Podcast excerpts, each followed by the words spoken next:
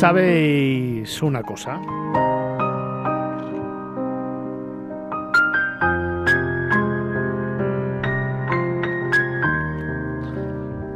Esta mañana venía hacia los estudios de Capital Radio, a esta cuarta planta de la calle Almagro número 46, desde donde emitimos como siempre todos los fines de semana estas cuatro horas de miradas viajeras. Y venía pensando en las cifras que ha arrojado el sector turístico en las últimas semanas, pero sobre todo en los comentarios que he tenido que escuchar y que leer en diferentes medios de comunicación acerca de cómo se ha comportado el turismo en este puente de mayo que acabamos de dejar atrás y que para la Comunidad de Madrid, claro, eran más días que en el resto de España. Todos los analistas, todas las personas que trabajan en algunas tertulias o que escriben en los medios de comunicación puntualmente, puntualmente, del sector turístico, hablan de un éxito total, de las cifras de recuperación del sector en el prepandémicas, ¿no?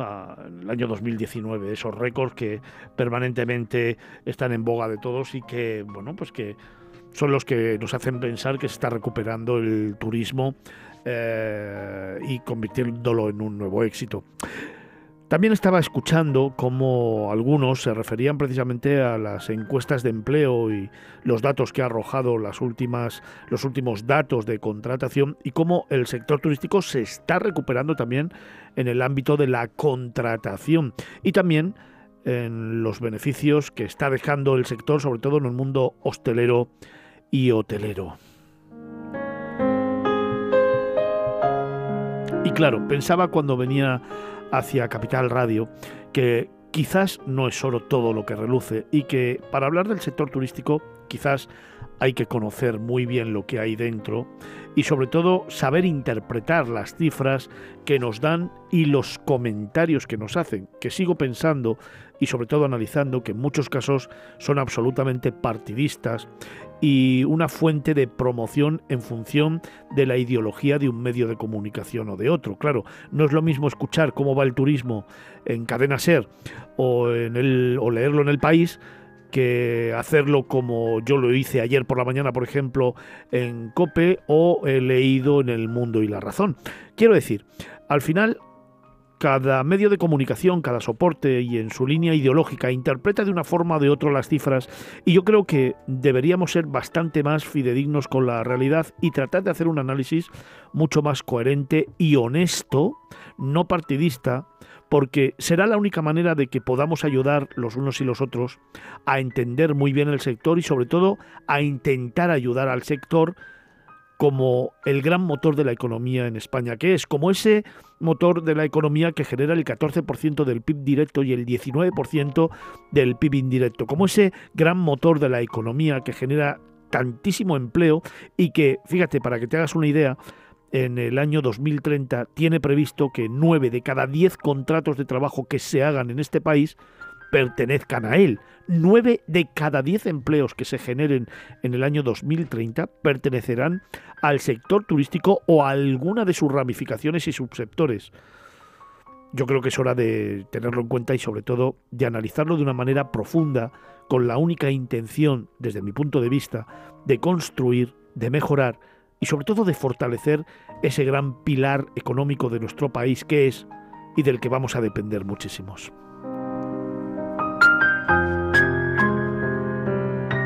Y cuando te hablo de la interpretación de las cifras, claro, lo que no se puede decir es que el sector del turismo se está recuperando a nivel de contratación que los contratos indefinidos en este país han crecido en el mes de abril de forma exponencial y que se está generando muchísimo más empleo. Vamos a ver, vamos a analizarlo un poquito. El sector turístico en España, desde el mes de abril hasta el mes de septiembre, es el gran generador de empleo. Somos un país de turismo. Y por lo tanto, para poder atender a esos 85 millones de viajeros que llegan a España, en los periodos estivales necesitamos personal, cubrir muchísimas plazas y por lo tanto tradicionalmente evidentemente quitamos la pandemia de en medio, tradicionalmente España tiene un crecimiento de empleo exponencial desde abril hasta septiembre.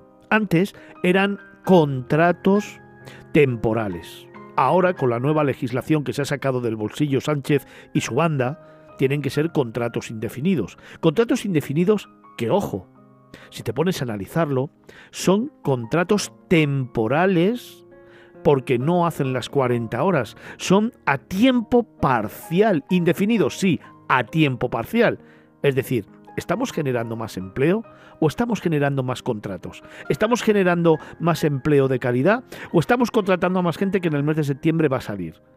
No se puede ni tergiversar ni interpretar las cifras en beneficio de un mensaje electoral. No se puede interpretar lo que está pasando en el sector turístico y en el empleo solamente con la única intención de decir que este gobierno socialista está generando más empleo. Es una mentira más de Sánchez, es una mentira más de nuestros gobernantes, es una mentira más de todos aquellos que quieren tergiversar la realidad económica y social y sobre todo de empleo para ponerse una medalla. El sector turístico tiene empleos indefinidos, sí, con mucha más baja temporalidad y sobre todo con contratos que en el mes de septiembre desaparecerán. Y luego tenemos la contratación de siempre, los fijos discontinuos, es decir, trabajo 10 meses y dos me voy al paro o tres me voy al paro porque cierran los hoteles, por ejemplo. Y por lo tanto, esos contratos no se pueden analizar ni contabilizar como indefinidos, porque es una nueva mentira, es una interpretación partidista de una realidad. Y así no construimos, Sánchez, así destruimos. En otro orden de cosas, y con toda la calma del mundo te lo cuento, hablamos de que han sido unos puentes o un puente en el que se ha llenado absolutamente todo en España y que además ha habido un 25% de incremento en los precios.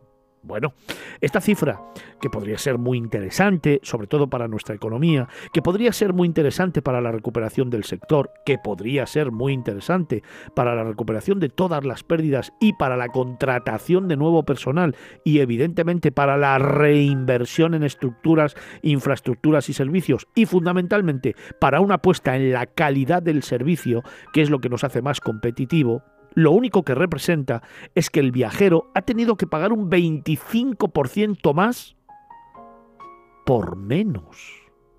¿Por qué te digo esto?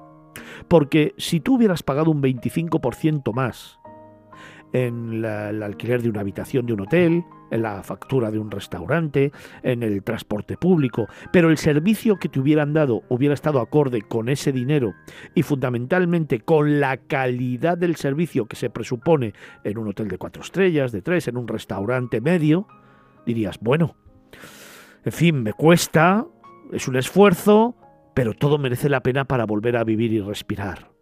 Sin embargo, el gran problema que se está produciendo en este país es que pagamos un 25% más respecto a cualquier servicio turístico que en estos momentos se ofrece y sin embargo la calidad se ha reducido en un 50%. En un 50%, y te digo este dato, que no lo digo a abuela pluma porque se me ocurre en estos momentos, es porque las plantillas de los establecimientos se han reducido en torno a un treinta y tantos por ciento, me contaba un estudio que cayó en mis manos la semana pasada.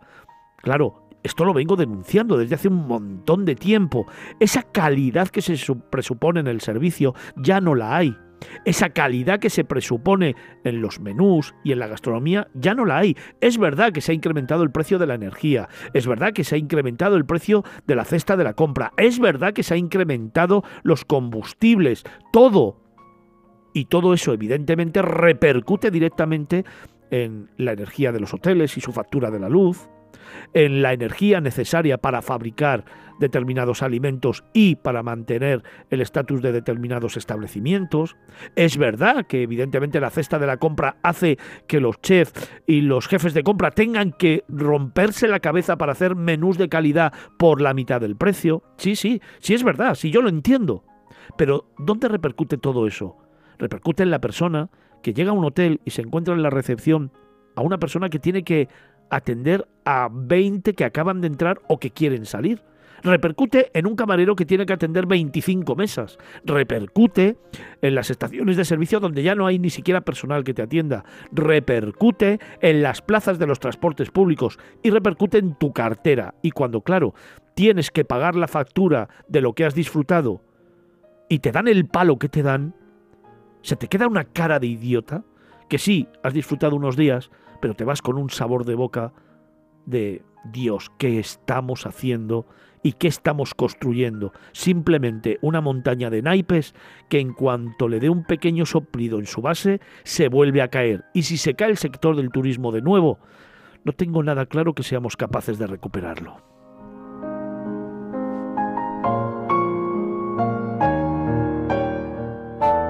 Y no quiero ser derrotista, ni muchísimo menos. Simplemente estoy siendo analista y trato por todos los medios de construir. El sector del turismo es ese gran motor de la economía que ha demostrado una vez más que salva nuestro país. Es ese motor de la economía que es capaz, frente a la crisis, frente a la inflación, frente a todos los problemas de guerras, de enfrentamiento político, de desidia y sobre todo de los gobernantes que tenemos, de dar muestras de su fortaleza, de su talento, de su trabajo y de su compromiso con la sociedad y con la economía. Es ese sector que sostiene un país, y lo digo bien, que sostiene un país como este, como España.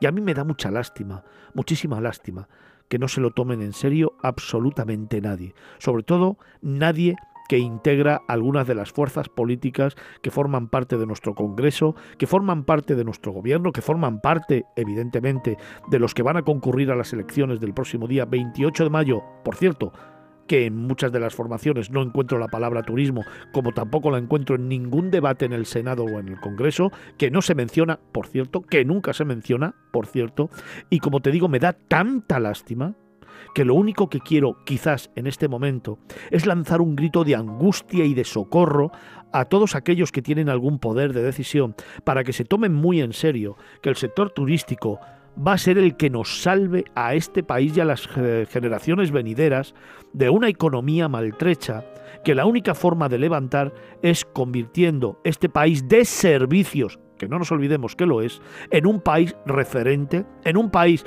donde tenga clara una estrategia marca y en un país donde ponga en el vértice de la pirámide, en el vértice de, en el vértice de la estrategia, una palabra sencilla, emocional, que genera felicidad y que es la base de todo, turismo. Y esa palabra ligarla a otra que es esencial y que deberíamos llevar todos por bandera. Allá donde estemos, hablemos con quien hablemos y hagamos lo que hagamos que es España. Si unimos turismo y España, si unimos España y turismo, estoy absolutamente convencido que todos, de la mano, en una misma mesa de trabajo y con una estrategia país, podríamos generar el triple de lo que generamos en estos momentos, convertir este país en el número uno a nivel mundial y fundamentalmente hacer de este sector productivo, del sector turístico, ese gran motor referente, no solo en nuestra economía, sino en muchas otras que se han fijado en nosotros para diseñar su modelo de gestión y que hoy funciona. ¿Por qué funciona en otros países y aquí deja mucho que desear aún siendo líderes? Pues muy sencillo, porque en otros países, como me pasó el otro día en uno de ellos, Tan solo hay que preguntar por una ciudad o por un producto turístico y encontrarte con una persona, un agente del sector, que te calla la boca y te dice, Fernando, lo primero no es mi producto ni mi ciudad, lo primero es mi país y mi país está por encima absolutamente de todo. Y en base a eso construiremos toda la estrategia turística que hemos aprendido de vosotros. Pero todos los esfuerzos, toda la inversión y todo el trabajo tiene que ir dirigido a crear un solo estamento gestor que dé vida a todo un motor económico como el turismo y a partir de ahí construir por regiones y construir por productos turísticos. ¿Te suena de algo eso? Quizás es el momento de tener muy claro que de cara a las próximas elecciones generales, en el programa electoral de alguna de las fuerzas políticas que van a concurrir a ello? Debería estar como uno de sus pilares fundamentales la creación del Ministerio de Turismo de España. Y lo digo con la boca bien grande, con una sonrisa y con todo el orgullo del mundo. La creación del Ministerio de Turismo de España.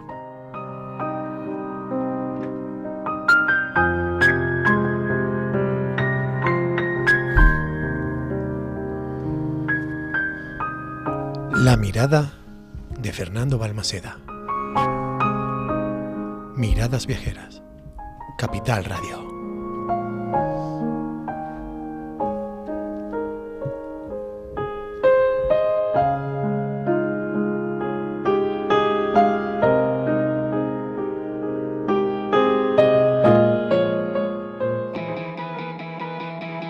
Capital Radio, Miradas Viajeras con Fernando Balmaseda.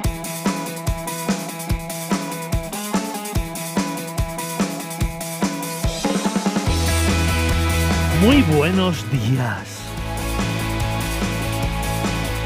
Feliz mañana de sábado.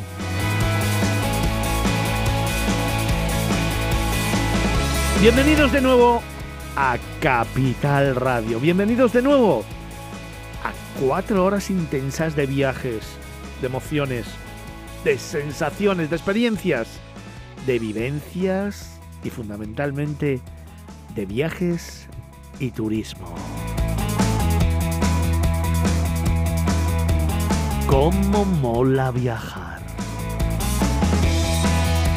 ¿Te has dado cuenta de cómo genera felicidad cada vez que piensas en un viaje? Ya sea una escapada pequeña, en un pequeño recorrido, en un paseo por un parque o en simplemente decirle a tu pareja, ¿qué hacemos hoy? ¿Te has dado cuenta la felicidad y la sonrisa que eso genera?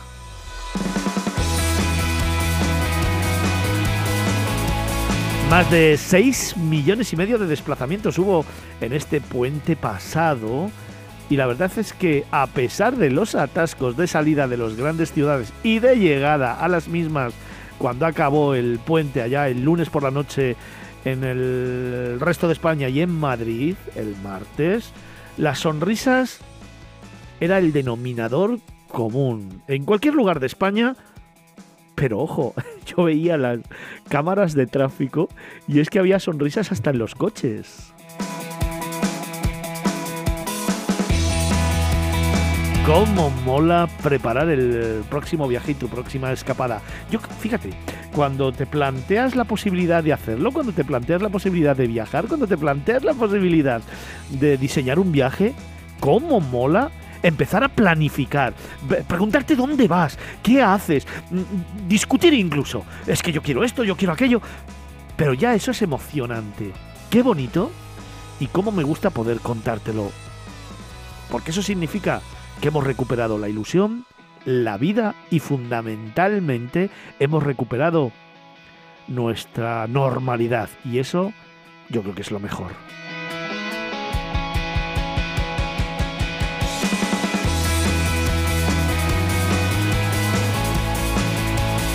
Así que nosotros aquí en Miradas Viajeras vamos a seguir contándote historias, vamos a seguir narrándote relatos y presentándote nuevos lugares, nuevos rincones del mundo, propuestas para que viajes, para que te emociones y para que compartas. Lugares del mundo que puedes ir agendando en tu propio libro de viajes y que debes ir preparando para diseñar tus vacaciones, por ejemplo. Y te lo vamos a contar hasta la una del mediodía, de 9 a 1, 4 horas en directo, aquí en los estudios centrales de Capital Radio, de Miradas Viajeras y de toda esta emisora que es la emisora del turismo, contigo, que eres el alma de este programa.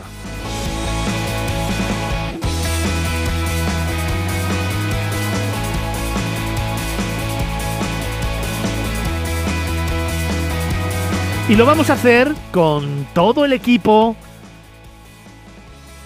que hace posible esta aventura, un nuevo camino, un nuevo itinerario junto a ti a saber.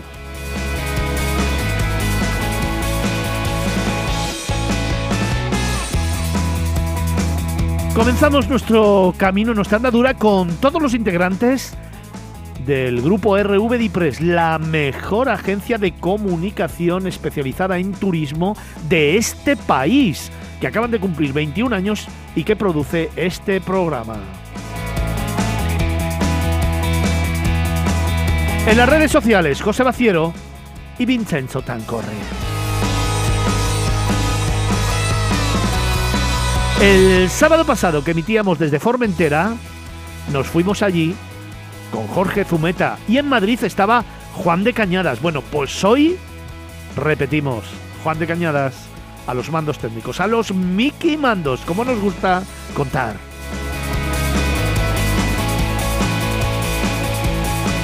Y como siempre rodeado de nuestros tertulianos, los número uno del sector turístico, la gente con la que me encanta compartir tiempo e historias. Antonio Picazo. Ángel Vigorra, el director de blog Ganas de Viaje. David Vigorra, el director de la revista Q-Travel. ¿Cómo me gusta nombrar a cada uno de estos? Es que, es que me siento tan orgulloso de la gente que me acompaña. El profe Felipe Alonso. Y también conmigo aquí en los estudios de Capital Radio, en esta mesa de redacción, Vincenzo Tancorre. Es que fíjate, me, me suena como muy napolitano, es como muy, Sí. como muy mafia. Te ¿no? encanta. Tancorre. Tancorre, es como... Tengo un italiano aquí a mi lado. Por cierto, enhorabuena, que ganó el Nápoles el, Eh, ya, ya, ya, ya. el jueves, creo que fue, o el miércoles, el jueves creo que ganó la liga. Pero los, Equipazo. los romanos y los napolitanos no se llevan. No, bien. este No, es romano- bueno, a pero ver. es sentimiento país, ¿no? Sí, aparte son, digamos que son hermanos. Bueno, nosotros decimos No. primos, No, bueno, Están romanos al y lado. napolitanos. pero los tenemos al lado ya. Fernando dice sentimiento país, pero ahora le preguntamos por el Barça, a ver qué, a ver qué opina. A ver qué opina. El Barça, que el Barça. ¿Cómo que? ¿Cómo? ¿Cómo? El Nápoles se hacía con la liga. Es el primero de los equipos de las grandes ligas, del Scudetto italiano que se ha hecho con la competición. Lo hacía ayer Y- al empatar a uno. Y lo que el- liando, ¿eh? la Lo que están liando porque es que el Nápoles, es que ellos juegan con el corazón Hacía en la 33, mano. hacía 33 años que no ganaban la liga. En la- Maradona, grande en la Maradona. época de Maradona, Qué claro. grande. Que sigue además dándole el nombre al estadio, que ayer estaba en todas las banderas Mm. y que, bueno, hacía 33 años que no ganaba la liga. Así que enhorabuena, Vincenzo. ¿Tienes algo que contarme inteligente? No, la, la verdad que... ¿O estás hablando de fútbol por o sea, hablar? No, no, no, no. no O sea, ¿Por eh, qué inicias la conversación hablando de fútbol? No, yo- yo no he Pero hecho ¿cómo nada. que no? Si estás hablando de fútbol.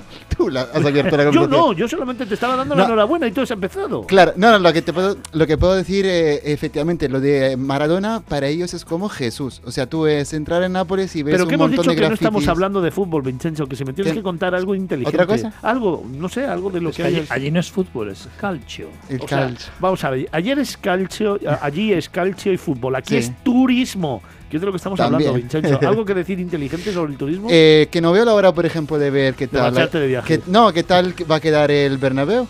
Tengo ganas de ver qué tal.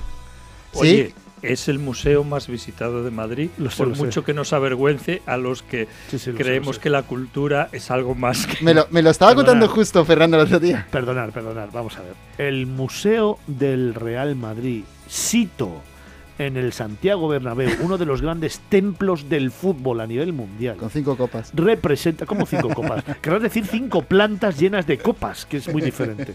Es el equipo más laureado del mundo. Pero a lo que voy es que cada una de esas copas, Carlos, representa una competición ganada con esfuerzo, con sudor, sangre y sobre todo con talento. Esas competiciones se ganan por todo el mundo. Significa que el Madrid ha paseado su nombre y su escudo por todo el mundo. Es decir, que los seguidores del Real Madrid han acompañado al equipo por todo el mundo. Es decir, han hecho turismo por todo el mundo. Todo esto significa que el Madrid implementa una estrategia turística de primero que, que- No sigas, no sigas. No, sigue, sigue.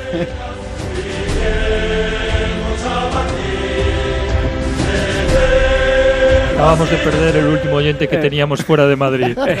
Evidentemente, esto lo ponemos hoy porque es que esta noche a las 10 de la noche volvemos con el turismo, viajamos a Sevilla, porque esta noche el Madrid juega la final de la Copa del Rey contra Osasuna de Pamplona, otra ciudad maravillosa. Es decir, que esta noche dos ciudades, Madrid y Pamplona, se unen en la final de una gran competición a nivel nacional que no tiene parangón y que además se celebra en otra ciudad mágica que es Sevilla. y mimética. Pero mira, mira cómo se ha encendido Fernando, ¿eh? Cómo se ha encendido. Pues, Es decir, Pamplona, Sevilla y Madrid unidas por el deporte y sobre todo por la casaca blanca del Real Madrid que lleva su nombre y el de España por todo el mundo y que nos ha mostrado el camino del turismo. Que alguien le dé la medicación.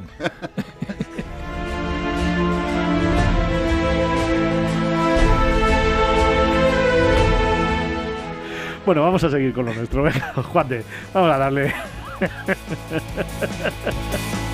y hecho este paréntesis en el que hemos demostrado que el Real Madrid no deja de ser una estrategia turística en sí mismo, os presento también a Javier Monge.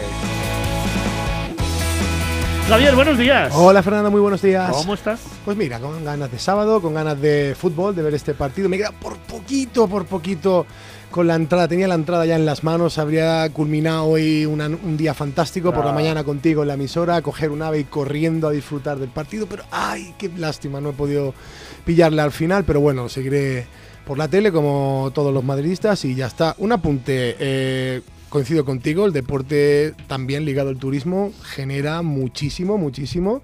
No hay más que ver cómo se llenan los estadios, toda la gente que mueve, todas las personas que se mueven a cualquier parte del mundo, da igual, ¿eh?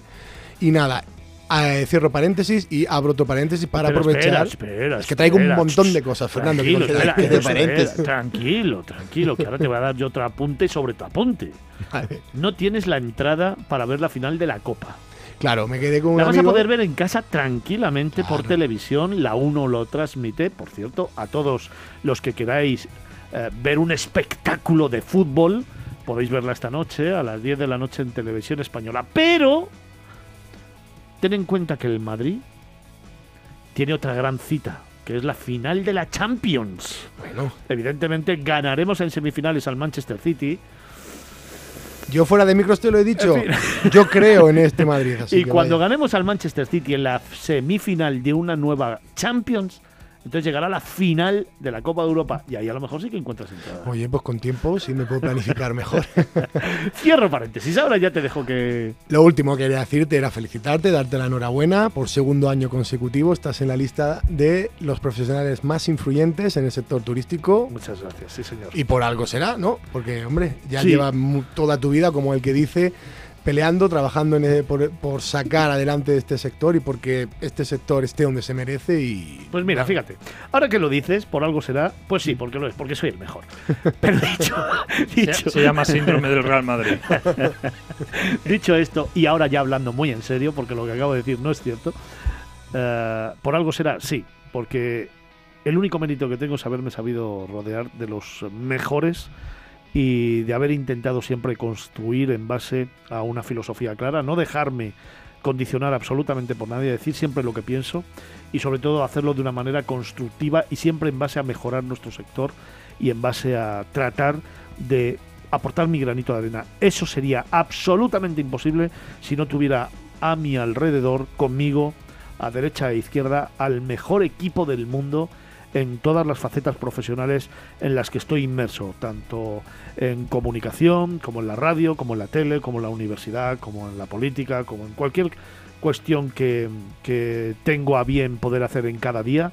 Si no tuviera a los mejores a mi lado, sería inviable poder estar en ese listado de las personas más influyentes de este sector turístico. Y un apunte, estar en ese listado no es un reconocimiento baladí, es una grandísima responsabilidad, porque cualquier cosa que se dice o que se hace te puede venir en contra y más en este país donde al final siempre destrozamos a los que están arriba. En lugar de agradecer y reconocer, que me lo habéis escuchado muchas veces, tratamos de buscarle las cosquillas a aquel que resalta un poquito para darle un capón y que baje y que no sobresalga. Con lo cual todavía más difícil y todavía más compromiso y responsabilidad con un sector al que amo con locura, el de la comunicación y el del turismo, y que, repito, gracias a los que están a mi lado, gracias a mi equipo, gracias a los que me aguantan cada día, que no es fácil, estamos donde estamos. Eso es lo único bien que he hecho en mi vida. Seleccionar a los mejores y tenerlos a mi lado. Así que gracias por, por el reconocimiento, gracias por tus palabras. Y ahora a ver si decimos algo inteligente, Javi. algo inteligente que queramos hablar del sector y de... No, bueno, un, poco la reflexión, lo que extraigo de la, de la reflexión que has hecho al inicio del programa, porque me he sentido súper identificado, es la, esa cara, ¿no? Esa cara de memo que se te queda cuando eh, ves que te han incrementado los precios, pero que el servicio se ha deteriorado. Yo puedo entender que sí, que sube la el precio, el coste de la energía, de las materias primas, de los transportes. De acuerdo, vale, la situación internacional es la que es, pero que no baje el servicio, o sea, más precio, pero que se mantenga el servicio, digo yo, ¿no? Entonces, me he sentido muy identificado cuando estaba relatando eso, porque a mí me ha pasado los últimos días, pues eso, que pues, sales a comer, sales a cenar, sales a disfrutar de un servicio, ya sea un teatro, un cine, lo que sea, y ves que la calidad, pues, brilla por su ausencia. Sin embargo, el precio, ahí está. O sea que, muy de acuerdo contigo y creo que ahí debemos ya poner pie en pared o algo porque se nos está yendo un poco de las manos, ¿eh? Y también conmigo esta mañana, fíjate, hablando de esa cuestión, menos mal que el profe no ha llegado todavía a la mesa de redacción, porque si le hablamos de la subida del 25% ya sabéis lo que siempre dice. Se acaba el programa. así que luego igual se lo preguntamos así de repente, Felipe, ¿qué opinas? Y ya, y ya tenemos... Tenemos contenido En para el ya tenemos contenido. Sí. Como digo, y para terminar esta primera ronda de presentación, como siempre, el número uno del sector turístico, Don Carlos Olmo. Don Carlos, buenos días. Muy buenos días. Así me gusta. ¿Cómo estás? Feliz y contento de estar aquí. Y tengo que tirarte de las orejas porque aparte del fútbol hay otros deportes en Sí. España Baloncesto. y el baloncesto, el Real Madrid Exactamente. ha hecho una auténtica marchada Sí, señor. En Belgrado. En, en Belgrado, Sí, frente señor. al Partizan. Sí, señor. Y me quito el sombrero porque realmente todo estaba en contra Sí, y señor. ahí saca el un gen 0-2, competitivo. ¿eh? Un 0-2 en Madrid.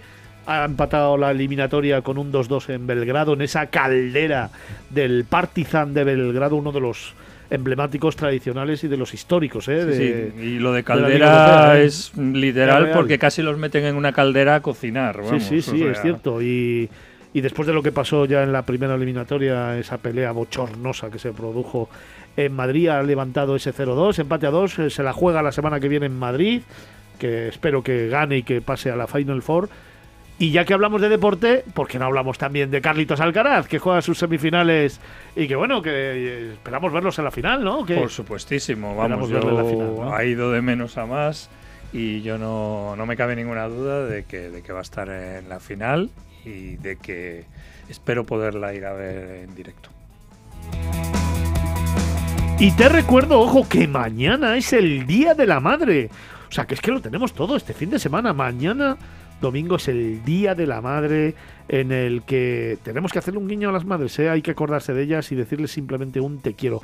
Mira, te voy a hacer una propuesta. ¿Por qué no le escribes una pequeña carta, un folio, simplemente? Que quizás siempre estamos pensando, ¿y qué le regalo? Si es que tiene de todo, ¿y con qué la sorprendo? ¿Y cómo le saco una sonrisa? Y unas flores, y un tal. ¿Por qué no te paras tan solo 10 minutos con un folio en blanco, un boli, le escribes algo, se lo metes en un sobre y se lo regalas? Te apuesto lo que quieras a que ese pequeño gesto, a que ese tiempo que compartes en decirle lo que sientes y esas letras, siempre, siempre, siempre lo tendrá guardado y siempre le echará un ojo cuando tú no estés. Haz la prueba. Y si quieres luego, nos lo cuentas.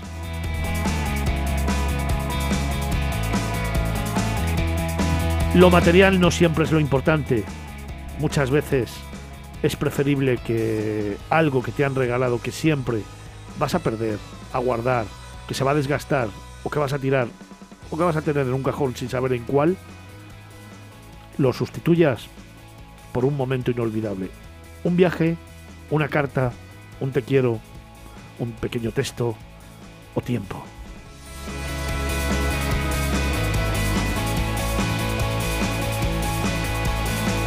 Venga, es momento de escuchar la radio y mientras nos escuchas quizás se te ocurre escribirle algo, así que te invito a que lo hagas y si te apetece que nos escribas porque en este momento abrimos canales de participación. Javier, si alguien quiere mandarnos un mail, Pues lo puede hacer escribiendo a miradasviajeras.capitalradio.es, estamos por supuesto en redes sociales, en Facebook. facebook.com barra miradasviajeras y facebook.com barra capitalradio B. También estamos en Twitter Con arroba miradasviajeras y arroba capitalradio B. y en Instagram En arroba miradasviajeras y guion siempre bajo. con un hashtag. Con el hashtag miradasviajeras.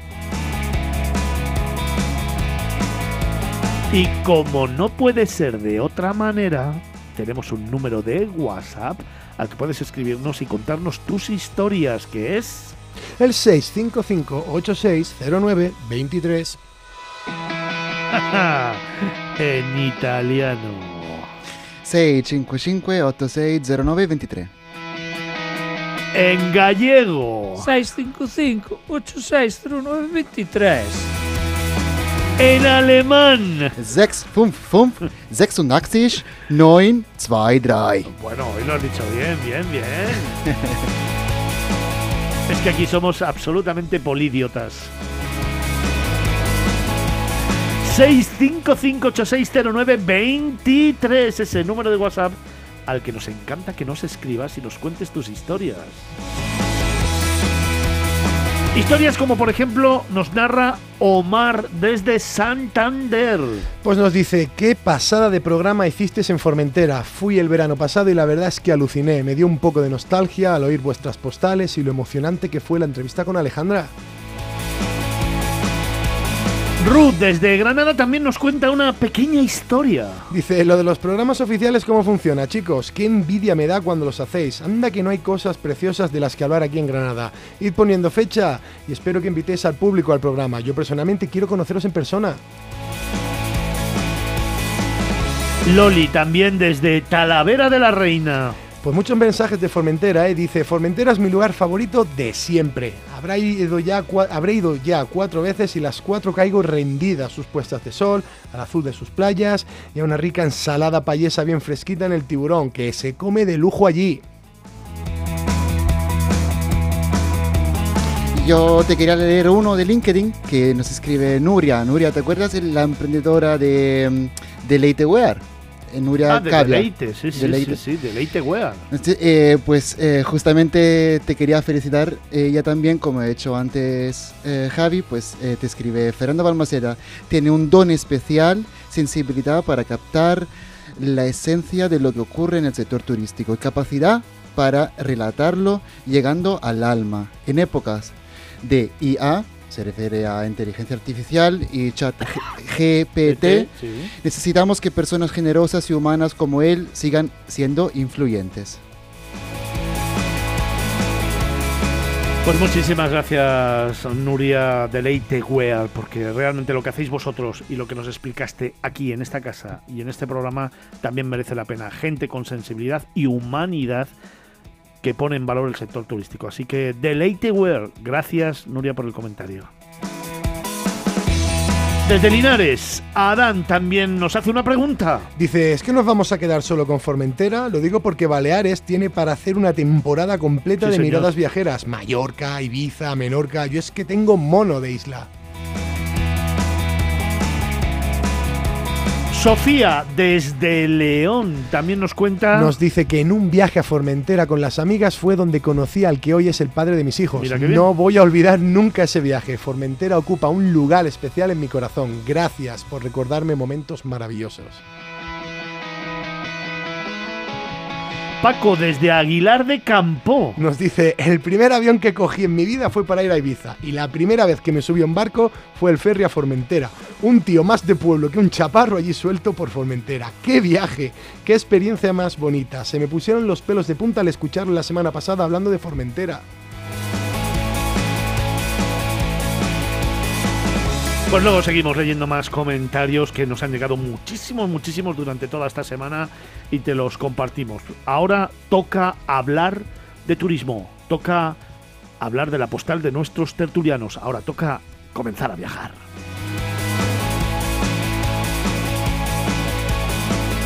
Miradas Viajeras en Capital Radio.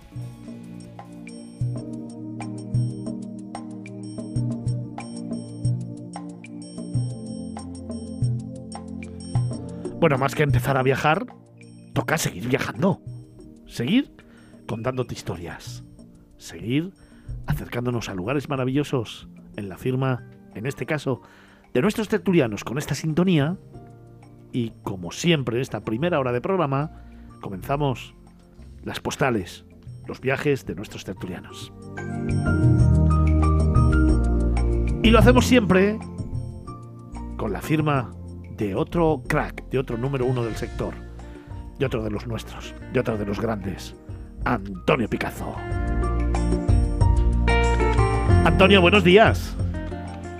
Hola, buenos días. Y por primera vez voy a estar de acuerdo contigo. Bueno, pues eh, vamos, vamos creciendo. Para final de temporada te das cuenta que vamos engrasando el mecanismo. No, lo digo, lo digo por el tema del Real Madrid que habéis estado hablando Ah. antes. Yo, yo estoy por identificación con ese equipo Real Madrid de fútbol, Sí. porque el otro día me emocionó mucho porque resulta que eh, vi que, que- que en ese equipo ju- juega de vez en cuando algún que otro español y, y- y me emocionó mucho. Algún que otro sí, incluso a lo mejor tenemos que nacionalizarlos, yo que sé, no sé, en fin, bueno, es verdad que ahí sí que hemos No, no. perdido esencia, eh, eh, esencia del lugar de referencia, pero sí tienes toda la razón. Bueno, cuéntame dónde me llevas, venga, ¿cuál es tu postal rapidita? Que hoy vamos muy mal de tiempo, va. Bueno, mira, eh, vamos, eh, hoy vamos a, a ver una escena muy, muy habitual y muy típica y muy llamativa en, en Etiopía y es eh, eh, cuando eh, se eh, degusta el, el plato más típico de este país, que es la injera, que es una especie de crepe vegetal con un gusto agrio que sirve de base para muchos platos de, de esta cocina, de la cocina etíope, ¿no? La injera es, el, como digo, el plato más típico, más conocido de Etiopía y este alimento se elabora con una eh, harina, harina de tef, que es un cereal absolutamente desconocido en Espa- en España, oriundo de, esta zona del Cuerno de África. Tiene un sabor agrio como avinagrado, que si bien a los etíopes les encanta, a mí no me gusta en absoluto. Además, su textura me recuerda al de una valleta Spontex. Si es cierto que cuando se emplea como soporte de diversos alimentos etíopes, esa es realmente su función de, para soportar eh, los, eh, pues por ejemplo, eh, estofados de carne, generalmente de cabra o de cordero, aunque también de pollo y a veces de vacuno, nunca de cerdo. El conjunto se presenta acompañado de diversos vegetales y aderezado con un extremadamente eh, vengativo eh, sabor picante. Pero lo que más llama la atención, y es a lo que voy, de la higuera es el rito familiar, incluso social, que se crea en torno a la degustación de este eh, típico y abrasivo plato. Resulta que reunidos en círculo, varios comensales, sentados alrededor de una curiosa, colorista y especial mesa hecha de cestería, que precisamente se utiliza para llevar a cabo este rito, va troceando a pellizco la higuera, envolviendo con ella partes del guiso para no solo llevárselo a la propia boca, sino para, y he aquí lo peculiar del asunto, y por eso lo estoy comentando, otros trozos llevarlos directamente a la boca de otros comensales, sean estos familiares o no. O sea que unos se dan de comer a otros, unos se llevan trozos de, de de, entre la boca de otros comensales que están participando en esa comida. De esta manera el banquete se forma un tráfico de fragmentos de injera que van y vienen en un ambiente de amistad y concordia. Esto, lógicamente, se ve eh, si te invitan a una casa, como yo, he asistido, dentro de un ambiente doméstico. Lógicamente, estas escenas tan fraternales no necesariamente se suelen dar en los restaurantes de Etiopía, donde también se sirve la injera. Pero bueno, ahí queda esta como bandera culinaria de quien quiera probarla, degustarlo o, como es mi caso, descartarla, porque a mí, desde luego, no me gusta en absoluto.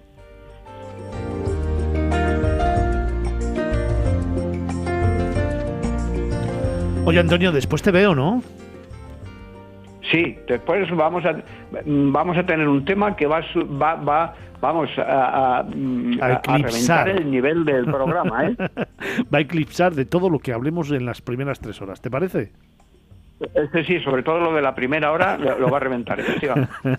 Pues será a partir de las 12 del mediodía, en la última hora de programa, en otros mundos, con la firma, con- tenemos invitados, además, una entrevista con invitados, sí. pues será a partir de las 12 del mediodía con Antonio Picazo.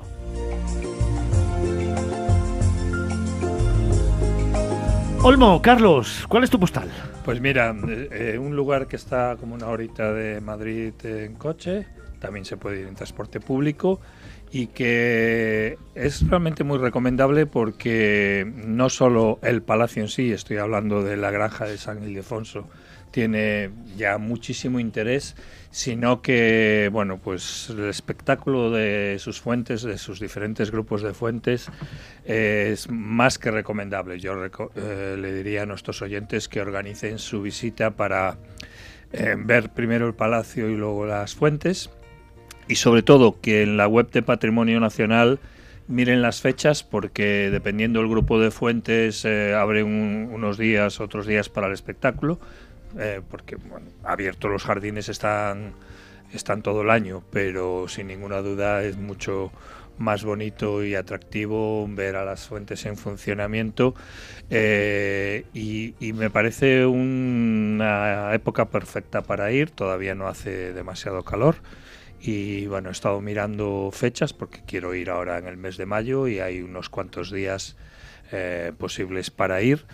Y por ejemplo, para aquellos que anden con el presupuesto ajustado, antes hablabas precisamente de lo que nos han clavado durante este puente y nos están clavando, bueno, pues hay que recordar que tanto el, el Palacio como las fuentes son gratuitas los miércoles y domingos a partir de las 3 de la tarde hasta las 7 que cierran ahora en primavera-verano y hasta las 6 en otoño-invierno. Ojito con este tema, ¿eh? porque hay días muy concretos, horarios muy concretos y, es un espectáculo. ¿eh? Las fuentes de las granjas es un espectáculo. Ojo también con la gente, porque se llena aquello y es difícil disfrutarlo si no vas con tiempo. Pero, pero me parece una postal preciosa para esta época. Sí, señor.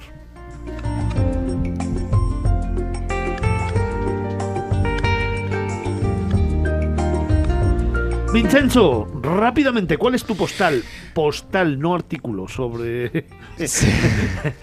Sí, la verdad que es difícil resumir todo en una postal de todo lo que hemos visto en Formentera y yo justamente quiero hablar de eso. Vaya por Dios.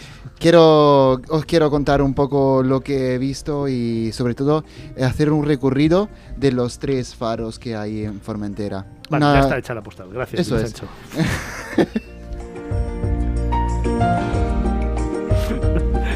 Venga, rapidito, va. Eh, Sí, eh, hacemos como una ruta, la ruta de los faros, que obviamente eh, por tema de logística pues tendría que empezar desde el puerto, puerto de la Sabina. Ahí tendremos el primer faro, el faro de la Sabina, de 1926. Es un faro como muy humilde comparado a los otros, a los otros dos que voy a hablar en continuación, porque mm, no tiene un acantilado o es como un, un faro más, más pequeño y la verdad que me ha gustado mucho, muy blanco y recogido, la verdad que no es que sea mejor o peor, pero es más humilde. Los otros dos, obviamente, pues un poco por, también por la ubicación, como el, eh, el de la Barbaria, eh, siendo que para llegar a él tienes que hacer como un, un recorrido, tienes que llegar desde la carretera ya, es una aventura. Que te ve- ves el faro de fondo como un poco la Route 626, un poco lo he visto como muy americano, este, este, esta proyección del- de la carretera hacia el faro. Y una vez llegado ahí, pues eh, es un lugar de encanto donde obviamente sus, eh, lo, mejor es el atardecer. El atardecer, eh, que justamente es el horario que hemos llegado cuando hemos visitado este faro, es algo único. Y lo mismo pasa también en el otro faro, el faro de la Mola, que también o- otro lugar precioso para ver amanecer y atardeceres. Donde hay un acantilado muy, muy alto, eso sí es el punto más alto de Formentera, que son 120 metros de altura sobre el nivel del mar. Y pues eh, estos tres sitios eh, es lo que te quería un poco contar, un poco un resumen de lo que ha sido Formentera, porque realmente hay mucho, mucho, mucho, mucho más que contar.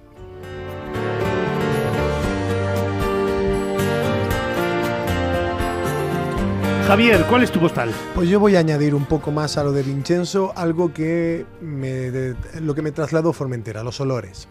Añadir al, viaje que hicimos los, los tres, bueno, los cuatro, con- contando con Jorge, los olores que me impactaron de Formentera y el contraste que me daba esa isla. Nada más llegar, nada más eh, poner pie en tierra desde el puerto de la Sabina, ese olor a sal, mezclado con la brisa, con el viento, cuando íbamos por la carretera, cruzando kilómetros, pocos kilómetros que había por la, por la isla, ese aire fresco, mezclado con la vegetación, con las plantas, el olor de la madera de los varaderos, al lado de donde estaban colgando el Peisex, tan famoso de, de Formentera. Muy curioso que te lo pregunté y dije, Fernando, ¿por qué las gaviotas no se llevan el Peisex aquí colgando? Pues es un caramelo, oye, era una de las cosas que me llamó mucho la atención. ¿eh? Y luego, en al final, cuando llegamos a- al faro de Barbaría, cuando estábamos sentados allí viendo el atardecer, y el aire que soplaba, no me venía aire no me, venía el, el olor a mar, me venía el olor a vegetación, arbusto, y era como algo mágico, ¿no? Ver el atardecer con esos olores que me estaban llamando mucho la atención. Era una de las cosas que más me llamaba la atención en nuestro viaje a Formentera, aparte de lo bonita que es y de las cosas tan preciosas que vimos, pero era ese contraste de olores en una isla tan pequeña, todos esos matices que te puedes llevar, todas esas pequeñas cositas, esas pequeñas pildoritas que si las juntas te dan una postal como la que hoy intento contaros aquí a todos los oyentes.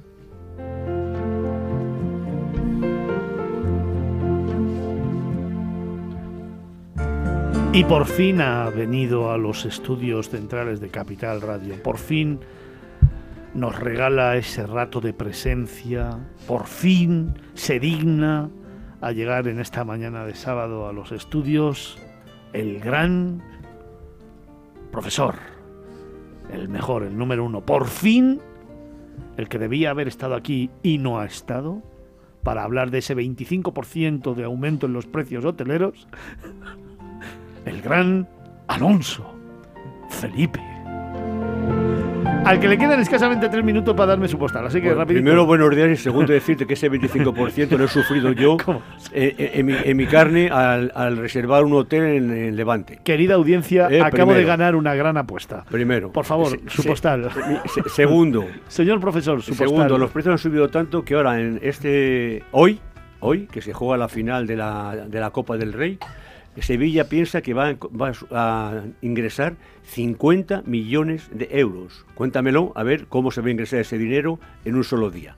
Tercero, mi postal. Hablando de la maravilla que es Formentera y hablando de la maravilla que es las fuentes de la granja ¿eh? y los pinares próximos a, la granja, ¿eh? la boca del asno y demás, yo hoy en menos de tres minutos quiero llevar adelante mi propuesta que es ir a Córdoba y aprovechar los patios para ver y oler las flores que hay.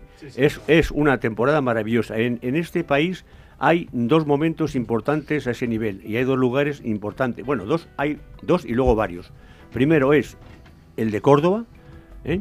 entrar por la judería y ver esos patios maravillosos y ese olor a flores, ¿eh?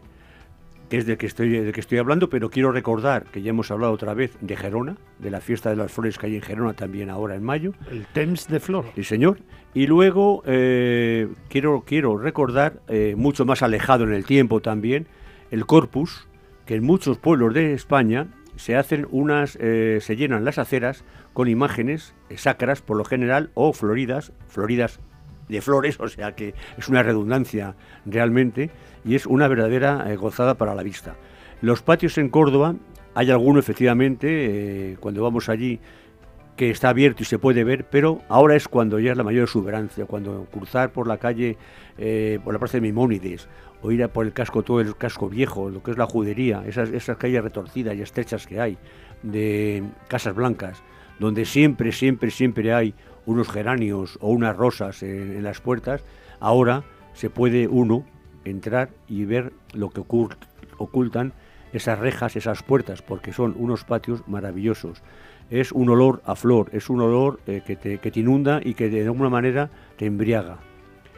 Y eh, yo no puedo dejar de hablar de Córdoba, eh, no quiero hablar de la mezquita y demás, sin hacer un recuerdo de un sitio, ya que voy a ver flores, voy a un sitio que no hay flores, muy poquitas, y es Medina Zara. Yo lo siento mucho, pero yo tengo que acabar siempre hablando. Siempre es el apéndice. ¿eh? es un apéndice.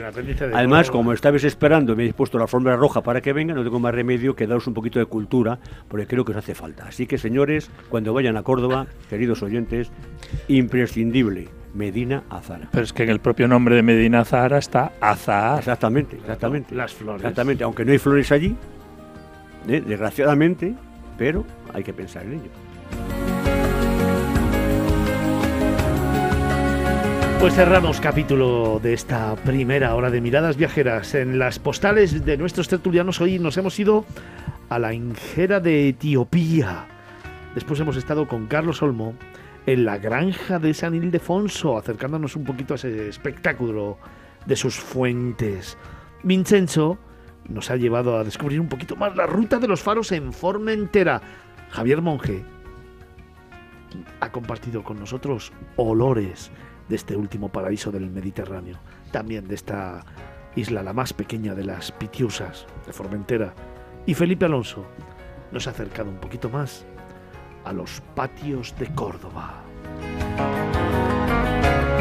Nos acercamos a las 10 de la mañana, todavía tres horas por delante, contigo y para ti, aquí en Capital Radio, la radio que viene. Miradas Viajeras, tu programa de radio.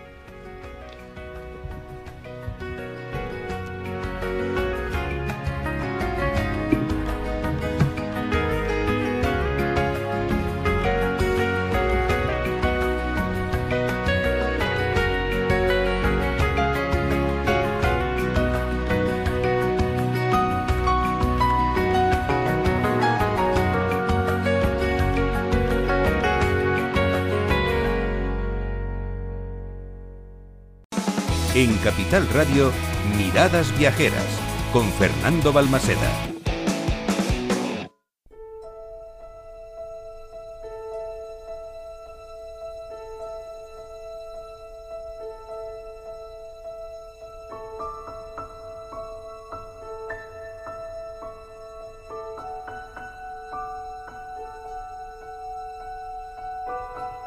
Comenzamos segunda hora de programa y lo hacemos como siempre, dejando volar la imaginación. Comenzamos segunda hora de programa y nos vamos a uno de esos lugares maravillosos del mundo. Es momento de dejar volar la imaginación, de respirar profundo y de sentir. Es ese momento en el que te pido que me dejes que te cuente.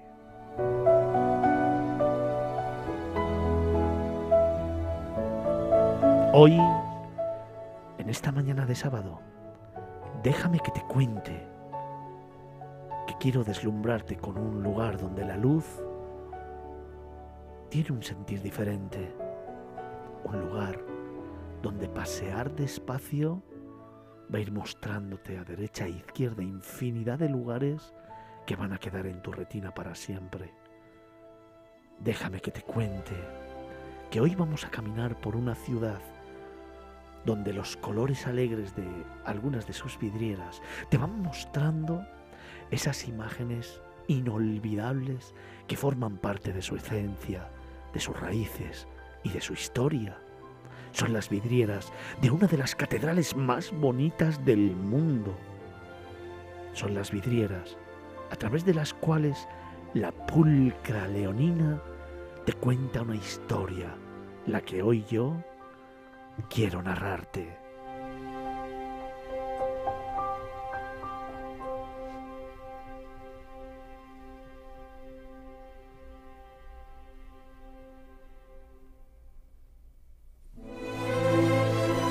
Déjame que te cuente que pasear por sus calles y parar en sus plazas, ya en sí mismo es un regalo único. Déjame que te cuente que compartir tiempo con sus gentes te hace sentir que estás y que eres el protagonista de una historia que hoy quiero escribirte. Déjame que te cuente que cuando caminas y de pronto te encuentras con la Basílica de San Isidoro, te sientes tan pequeño y tan humilde ante tanta belleza y ante tanta historia que simplemente tienes que parar el tiempo, admirar y mimetizarte con ese rincón de león que jamás podrás olvidar.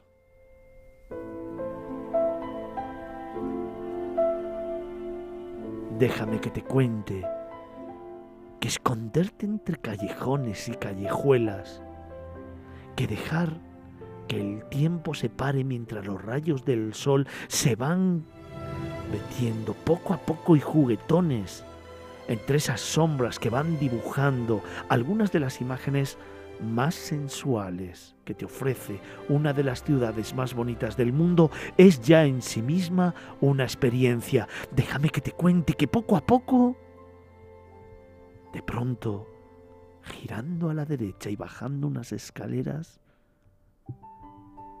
vas a llegar al centro de uno de los rincones más bonitos del mundo, la Plaza del Grano.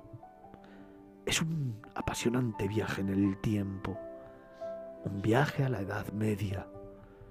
Déjame que te cuente que allí se molía el grano y que en su centro te puedes sentar tranquilo en esa impresionante fuente con un pedestal sobre el que se alza una columna ática en el que se distingue el escudo de la ciudad.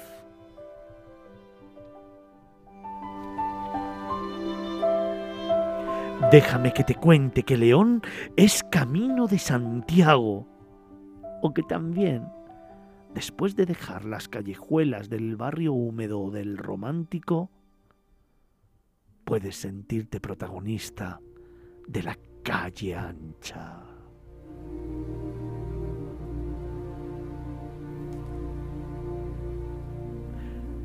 Pero déjame que te cuente sobre todo que al amanecer, pasear por la ribera del río Bernesga hace que todo cobre sentido y que el sentido te vaya poco a poco mostrando un camino para descubrir una ciudad que hay que andar despacio, muy poco a poco y paso a paso, que el amanecer y su luz te confiere una vida diferente de un pueblo que te abraza, que te mima, pero sobre todo que es sincero y tiene ese sentimiento de orgullo de pertenencia a una ciudad que ha sabido preservar su historia, sus raíces y que ha sabido también modernizarse. Una ciudad que huele a vino, pero que también sabe a gastronomía de excelencia, una gastronomía que se basa en las tradiciones de antaño, en esas recetas que han pasado de generación en generación y que hoy, con tintes modernos y sabores de antaño, agasajan al viajero y le convierten en protagonista de la historia que hoy te cuento.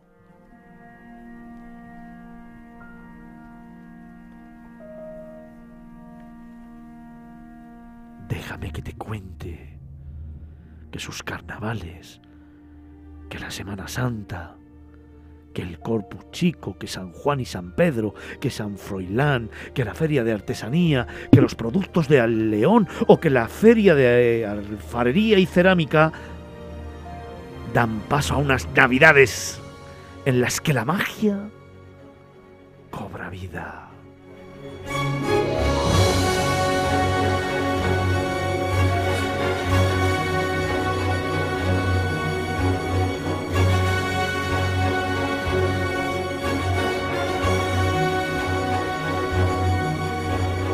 Déjame que te cuente que cultura y narrativa que cine y magia, que literatura y música, y que historia, la de León, siempre te lleva a descubrir un lugar diferente los 365 días del año.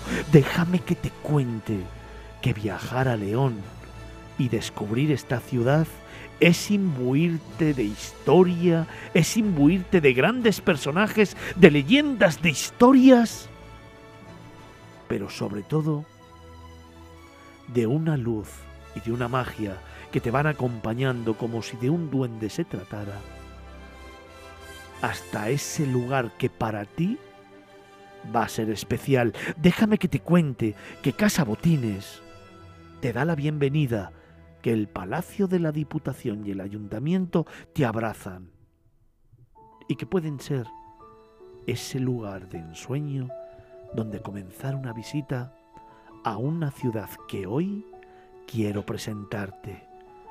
Déjame que te cuente que va cayendo la tarde, que León cobra otra imagen, que da paso a un cielo azulado donde las estrellas cobran fuerza y la luna encima de la catedral te da las buenas noches, unas buenas noches donde el sonido del silencio te cuenta muchas historias, donde las piedras van mostrándote una historia que ha quedado grabada no solamente en España y en Castilla y León, sino en el mundo, una historia que además hoy comienza déjame que te cuente que León ha de ser tu próximo viaje.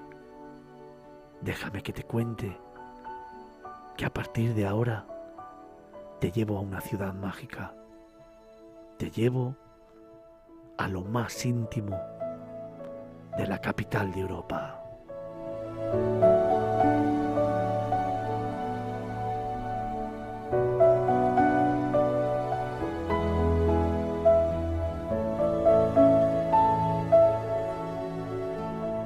Miradas Viajeras en Capital Radio.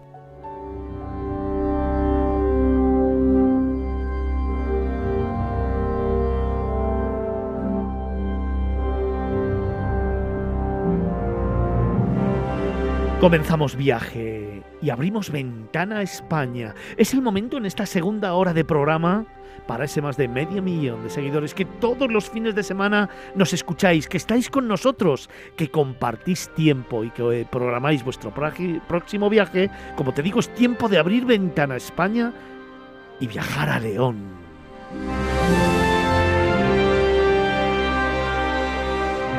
Y lo quiero hacer además con una tertuliana de excepción, una mujer increíble, una profesional de esas que te apetece tener al lado siempre. Lo quiero hacer con una tertuliana con la que ya hace tiempo hablé aquí también en Miradas Viajeras, a la que acompañé en algunos de sus momentos cuando era concejala de turismo de esta ciudad y a la que siempre, siempre me da un placer tremendo presentar y aprender.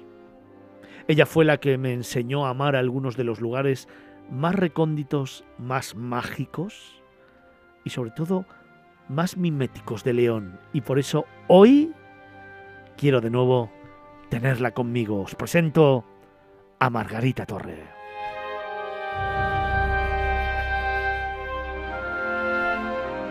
Margarita, buenos días. Muy buenos días, don Fernando. Qué placer estar contigo. ¿Cómo está usted?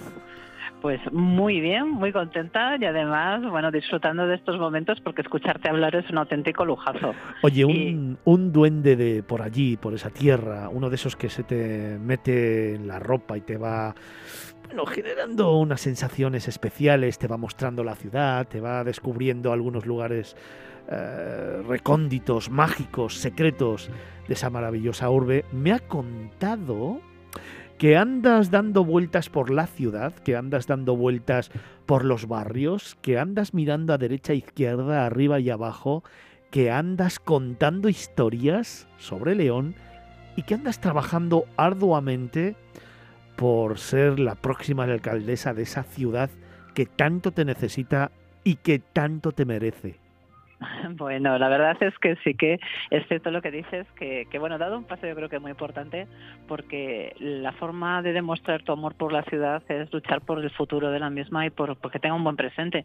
Y sí, he dado el paso y espero que, que el día 29 de, de, mayo o el 1 de junio, si volvemos a hablar, Fernando, que será un placer, pues se diga, vente a León, que vamos a organizar un programa aquí para todos nuestros oyentes y para que disfruten de la ciudad con respeto a todas las demás de España, pero para mí, para muchos, la más bonita de, del mundo. Seguro que será así, seguro que, que lo vas a lograr y seguro que León además necesita una persona como tú que ama esa ciudad, que la ama de verdad y además una servidora pública que, como siempre has dicho, al final lo que hace es trabajar por su ciudad sin necesidad, sin necesitar tampoco eh, lo que es eh, el sueldo de la ciudad, porque tú ya tienes tu futuro hecho. Estás trabajando por y para los leoneses y eso yo creo que dice mucho de un político. Así que dicho esto, si te parece, precisamente en ese viaje que estás haciendo por León, vamos a ir descubriendo esa ciudad. ¿Te parece? Me llevas de la mano y me cuentes algunos de tus secretos. ¿Te parece bien? Me parece estupendo. ¿Quieres que comencemos en la estación, por ejemplo, de, de Adif? Venga, vamos a empezar allí. Claro, Venga. porque es la mejor manera ahora de llegar a León, ¿no? En AVE y empezar a descubrir Exacto. una ciudad única. Exacto, pues según bajamos de esta maravillosa estación, a continuación, enfilamos una calle que nos va a llevar con el referente de la catedral por el eje viario principal que comunica las dos grandes zonas, la zona de toda la vida, el barrio ferroviario con la tradición que lleva, con la zona más moderna de la capital y que a través de Ordoño II, que es nuestro gran eje, ahora peatonalizado, pues nos conduce hasta lo que sería el recinto romano antiguo de esa legión sexta Victris, de esa legión séptima Gémina por la que pasó el emperador Trajano, también estuvo Adriano, el emperador Galba, y que es un poco el, origen de, de, 400 años de presencia militar romana y de que desde León se, se, dominara, se controlara la península ibérica y el norte de África, militarmente hablando. Ese recinto romano, cuyas murallas son visitables y bueno, se pueden todavía admirar en muchos lugares, nos permite también entrar en la segunda gran parte histórica, que es esa ciudad medieval. Una ciudad medieval que a nuestra mano derecha, según seguimos ese camino hacia la catedral, pues vamos a dejar lo que es la zona del antiguo Palacio de los Reyes de León, hoy la sede del Palacio de los Condes de Luna, y que es el Museo del Reino de León. Tendremos después enfrente la oportunidad de visitar una iglesia, que es la de San Salvador de Pala de Rey, que fue capilla de nuestros reyes y panteón. Y a continuación, si seguimos hacia la izquierda, es decir, deshacemos un poquito el camino, pues vamos a ver apuntando un edificio maravilloso, auténticamente mágico, que es Botines, esa genialidad que debemos a Gaudí y que nos conduce a ese mundo mágico de principios del siglo XX de la mano del genial, del genial catalán y que sobre todo debemos desde el minuto uno hasta el final a él, porque es una de las obras en las que estuvo presente en todo el proceso, así que a los amantes de Gaudí, que muchos, pues igual que ven la Sagrada Familia, que se vengan a visitar Botines porque van a disfrutar del genio del de gran Gaudí.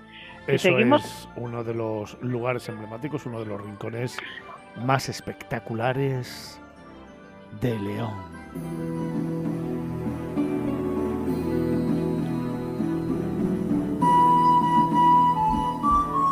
Profe, seña y santo de un lugar que conoces bien, ¿eh? Bastante bien, sí, bastante bien y que además tiene historia, tiene tradición, tiene magia, tiene cultura, eh, yo diría que tiene espectáculo, porque ¿qué, ¿cómo podemos definir cuando al final de la calle ancha te encuentras ante una joya maravillosa? Pues es una eh, es un espectáculo, ver la catedral es un espectáculo, o sea. Oye, de eso hablaremos ahora un poquito más adelante, en ese camino que nos está llevando Margarita Torres, que es la candidata a alcaldesa de la ciudad de León. Pero precisamente ella comenzaba la historia que nos está narrando, sí. como tú me habías dicho que querías comenzar, que es hablando del mundo romano. Pues sí, evidentemente, porque es que hay que tener en cuenta la importancia que tiene León Uh -huh. eh, y la provincia de León. No podemos olvidarnos de Astorga, eh, fundada además por la, por la Legión Romana. Eh, tiene, a mí me parece que es uno de los lugares de la Hispania romana más importantes, porque allí estuvieron varias legiones que son los que han dado, digamos, el, las que labraron de alguna manera el futuro que iba a ser, porque eh, tenemos que considerar siempre que eh, que luego lo que los musulmanes en su, en su recorrido por la península ibérica aprovecharon también los restos de todo lo que eran fortalezas y murallas romanas y luego la reconquista lo mismo, ¿no? Y el poder degustar hoy, en el siglo XXI, esas murallas eh, romanas que te van eh, acompañando a lo largo de un recorrido que tú estás viendo siempre, eh, te, te, imaginas por detrás que no acabas de verlo San Isidoro, y al frente y al fondo estás viendo la catedral, o sea, estás en un lugar monumental, en un lugar mágico.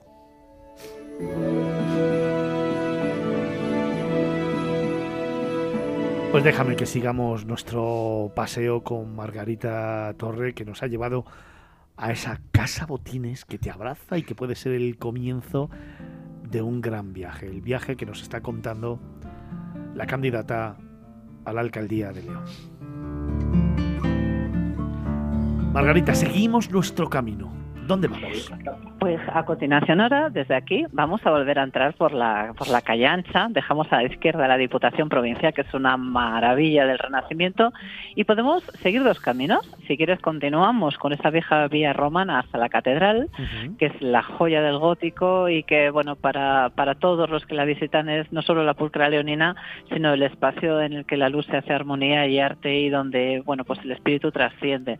Pero podemos seguir ese camino. Nadie dice que estemos obligados. También podemos coger otro e irnos directamente por el antiguo Camino de Santiago a través del Jardín del Cid, que es un espacio romántico, atravesando ese barrio un poco de, vinos, de estar en sociedad, de, encontrarte con amigos y con quienes hacen el camino, e irnos directamente hacia el complejo de San Isidoro.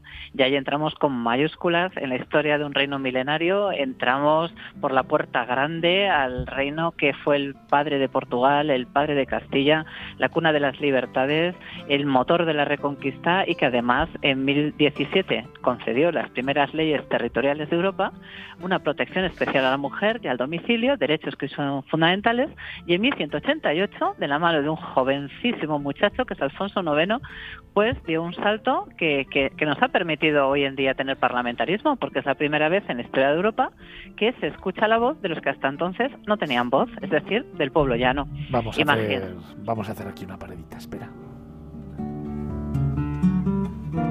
Tenemos que disfrutar de cada lugar que nos estás contando, ¿eh?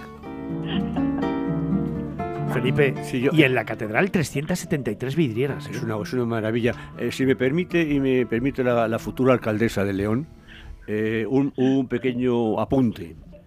cuando estás viendo la Casa Botines, no te olvides que en la parte de atrás, enfrente, hay una maqueta maravillosa de León donde puedes apreciar todo lo que posteriormente vas a poder ver es decir, te ofrece una visión panorámica en maqueta maravillosa de, León.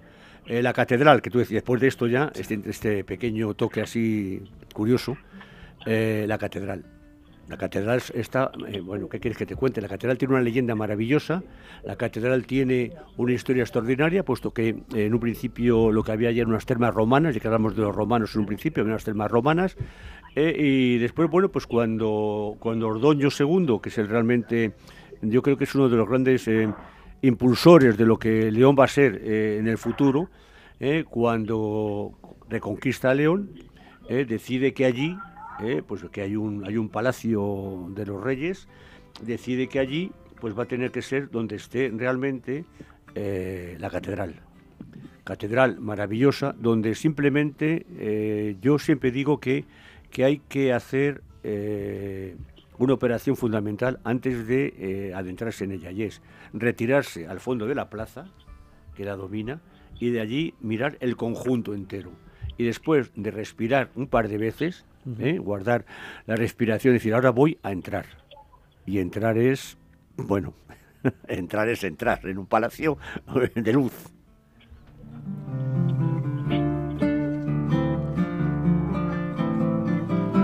Vamos a seguir este camino por León de la mano del profe de Felipe Alonso y de Margarita Torre, que nos está contando algunos de los secretos de esta ciudad mágica y que nos ha llevado precisamente hasta San Isidoro, Margarita.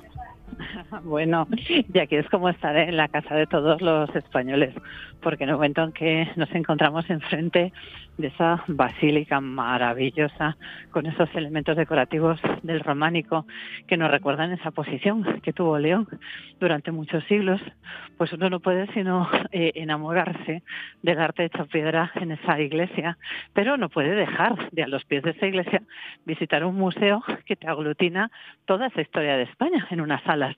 Un museo que ahora mismo está remodelándose y que en breve pues podremos ver en esplendor, pero que ahora mismo nos permite pues conocer el panteón donde descansan nuestros reyes, nuestras reinas, príncipes, la historia de España viva y con unas pinturas que bueno pues decoran ese ese cielo bajo el que reposan nuestros reyes y que se están consideradas como la joya del románico.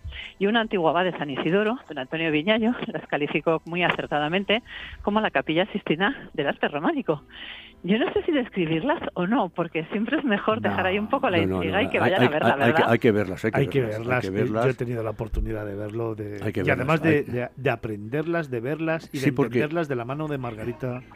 Y es una pasada. No, te, describen todo lo que es, lo que tiene cada cosa. Bueno, vas viendo todo el, el panteón real, que es una verdadera gozada. Y aquí también podemos decir, que si no que me corrija Margarita, que también originalmente había un templo romano. Claro, es que además fíjate que eso es muy bonito porque no solamente se han conservado algunas de las de las piezas, ¿no? En forma de un calendario que está en la propia portada, en la puerta de acceso principal de la iglesia, que es un calendario de origen romano, probablemente mitraico, pero es que a mayores sabemos que debajo de todo ese gran complejo, que ahora mismo también alberga pues el museo, la casa de los canónigos, claustros, incluso un hotel en el que poder alojarse, bueno, pues dentro de ese gran complejo tenemos justo debajo donde estaba el antiguo hospital de la Legión Séptima Gémina, es decir, una de las grandes estructuras a mayores. Y todo eso junto nos habla de nuevo de la historia viva, de la historia viva de metros abajo y también de metros arriba, porque junto con las pinturas del Panteón, pues tenemos la capilla, por ejemplo, en la torre, donde eh, hoy en día hay una réplica de un gallo, pero que es un gallo del siglo VII que vino desde Jerusalén, allá por el siglo XI, y que forma parte de un tesoro enviado desde la zona de lo que hoy en día es Egipto, que entonces era el califato fatimí, y que arribó a León y nos trajo otra de las grandes joyas, que es el Cali de Doña Urraca, que bueno, pues documentos egipcios demuestran y la propia tradición histórica que es uno de los más firmes candidatos a ser lo que después en literatura se conoce como el Santo Grial.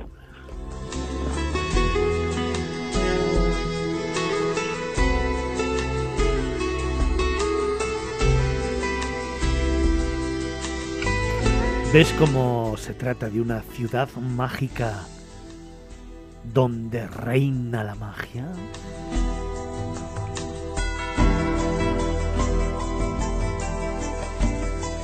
Nos las están contando despacio, poco a poco y paso a paso en ese caminar que estamos escribiendo con letras de oro el profe Felipe Alonso y Margarita Torre, la candidata a alcaldesa de León.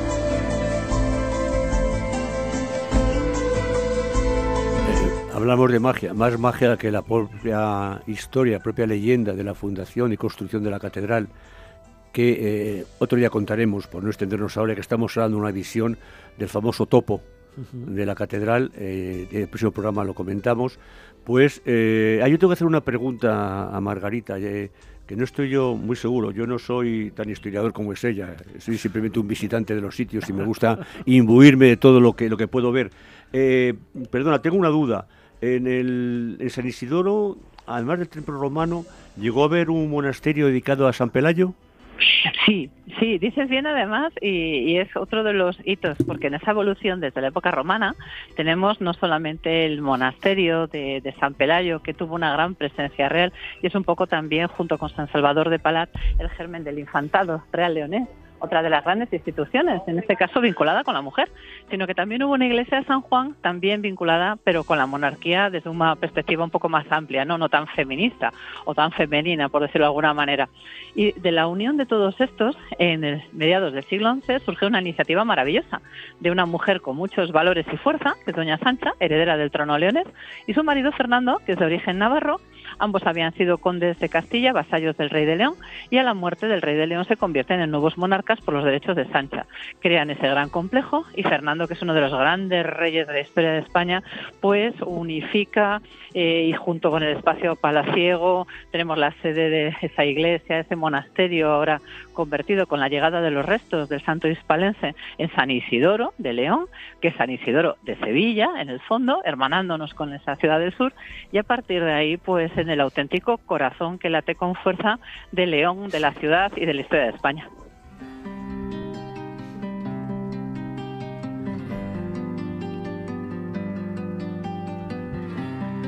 ¿Cuál es nuestra siguiente parada? Yo lo intuyo, ¿eh? Pero vamos a ver, venga, ¿dónde me llevas?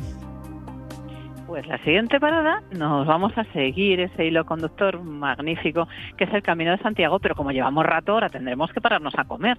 Así que vamos a irnos a tomar unas tapas por la ciudad y ahí podemos elegir desde esa plaza mayor con ese barrio húmedo hacia la zona de la Plaza del Grano, que es un sitio donde se encuentra La Paz, junto a la iglesia del mercado, convento de las Carvajalas y un empedrado maravilloso que nos permite soñar con momentos antiguos y que nos ofrece una buena posibilidad de degustar la gastronomía leonesa en muchas variantes.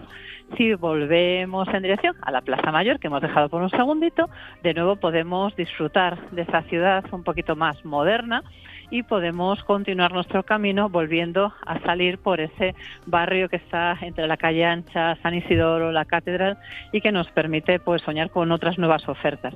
Ya hemos comido, ya hemos descansado, nos hemos tomado un café eh, y seguimos camino. Y seguimos camino para eh, redondear a través del puente de San Marcos un itinerario maravilloso que nos lleva hasta el parador de San Marcos, pero que originariamente, y esto hay, pues es algo que mucha gente no sabe, no solamente fue un convento, es una de las auténticas joyas. Hoy en día es un parador de turismo, es cierto. También es una de las sedes del Museo de León que junto con el Musac, el Museo de la Catedral o el de San Isidoro, Botines o algunas otras maravillas que tenemos como la Casona Romana o el Museo del Reino de León, pues nos hablan un poco de esta, de esta ciudad que, que está muy viva. Pero es que además San Marcos es una de las joyas del camino, porque originariamente en el siglo XII se fundó en 1152 como hospital de peregrinos. Un hospital un hospital de peregrinos que por orden de la reina Sancha y del rey Alfonso VII, su hermano, pues pasará después a no solamente ser ese hospital de peregrinos, sino posteriormente, en manos de la monarquía, a ser el centro de una orden militar, que es la Orden de Santiago.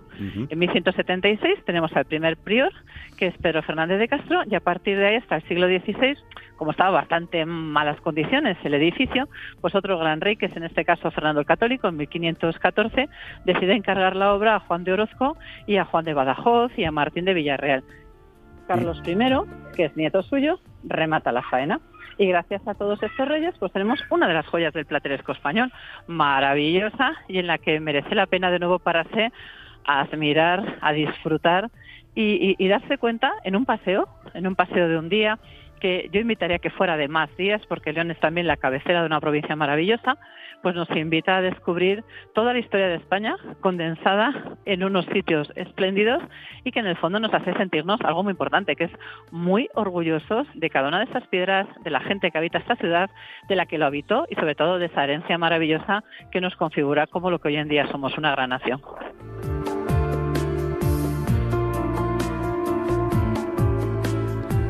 Felipe, financiado por los Reyes Católicos, creo que destinaron a su construcción 300.000 maravedíes. y que además de ser eh, hospital de peregrinos, eh, tuvo una época que fue prisión, donde tuvo encarcelado una figura muy importante. Sí, señor. Eh, entre 1639 y 1643, si no me equivoco. Sí, sí, nada más y nada menos que el señor Quevedo, que como siempre ha estado revolucionado por todas partes, al final acabó dando con sus huesos aquí. De hecho, de hecho, eh, no es una historia que digan, porque hay veces que hay personajes que aparecen y desaparecen en algunos lugares y que a lo mejor no han estado allí nunca. Él, en una de sus obras, en, sus sueños, tiene reconocido que eh, donde estaba, él conocía una pared donde se podía acercar para escuchar el, río, el cauce del río, el descubrir de la corriente del río. Y luego eh, hay una historia muy divertida ya sé que me gusta buscar siempre un poco los entresijos, Yo no sé si Margarita estará de acuerdo conmigo, pero bueno, a mí me gusta contar estos entresijos. Y es que Quevedo eh, se suele aparecer cuando le viene bien y quiere, en plan mal, con su humor clásico y, os decir, malhumorado, eh, asustar a algunos de los eh, alojados allí por los pasillos del parador. Eh, dicen que eh, yo no lo he visto ni oído, aunque en otros sitios he oído y visto otras, otras, has visto en otros lados. En otros lados otras cosas, pero aquí no, no, he tenido la suerte de encontrarme con, por un pasillo. Para, eh, siempre que voy a León, la verdad es que debo reconocer y que voy al parador, me llevo un libro de él para ver si lo veo y me lo quiere firmar, me lo quiere dedicar. Pero no, todavía no. Todavía no me he dedicado, pero insistiré. Pues déjame que sigamos recorrido. Va.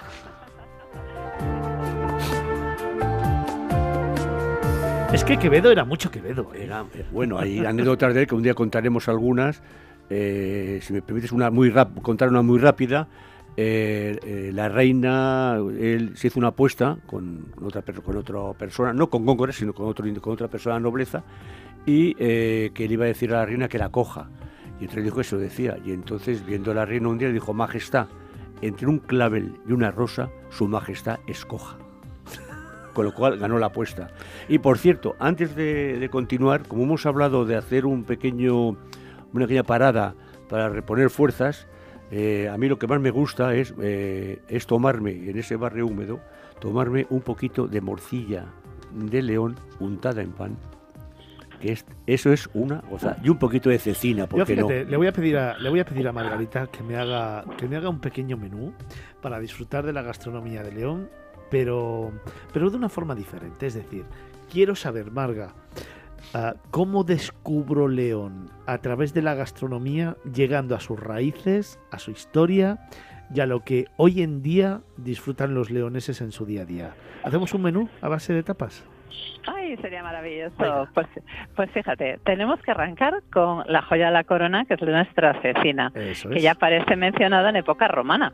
Así que tenemos dos mil años de historia, mientras degustamos un producto extraordinario, que además es un poco apto para todos los públicos, hasta el paladar más exigente, porque es nuestro jamón ibérico versión leonesa o versión norte de España. Tenemos unos quesos en esta bendita provincia que son absolutamente maravillosos, desde el queso de Valdeón hasta los quesos de tipo manchego, es decir, oveja curado, cabra. Si no os gustan los quesos, este es el paraíso de los queseros. ¿Qué voy a decir de los embutidos, el chorizo, etcétera? Pues otra auténtica maravilla. Los jamones también. Y a partir de ahí podemos ir componiendo pues eh, productos típicos de la gastronomía, no solo de la capital, sino, por ejemplo, de la provincia, como esa empanada típica del Bierzo, que se llama empanada de batallón, que no voy a desvelar qué contiene, pero sí les puedo decir que está rico todo. Y se comen hasta los bordes del pan. Aquí no se dejan, se come todo.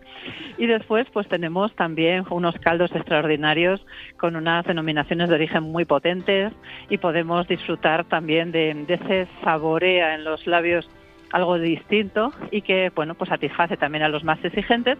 Y hay los que somos dulceros, Dios mío, pues, ¿qué voy a decir? Que me estoy hasta ahora mismo relamiendo, pensando en todos los maravillosos dulces que son un poco tradicionales de esta tierra y sobre todo en, la forma en la que nuestros confiteros, que fijaros que hasta en la época de los protocolos notariales, siglo XVI, XVII, XVIII, se alababa la extraordinaria calidad de todos los maestros que hacían, bueno, auténticas obras de arte con el dulce. Y me estoy relamiendo y esto va a empezar a estar mal, ¿eh?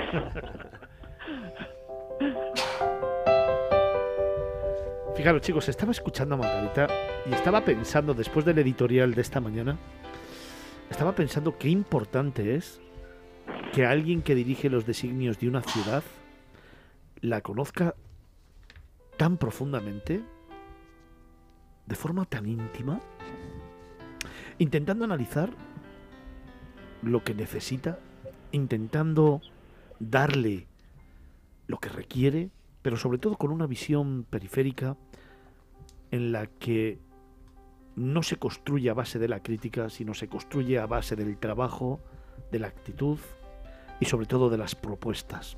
No se construye a través del enfrentamiento y el enconamiento y la polarización, sino a base de conocer las raíces culturales e históricas de donde vives para poder aprovecharte de ello, saber cuál es la esencia de tus ciudadanos, de lo que piensan, de lo que sienten, de lo que buscan, y de lo que quieren para poder en base a eso hacer una política constructiva y una política cercana en la que recuperes además tu ciudad y sepas compartirla. Y qué importante es que un dirigente realmente se imbuya de la historia, de lo que ha sido, de lo que es y de lo que pretende ser un destino para poder hacer una, una, un proyecto político de presente y de futuro.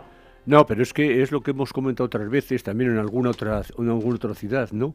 Es que el, político, eh, el alcalde este, o el político, que se dé cuenta que está al servicio de la sociedad, no está al servicio de, otro tipo de, circunstancias.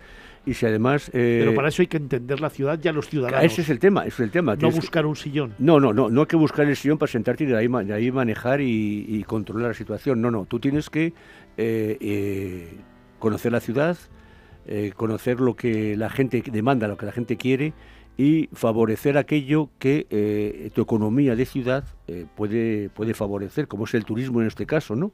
Siempre hemos comentado de la falta de que muchos políticos no saben lo que es el turismo realmente o no lo valoran como tienen que valorarlo.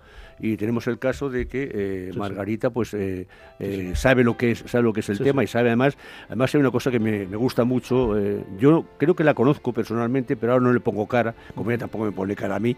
Pero eh, yo ahora mismo desde Eso que gana, Felipe. ¿Eh? Eso que gana. No, ella, gana. El no, no, conocerme a mí gana mucho porque, porque vamos, o sea, eh, la verdad es que yo, fíjate si soy feo, que me fui a poner una, me fui a disfrazar para los carnavales y me vendieron solo la gomita, o sea que es igual. Pero vamos, no, me refiero que me encanta escucharla porque estoy disfrutando. O sea, yo conozco León muy bien, he estado muchas veces. Conozco, una, conozco León de, yo creo que como a palma de mi mano. Y estoy disfrutando, escuchándola. Eh, y ha metido una cosa muy interesante ahora, y yo quiero también meter otro, otro chascarrillo. Y es que, aparte de todo lo que tiene León, ya ha hablado de la provincia, es la única provincia de España que tiene, provincia de España, que tiene dos edificios de Gaudí uno en León Capital y otro en, Astorga. Sí, señor. Efectivamente, lo estuve viendo hace dos fines de semana y, merece mucho la pena.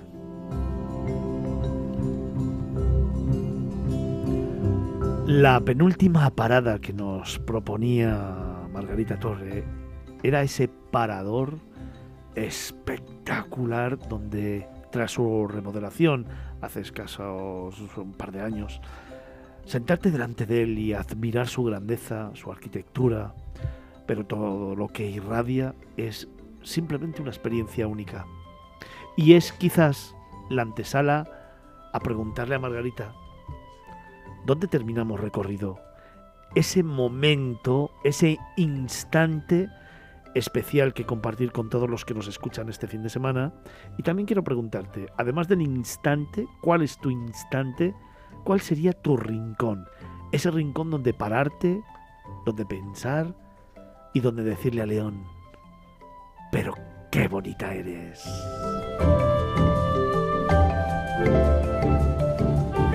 ¿Cuáles son? A ver. Ay, qué difícil me lo pones. Pues mira, tengo, tengo muchos. Realmente elegir uno es complicado. Pero una de las eh, visiones más bonitas que uno puede tener de León es en Puente Castro, donde está el Museo de las Tres Culturas. Sí, señor. Y donde en una loma a la derecha, antes de cruzar el río y iniciar ese camino de Santiago para entrar en la ciudad, es decir, hacemos el recorrido a la inversa ahora, pues se sube uno a donde estuvo un fortín romano, un castillo de Alfonso VI y donde se alojó la comunidad judía más potente de todo el reino de León hasta que fue destruida en el siglo XII finales. Y la vista que tenemos desde allí, dominando la ciudad a nuestros pies, viendo todo lo que es la Cantábrica lejos, eh, con, esas, eh, con esos días luminosos que tiene León, que es espectacular el azul como el que ahora mismo nos regala, es ese momento en que te sientas, te das cuenta de lo pequeñito que eres y lo grandes que son las personas que te han precedido, ¿no? Esos hombros de gigantes sobre los que hoy en día estamos. Ese es uno de mis rincones. Otro de ellos, pues, está al lado de San Marcos, por rematar. Al lado de San Marcos tenemos un parque que fue un parque de obras públicas y que ahora conocemos todos como el Parque Quevedo el Parque Quevedo en honor a nuestro escritor, que es un poco donde miraba él desde la ventana, ¿no? Al otro lado del río. Es uno de estos espacios donde se puede ver pues un poco la flora, distintas especies autóctonas de León y tenemos rinconcitos maravillosos que en cualquiera de ellos pues se puede disfrutar de esa otra clave que tiene León, que es la naturaleza. En León ciudad tenemos unos parques extraordinarios, en León provincia unos espacios espectaculares.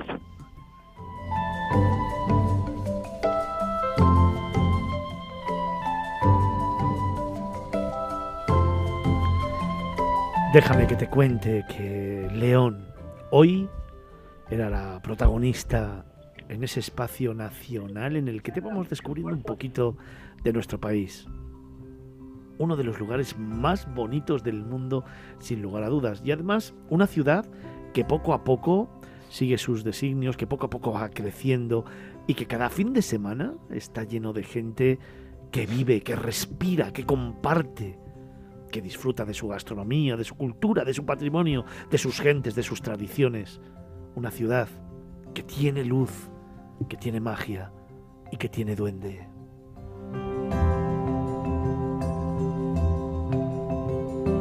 Margarita, una ciudad por la que todavía hay que trabajar mucho y en la que hay que hacer muchas cosas, ¿eh? Queda mucho por trabajar, pero es un reto maravilloso. Cuando está todo resuelto y acabado, la verdad es que uno dice, jolín, que alto me han puesto listón, pero cuando queda mucho trabajo por hacer, es ese momento en que dices, qué bueno pensar que junto con todos los ciudadanos podemos colaborar a hacer algo estupendo que dejar en herencia a nuestros hijos. Y este es el momento, así que es un desafío maravilloso. Oye, si llegas a la alcaldía, si eres la futura alcaldesa de León, ¿hablamos de turismo? ¿Va a ser un pilar fundamental de tu legislatura? ¿Hablamos de cultura y de turismo? Hablamos de cultura y de turismo. Los de los grandes vertebradores. León es una ciudad de patrimonio, es una ciudad de cultura, es una ciudad gastronómica, es una ciudad que tiene que vivir por y para el turismo y otras iniciativas. fundamental, pero sobre todo ¿Cuántas ciudades conocemos en Europa que simplemente por el hecho de ese patrimonio maravilloso se convierten en el polo de atracción como un imán, ¿no? que, nos lleva a cientos de kilómetros para disfrutar de cada una de esas piedras? Pues eso encima le sumas que tenemos esa oferta gastronómica, una estupenda oferta hotelera, hostelera que decir, y, y, le unes el carácter de los leoneses, que tenemos fama de ser como muy cerrados, que somos la gente más abierta del mundo. Aquí nadie se siente de fuera. Entonces tienes pues uno de esos enclaves donde la gente que viene, pues eh, queda un poquito feo decirlo estando en León, ¿no? Pero siempre la gente vuelve y vuelve una vez y vuelve otra vez y es como el Camino a Santiago, lo haces una vez y lo repites 30, porque es un lugar que engancha y como bien dices que enamora. Oye, nuestros barrios más tradicionales, los barrios húmedo y el barrio romántico, yo creo, fíjate, que requieren de una actuación y que requieren de una de una actuación decidida por parte del consistorio para recuperarlos, para recuperar su grandeza, su luz y la magia que tienen. ¿Está dentro de tu cabeza a trabajar por ellos y para ellos? Sí, porque además, mira, ya saliendo un poquito de lo que es la parte más de, turismo, que es esencial, eh, León es imagen, y esa imagen tiene que ser la imagen pulcra, la imagen de esos leoneses y esa gente que se levanta cada mañana para levantar la ciudad, y tenemos desde, desde las instituciones, y yo creo que desde la ciudadanía, porque mi forma de entender la política es servir al ciudadano y no servirme del ciudadano, porque creo que el político tiene que venir comido de casa, por decirlo de alguna manera, es decir, con los deberes un poco hechos, ¿no? Eh, y no echar los dientes haciendo esto, sino venir a servir. Y cuando te das cuenta que esos barrios pues pueden mejorar simplemente con un poco de interés municipal, pues adviertes lo que decíamos antes, que queda un camino fascinante por recorrer, que es muy sencillo hacerlo con la buena calidad de la gente de León y sobre todo porque tenemos la materia prima, que es lo fundamental. Sin materia prima no hacemos nada, pero es que la tenemos entera. Y claro que hay que abanderar la recuperación de estos barrios y también, por supuesto, la de todos los barrios que componen León, porque nos ha quedado toda la periferia, pero es que entonces os quedaréis sin programa durante un mes, y no es cuestión. Oye, una, una recomendación y una pregunta. La recomendación, y permítame la licencia. León se ha convertido en una de las grandes mecas de la gastronomía, en un gran ejemplo de cuidar la gastronomía tradicional, la materia prima, preservar las tradiciones, preservar las recetas de antaño y además evolucionar también en la gastronomía porque tenéis estrellas Michelin que han sabido mostrar al mundo la esencia de León y de lo que representa León a nivel culinario, eh, dándole el toque de modernidad. Pero sin embargo, y en esa cultura del tapeo, en esa cultura de los vinos, en esa cultura de la calle, de compartir, de brindar, de subir la copa y de mirar hacia el futuro, hay ciudades que quizá os pasan por la derecha. Yo creo que la política de promoción gastronómica de León debería ser una prioridad a la hora de convertirla en un atractivo turístico máxime ahora que cuando los indicadores que existen a nivel mundial en la elección de un destino y de las motivaciones para visitar un destino, la gastronomía aparece en segundo lugar. Quizás es un reto, ¿no, Margarita? El poner en valor de una vez por todas la gastronomía de León como ha de hacerse, ¿no? Sin duda alguna. Fuimos capital gastronómica y bueno, pues fue una distinción a un trabajo que llevaba mucho tiempo realizado previo, es decir, fue un galardón, una medalla, no es como una competición, pero cualquier deportista sabe que para seguir estando en el top ten tienes que entrenar todos los días y desde los ciudadanos y desde el sector de la hostelería, pues esa apuesta es clara, es decidida y es firme. Lo que nos falta es ese impulso político, pero pero ahí tiene mucho que ver con cómo concibas tú la política, ¿no? Si la política la concibes como para ayudar, como para servir o la política la concibes como un medio de vida. Entonces, yo creo que mirando en ese futuro y no en la proyección personal de un político, es esencial tirar de esa gastronomía, porque es una de los grandes, uno de los grandes recuerdos que toda la gente te deja después. Cuando vienen, visitan y se marchan, pues todo el mundo te dice, jolín, qué bonita la ciudad, pero qué viene comido, ¿no? Entonces hay que tirar efectivamente de ese trabajo que se hizo y que ahora hay que volver otra vez a, a recuperar, no por falta de iniciativa, de verdad, de, de, todos los hosteleros que yo creo que se están dejando pues pues la piel, sino más desde el punto de vista institucional bueno, en este caso la piel no se la dejan. Y segunda cuestión que te quería plantear, si tú en un momento determinado, si llega este 28 de mayo donde concurrimos a las elecciones eh, municipales y ganas las elecciones y eres la futura alcaldesa de León, ¿dónde sueñas poner a León? ¿Qué quieres hacer para León como destino turístico del mundo? Uy, madre mía. yo quiero hacer de León la Málaga del interior. Eso es lo que yo quiero para León. Una ciudad que, que sea ese gran referente que tenemos en Málaga, que es un poco ese gran espejo de motor de, de, atracción turística y nosotros el mar no lo tenemos a dos minutos, el mar lo tenemos a una hora y poco en Gijón y en otras zonas de la costa asturiana, pero tenemos unas montañas a esos 15-20 minutos que esas son tan maravillosas que hay mucha gente que cuando descubre no la capital solo, sino la capital vinculada a la provincia, se enamora de ellas. Eso es lo que yo quiero para León.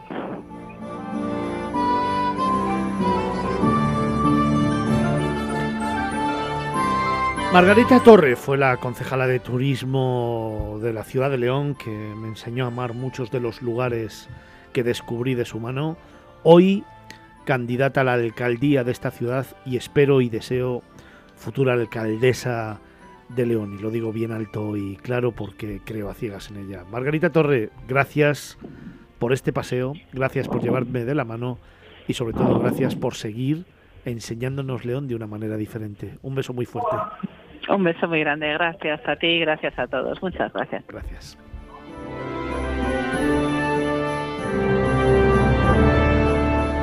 Felipe, un instante, un rincón.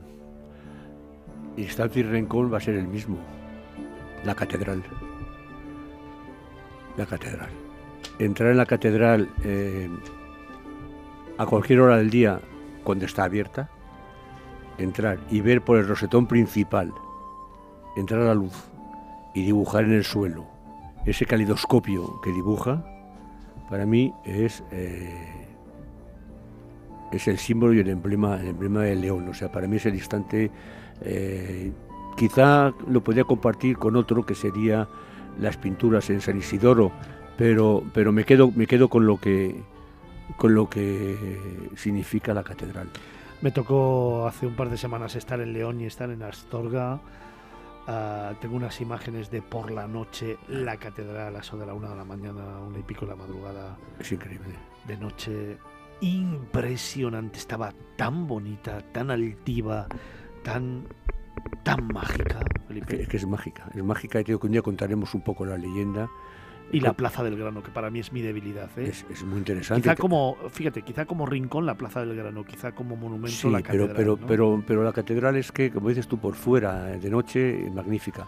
Y por dentro, el juego de luces que tiene. O sea, es, es realmente es. Eh, eh, yo creo que es la mayor exaltación del gótico que se puede, que se puede apreciar. No se me olvidará el día que fuimos a hacer el programa a León aquella noche, después de cenar, que llevé al equipo a la Plaza del Grano sin que supieran dónde iban Ujú. y les pedí que cerrían- cerraran los ojos, que se dejaran llevar y cuando cruzamos la esquina y les puse en el centro de la plaza, yo sé de una que lloraba. Ujú.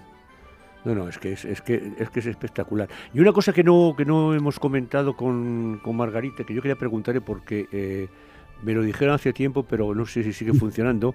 En la muralla está el famoso Café Quijano, Eso es. que es que dio origen Justo a un grupo, de Casa Botines. que dio origen a un grupo musical que es de allí que es de allí conocido como Café Quijano. y que sigue actuando. Sigue, yo sí. quería preguntarle si sigue el café abierto porque hace tiempo que no voy, hará como año y pico que no voy por allí y quería preguntarle si sigue funcionando el Pues, Café Quijano. Según sales de Casa Botines, de Claro, la puerta principal de Casa Botines, que está en la muralla. a la izquierda, coges una callecita frente a la muralla sí.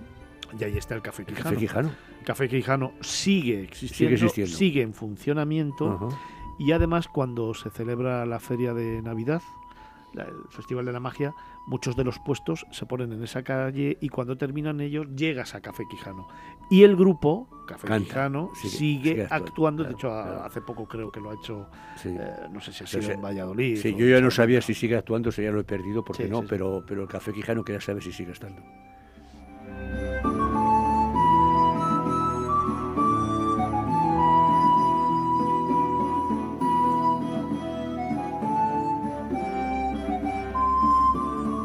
Me parece eh, una me parece muy interesante que de repente aparezca un grupo y que además eh, sea de un café y que el café está en la muralla. O sea, es una, es una forma también eh, novedosa, ¿no? De, de tener algo, algo distinto y diferente, porque León es diferente.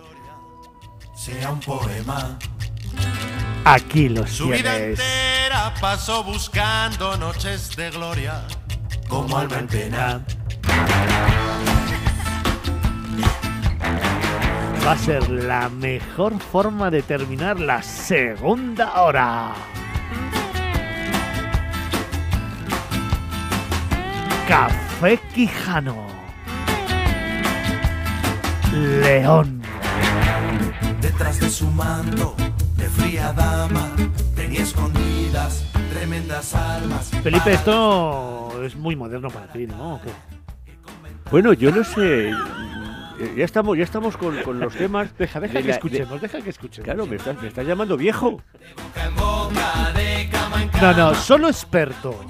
Bueno, y también mayor, por lo que veo. Venerable. Ahí está, venerable. Esa es la palabra, Carlos. Venerable era Buda, que déjate de líos de El, venerable. el mayor es eh, Antonio, tú eres venerable. Espera, que ahora me la, ahora me la voy a llevar. Dile, dile algo. Antonio, dile algo. Antonio, di algo, venga. Está provocando. Sí, sí, no, no, sí, sí, sí. Es que me está encanta provocando. Se está provocar. metiendo en un charco que además somos dos contra uno, que se prepare. Y luego llora. Y, y con muchos más años juntos que yo, claro. Entonces, evidentemente, claro. Con mucho más años de sapiencia. Naturalmente. Cara a cara y con ventaja, muy bien libraba. Le fue muy mal, de mano en mano,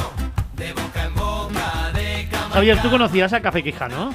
Hombre, claro, yo era pequeñito cuando suena esta canción, yo tenía, yo era un poco más pequeño, Ah, pero pero ya habías nacido. No, sí, además es una canción que ha envejecido muy bien, ¿eh? Yo creo que todavía se deja bailar. Carlos, a ti ni te pregunto, ¿no? Estos son de los No, tuyos. no, yo los he visto, los he visto en en directo, directo, y tienen un directo muy muy bueno. Porque hay sí, muchos señor. grupos que del disco al directo no es lo mismo y en este caso te diría que incluso en directo suena mejor casi que en disco. Y eso que Carlos es muy joven.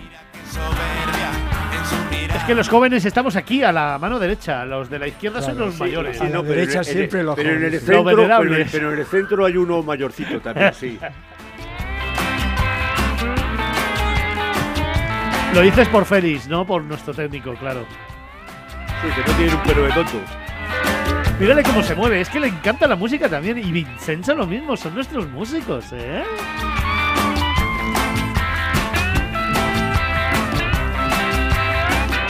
Nos vamos acercando a las 11 de la mañana, dos horas de programa consumidas, pero nos quedan muchas historias que contarte. a sus amantes. Es tiempo de llanto, es tiempo de duda, de nostalgia y de su locura.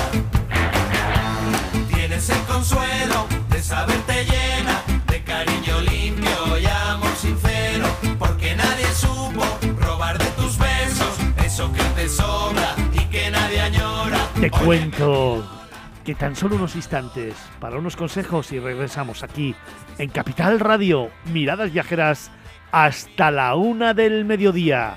Cerramos segunda hora con Café Quijano, símbolo de León.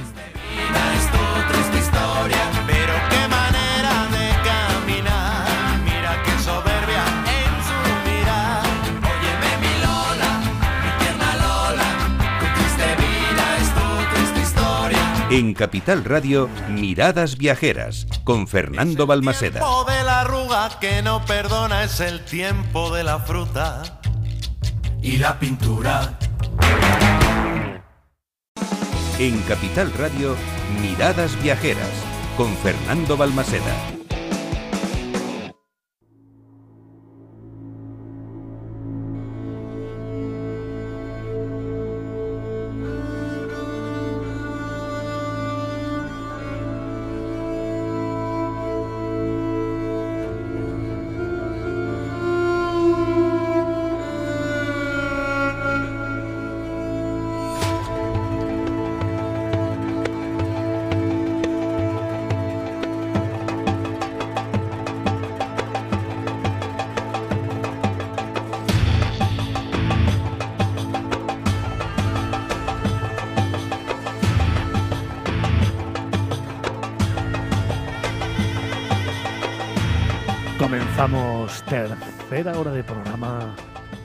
Abriendo ventana al mundo.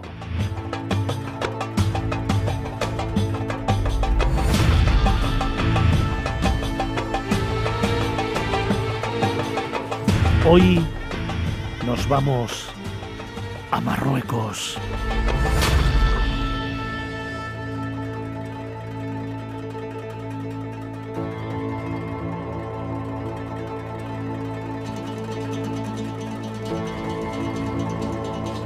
Hoy te descubrimos ese país vecino al que nos une tanta historia, tantos vínculos y tantas sensibilidades.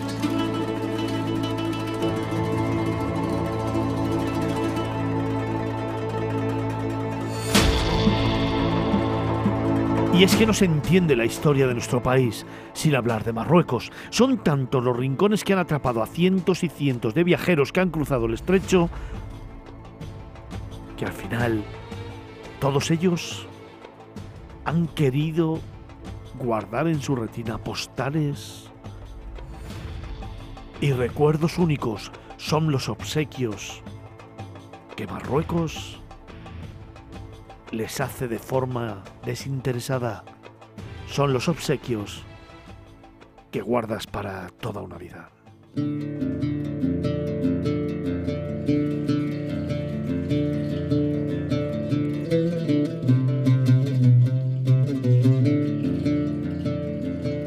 Fíjate, Tánger, ciudad de espías tan idealizada en novelas de detectives como inmortalizada en el cine. Marrakech, la ciudad roja, con una de las plazas más conocidas del mundo. Fez, la ciudad cultural del país, con su factuosa medina amurallada de Fez el Balí. Casablanca, una carta de amor al arte morisco y el art déco francés que dejó una de las improntas más célebres de la historia del cine.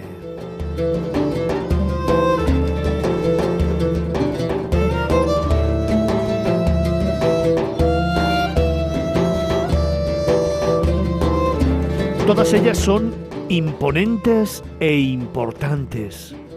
Siempre son las primeras elecciones de los viajeros para adentrarse a conocer Marruecos, pero pero todas ellas dejan de lado un tesoro oculto. Una ciudad a orillas del Atlántico, la cuarta ciudad imperial del país, donde se combina la perfección la tradición islámica con la modernidad y mentalidad occidental, donde se ofrece al viajero un oasis de calma dentro del habitual modo de vida del país norteafricano. Hoy abrimos ventana al mundo para visitar la capital de Marruecos. Hoy, en Miradas Viajeras, te descubrimos Rabat. Capital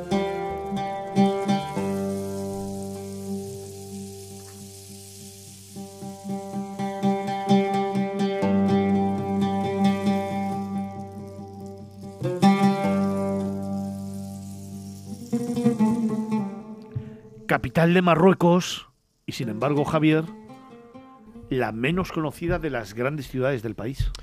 Bueno, a ver, es comprensible hasta cierto punto. Tú has mencionado algunas de las ciudades que son célebres, son conocidísimas, suelen ser las primeras opciones cuando te planteas un viaje a Marruecos. Y es totalmente justificado, claro que sí. Así que por eso quería romper una lanza en favor de esta ciudad, que visto de otra manera, porque siempre hay que buscarle un lado positivo, el que no sea tan reclamo turístico como puede ser Marrakech o Casablanca, eso hace que no esté tan masificada, que la puedas disfrutar. Hay un contraste entre, como tú bien has dicho, entre arte islámico y arte más de tipo colonial, más de tinte europeo.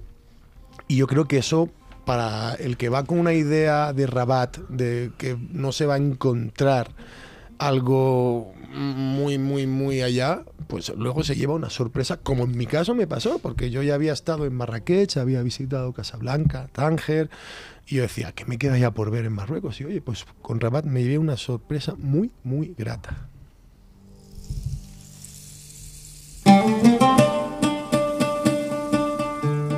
Una ciudad mucho más cuidada y limpia que otras. Una ciudad eh, menos bulliciosa y, y menos mareante, ¿no? Que, que otras. Y quizás esto la hace una ciudad más agradable para el paseo. Desde luego, a mí eso es lo que más me llamó la atención. Claro, si te vas a la plaza de Marrakech, a la plaza central, que aquello es un hervidero y es un poco caótico y locura, y lo comparas con la Medina de Rabat, que es bastante más civilizada, digámoslo así, dentro de lo que tiene las correrías y el, y el trajín de un mercado en el día a día en, en una ciudad de Marruecos, la comparación es obvia. Claro, si tú vas buscando algo más tranquilo, algo más sosegado, también con esencia marroquí, ¿eh? ojo, es que no quiero decir que porque haya menos gente ya tiene menos, menos personalidad, menos gracia, al contrario, eso es algo a, a resaltar. ¿eh? Y claro, pues si te vas a la primera parada, que es la Medina, es el obligado cada vez que vas a un país, a un país árabe, ¿no? Para ver un poco por dónde respira, un poco por ver cómo se mueven los habitantes de una ciudad, lo ves enseguida. ¿Qué es lo mejor de Rabat para ti?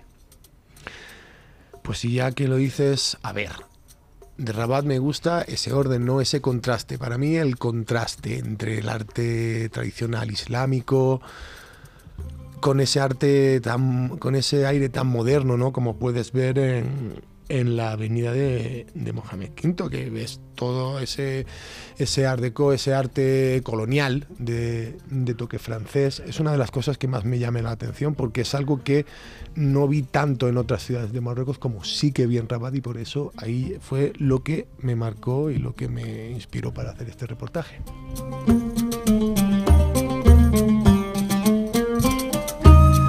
Al ser una ciudad menos bulliciosa, menos visitada por los turistas, tiene, yo creo, un carácter mucho más auténtico. Así que imagínate, después de la oración de la primera hora, tras la oración de la, de la mañana, de pronto el mercado intramuros empieza a cobrar vida, ¿no? Una lonja callejera con puestos con naranjas apiladas, con piletas de aceitunas, con gallinas, con montañitas de especias, con vivos colores y olores, patas de camello, la gente haciendo cola en el horno de pan, zumos, frutas, té, dulces recién hechos, es decir, la vida más auténtica de los marroquíes.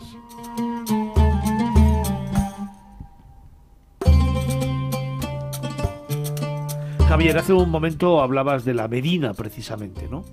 Y hablabas eh, de una medida diferente y que para ti fue muy sorprendente. Claro, todos tenemos en la mente que las medidas son casi caóticas, ¿no? Llenas de gente, bulliciosas, donde te vas pegando codazos con unos y con otros, donde incluso los comerciantes, ¿no? Te arrastran hacia, hacia sus tiendas, te introducen, te intentan vender, el regateo.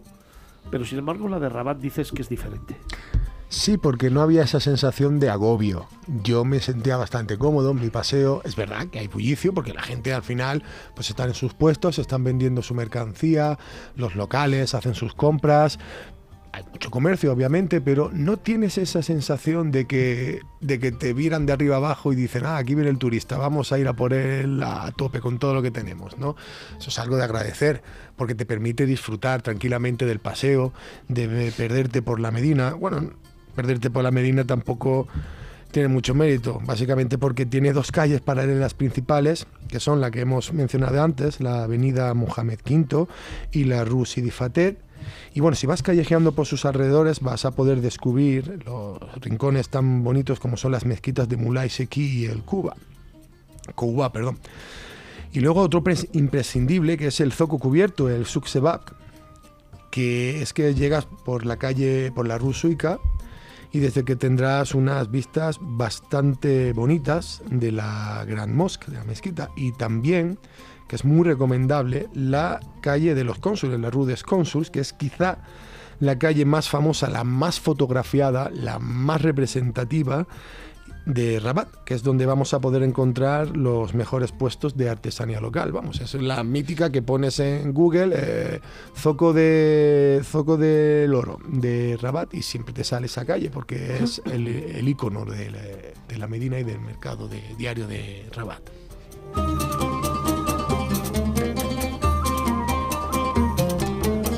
Hemos hecho o hemos dado un pequeño paseo por la Medina. Hemos recorrido rincones, lugares. Vamos a salir de ella y a mí me gustaría saber cuál es la próxima parada. Pues mira, Fernando, ¿qué te parece si hacemos un cambio radical y nos vamos a la parte más moderna de la ciudad para ver ese contraste, ¿no? Porque es continuamente una ciudad de contraste, Rabat. A un paso de la muralla nos vamos a ir a, a la fachada más moderna de la capital y vamos a llegar hasta la gran avenida de Mohamed V, que es una mezcla de los edificios coloniales, que estamos hablando de la época del protectorado, junto con mansiones de estilo europeo, con tiendas, cafeterías, cajeros automáticos, el Teatro Nacional, claro. Y aquí, en esta avenida, se ubica la estación de tren, que tiene su encanto, y en cuya puerta se toman los petit taxis, estos, estos, estos taxis azules tan característicos para moverse por la ciudad.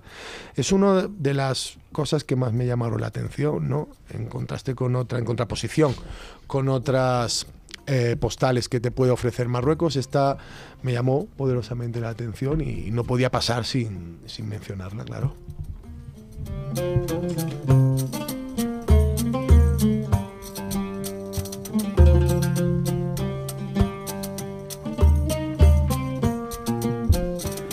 Más lugares y secretos que guarda la ciudad de Rabat. Venga, bien. Pues hay una visita obligada. Todo el que va a Rabat, no, aparte de, de ver este contraste de, de, lo antiguo con lo nuevo, no puede pasar sin ir a la Casba de los Udayas. Es una ciudadela árabe espectacular, un trazado que se remonta, el trazado actual que se conserva se remonta al siglo XII. Estamos hablando de la época almohade y que toma nombre de la tribu Udaya, ¿no? una tribu procedente del Sáhara que la, que la habitó.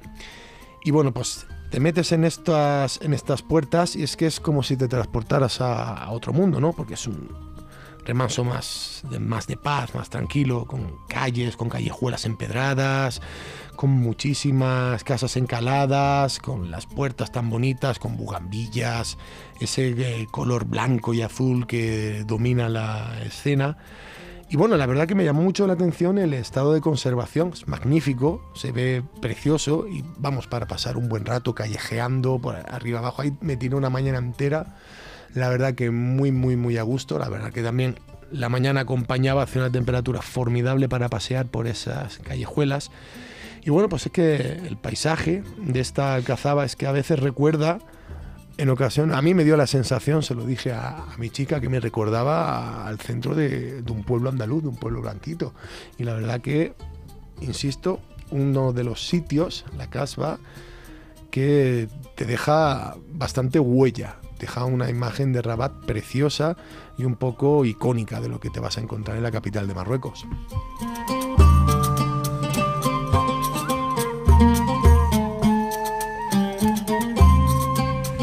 ¿Qué te parece si le dedicamos unos minutos a otear el horizonte y a ver el mar, a sentir el océano, ¿no?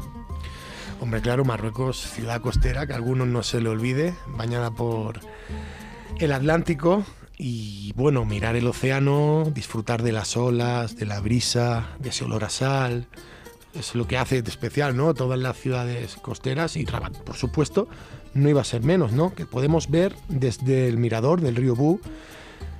Vamos a comenzar un descenso ah, y nos vamos a ir a la playa. Y de ahí tenemos que ir sí o sí al faro de Rabat. Es un faro impresionante, muy, muy bonito. Es que me recuerda a los alfiles de las, de las piezas de ajedrez. Y nada, en un paseo de unos 15 minutitos, pues puedes acercarte allí y ver cómo retumba el oleaje. Y en el extremo de la plataforma costera sobre el que se eleva esta ciudad, es una auténtica maravilla. También una postal de las que llevarse de, de Rabat. Y yo creo que, que tanto, tanto Felipe como Antonio y como Carlos, yo creo que es una ciudad que conocen mejor que yo, incluso habrán estado más veces y la conocen más en profundidad. No sé si coinciden conmigo que de los faros, mm, quizás de los más bonitos que se puedan ver en, en el norte de África. No sé si estáis de acuerdo Carlos, conmigo. fíjate, Carlos yo creo que no ha llegado a Rabat. Felipe sí, pero Carlos no. Sí, eh, Pero Rabat es demasiado, efectivamente, como estás diciendo, demasiado moderna. ¿no? Sí, exactamente. Demasiado moderna. O sea, es, eh, Muy sí tiene- europea. sí tienen sus barrios, tienen sus cosas, como has dicho, pero la impresión, lo que tienes, no es un Marrakech, Un- no, un Fez. no es un Chauen, no es todo eso. Siempre va a perder en la comparación Sí, con ellos. Pero claro. que, me, me- que me parece bien, ¿eh? que no todo tiene que ser exótico y sobre todo para los habitantes. ¿no? Pero eh, yo lo, vi, ah, lo que no, y- eh, no quita para que tenga sus cafés y que tenga sus, sus restaurantes de, ojo, de pescado y de, fri- y de fritura, ¿no? que eso es lo que más me interesó a mí. Y a mí lo que más me gustó eh, fueron. Yo he ido, he ido bastantes veces por allí. Lo que me gustado siempre es el mausoleo de Mohamed, Mohamed V, donde está la Guardia Imperial haciendo a caballo, haciéndole, mm, digamos que protegiendo eh, lo que es el mausoleo. Lo mejor es, columna- es, es quien está dentro pudiéndose. ¿no? Bueno, y la. eh, no vamos, a andar, no vamos a hablar de la gente que está entreprendiéndose porque hay mucha gente que se pudre en muchos sitios y otros que se tienen que- otros vivos, y otros que, se- no, y otros que se tendrían que pudrir ya. Eh, no, eh, lo que más me gusta es que en el mausoleo están un montón de columnas romanas que son todas de la ciudad de Volubilis, que es una ciudad que está eh, al sur de Meknès, ¿eh? una ciudad romana impresionante. El tema que tiene Rabat, y efectivamente es lo que acaba de decir un poco aquí este persona que habla de otros mundos, ¿eh? Eh, Se le ha olvidado el eh, nombre, está mayor.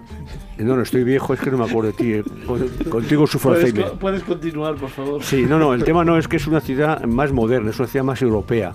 Quizá porque tiene la capital allí, eh, tiene la primera universidad eh, más occidental que hay en, en Marruecos, ¿no? Entonces, para mi gusto, al ser muy, muy occidental, para mi gusto, ¿eh? yo entiendo que para gusto los colores, yo soy más eh, enamorado de otras ciudades, como puede ser sobre todo de Fez.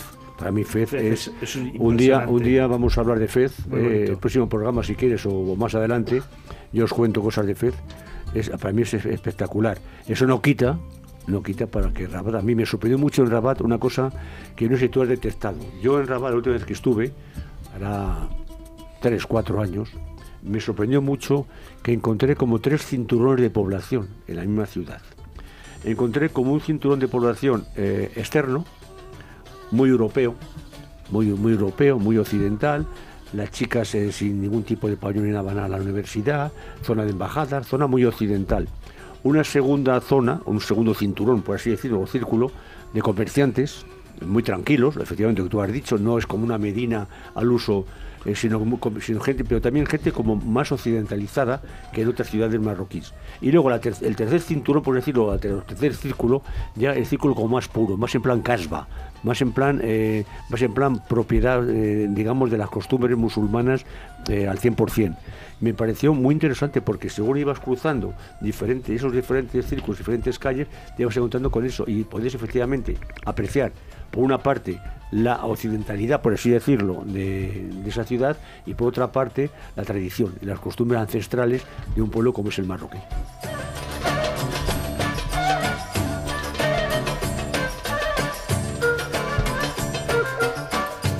Oye Javier, en esta parada que habíamos hecho para observar un poco el océano hay un hay una situación, o se da una situación muy curiosa, ¿no? Por un lado está el mar, por otro lado hay un cementerio. Es una estampa por cuanto menos curiosa. Es otra de las fotos que siempre te venden ¿no? cuando vas a, a Marrakech y ves el contraste, ves la playa abarrotada de gente, toda gente bañándose allí, y luego otro mar, pero de, lápidas. ¿no? Este cementerio, que es un cementerio pesquero, me gusta porque lo hablábamos hace unas semanas cuando hablábamos de Edimburgo, ¿no? El contraste, cómo tienen la, la cultura fúnebre, el tema de los cementerios en el mundo anglosajón.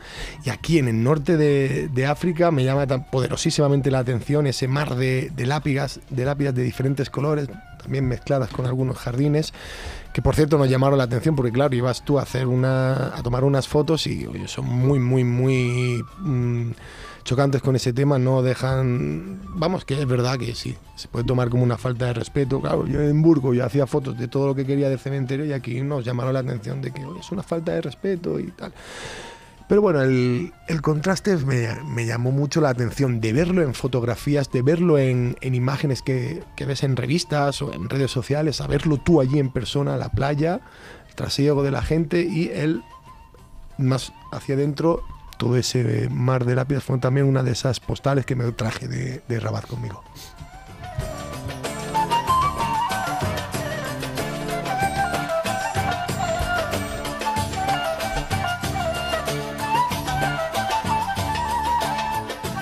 Va llegando poco a poco el atardecer y es momento de acercarse a un punto icónico de nuestro viaje por Rabat. Un bosque de columnas rodea la Torre Hassan. Lo primero que nos viene a la cabeza es la imagen de la Giralda de Sevilla o de la Cotubía de Marrakech. Pero no es para menos. Las tres fueron ideadas por el mismo arquitecto. Lo que hoy queda en pie de la antigua mezquita es el recordatorio de lo que pudo haber sido el templo más grande del Islam.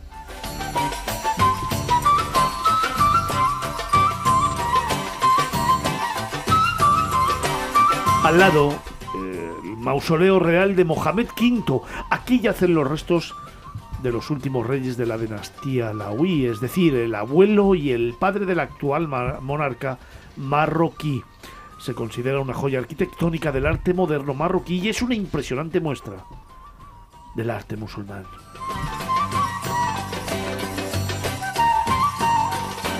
Javier, ¿reponemos fuerzas?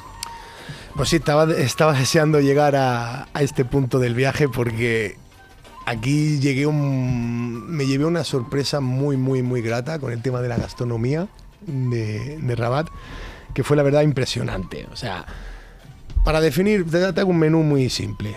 O sea, un tallín de cordero con cuscús, eso de verdad, que eso hay que vivirlo, hay que probarlo, hay que olerlo, que te abran la olla y encima la, mm, con menta, que te vengan los humos esos esos olores así de repente cuando traes un poco de hambre después de una buena caminata después de haberte marcado un día de visita por Rabat eso está sencillamente espectacular acompañado con pan marroquí calentito esponjoso este redondito. No sé si me comí dos o tres dos o tres bollos de pan, pues claro, yo iba con mis cubiertos dispuesto ya ahí al ataque y veo a los, a los, a los de al lado mojando sopa, mojando con- sopa. con la mano. Y como allá donde fueres tienes que hacer Sí, lo que ver, claro. pues claro, pues yo igual. Pues, ala, rebañando pan, Sí, rebañando y- pan. Y, metiendo la mano en el cuscús, comiéndote con la mano, o sea, es, es lo típico.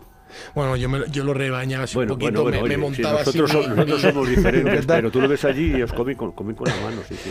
Pues yo es que tengo una debilidad por el cordero y si es tan especiado y tan intenso como lo hacen en, en Marruecos en Rabat concretamente, me vuelvo loco. O sea, y que se desmeche, que se vaya cogiendo así tan bien cocinado. Eso es una maravilla. Acompañado con té de menta recién hecho. Y luego con los dulces. Ya lo de los dulces, yo me volví con 3 o 4 kilos de más porque lo que me hinché a comer dulces, la chevaquia, los briwat, las fecas, la mecha, delicioso. Me ha costado encontrar en- eh, aquí en Madrid eh, pastelerías de típicas marroquíes. Pero vamos, como esos sabores, esas... Es que si puedo cerrar los ojos todavía noto el sabor a miel, sésamo, almendra, muchísima almendra. Es que Hubo abusan una, de la una almendra. pastelería muy buena en la calle Montera, pero luego la cerraron, que había un montón de pasteles. Había pasteles marroquíes y pasteles libaneses, Mm. pero luego cerró. Ahora hay otro tipo de delicatessen en la calle Montera. No se lo digas a Antonio que ha puesto ojos en blanco.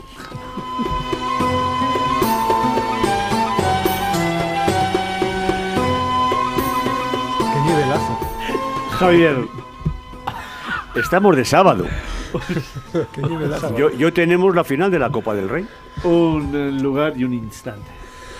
Pues con el lugar me voy a quedar con los jardines andaluces en el interior de la, de la, de la caspa, que me gustaron muchísimo esa variedad de, de vegetación en el entorno en el que se encontraban, cerquita de las vistas al mar. La verdad que fue una de las, de las imágenes que recuerdo de forma más vívida junto con la, con la gastronomía y otros puntos de, de la ciudad. Si tengo que elegir, creo que ese va a ser mi lugar. Y el instante, pues el instante es sentarme en un café en la Medina, como los autóctonos, y sentarme a tomar té y ver pasar gente, la gente con, su- con sus traqueteos, con su vida, con sus prisas y demás, y sentir que formas parte de esa ciudad, hacer como ellos, tranquilamente sentar, fumar, en aquella época fumaba, fu- fumaba allí como un carretero tomando té, y la verdad que ese es el, el instante con el que me voy a quedar de mi visita a Rabat.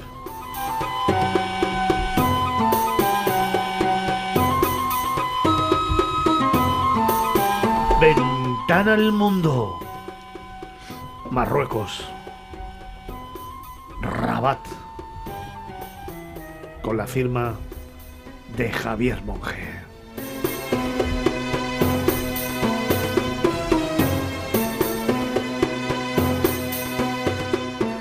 Miradas viajeras en Capital Radio.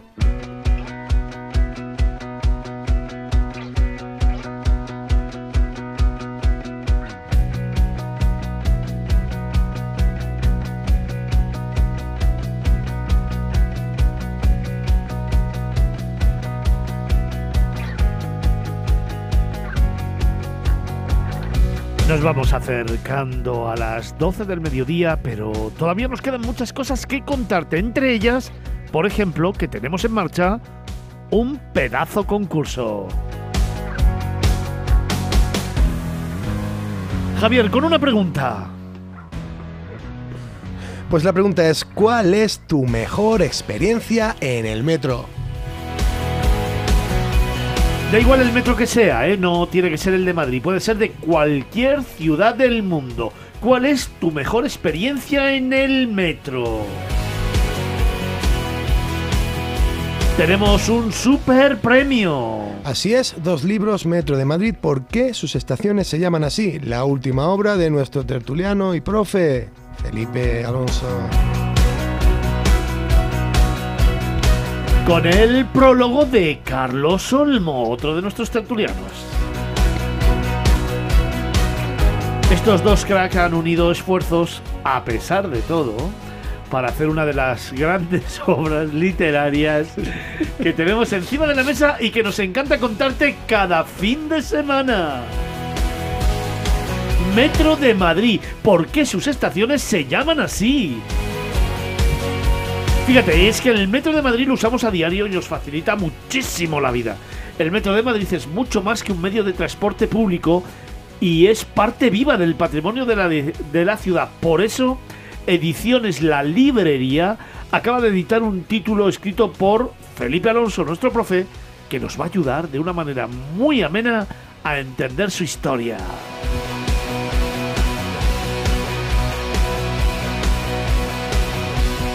Por ejemplo, ¿te has preguntado alguna vez por qué Embajadores se llama así?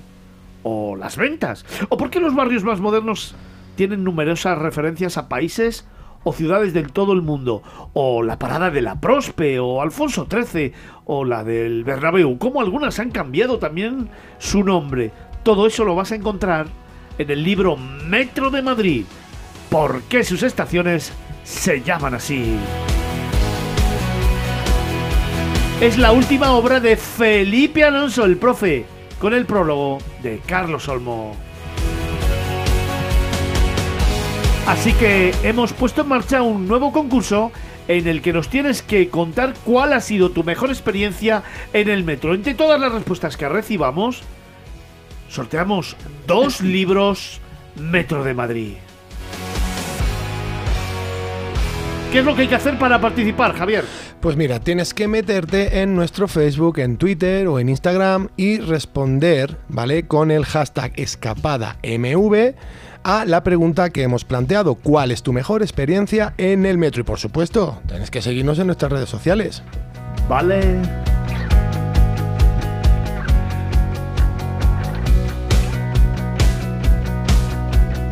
Venga, pues eh, vamos a recordar la pregunta. ¿Cuál es tu mejor experiencia en el metro? ¿Y cuál es el premio que tenemos? Dos libros Metro de Madrid. ¿Por qué sus estaciones se llaman así? Felipe, ¿por qué sus estaciones se llaman así? ¿De cuál nos puedes hablar hoy? Venga, Pues mira, voy a hablar de una rápida, eh, Latina. Venga. Latina, la gente no sabe que Latina es Beatriz Galindo. Es curioso que en, lugar de ser la estación Beatriz Galindo, pues como hay otra de Paco de Lucía, otra serie de gente, o de Quevedo, Ajá. o Goya, o Velázquez, no, es- no está. La llaman Latina porque Beatriz Galindo era la profesora de latín de Isabel la Católica.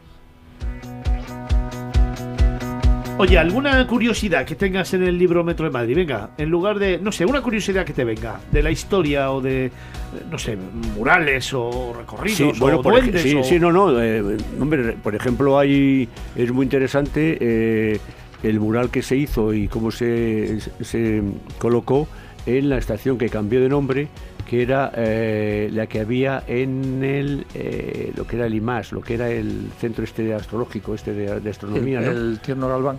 Sí, Ajá. sí. Ahí había, ahí en un principio la estación era una cosa, era normal, o sea, la estación no tenía más nombre, pero luego hicieron, le pusieron tra- a inaugurarse este observatorio, por así decirlo, ¿eh? se puso el nombre también del centro este y entonces debajo, cuando entras en la estación, tienes allí unos, una se- serie de, de murales y cosas eh, relacionadas con la, con la astronomía y con el y con el universo. Y otra, por ejemplo, también muy interesante, que además nosotros y mucha gente recorre, nosotros hemos recorrido una vez al año por lo menos por obligación, es la que está en el Parque de las Naciones, el que está al lado de IFEMA, que allí hay una serie de murales dedicados a todo lo que representa el turismo en el mundo. Puedo hacer una pregunta, bueno, una pregunta no porque yo lo aprendí, lo descubrí al leer el libro, pero que también es muy curioso, porque en Madrid casi todas las líneas de metros, eh, o todas menos una, eh, cuando estás en el andén te vienen por la derecha. Sí, es verdad. Que nos lo cuente Felipe. No, que no, no, cuéntalo tú que te has, te has sorprendido, venga. Bueno, pues eh, en principio como la digamos el conocimiento técnico del metro de Madrid viene del metro de Londres original y entonces allí ya se sabe que van al revés que el resto del mundo. Bueno, pues se- se decidió porque en, en la mayor parte del, del mundo no anglosajón los metros vienen por la izquierda, Sí. pero hay una línea que es la 10, Sí, ¿no? sí, sí. que es al revés, Es al que revés. llegan por la izquierda. Lo que no recuerdo es cuál es la razón. Bueno, la razón de la 10 es que es una línea moderna que ha tenido que hacer un cambio, o sea, hay que hacer un cambio entre Olivos. Ujú. Entonces, para que el cambio sea más rápido, viene así, viene por esa zona, porque en Tres Olivos hay, hay tres andenes diferentes. Está el andén que viene, de, que viene, digamos, de la zona de Príncipe Pío, que es el que va hacia el Hospital Infanta Sofía, eh, y ahí, ahí se para y tienes que hacer un cambio de, un cambio de, de andén. Y el otro andén es efectivamente es ese, que te, te obliga a ir al revés, eh, y entonces son dos andenes que tiene, o dos, digamos, dos carriles de vía. Uno que no funciona y que se tiene apartado como un aparcadero, y ese que es el que funciona normalmente, que es el que va, que va al revés. Una pregunta. ¿Cuál es tu mejor experiencia en el metro? Un premio. Dos libros de Metro de Madrid, ¿por qué sus estaciones se llaman así? Es la última obra de nuestro tertuliano Felipe Alonso, con prólogo también de nuestro tertuliano Carlos Olmo.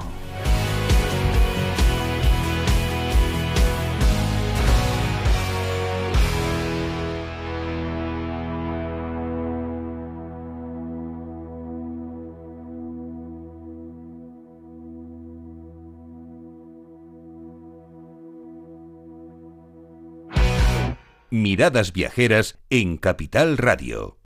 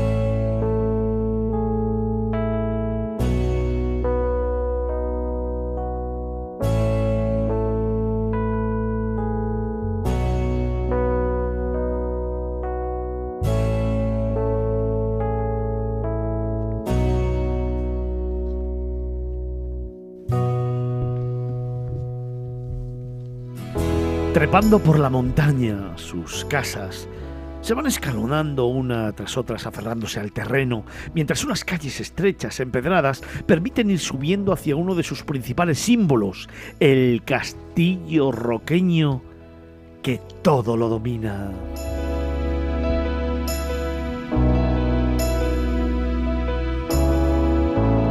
Se trata de una población que sorprende cuando aparece de repente ante los ojos del viajero. Alcalá del Júcar, uno de los pueblos más bellos de una provincia poco conocida en Albacete, es nuestra escapada de hoy. Es nuestro pueblo de miradas viajeras. Es nuestro próximo relato.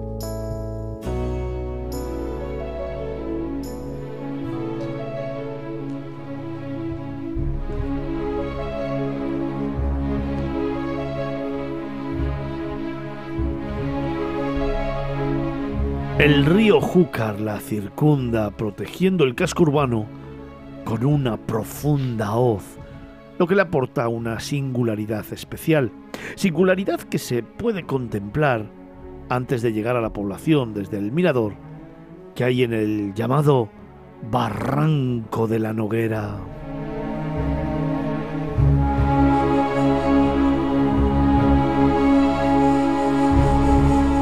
Alcalá del Júcar es una caja de sorpresas, pues si desde el exterior su belleza llama la atención, atrae la blancura de sus casas que buscan escalar el cielo cuando se penetra en la población. Y la sensación es la de estar en un lugar del que no se quiere salir.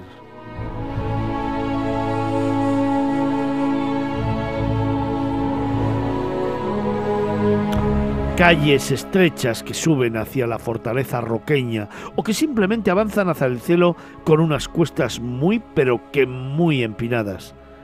Y esa montaña, en ese peñón, un buen número de cuevas que prácticamente lo atraviesan.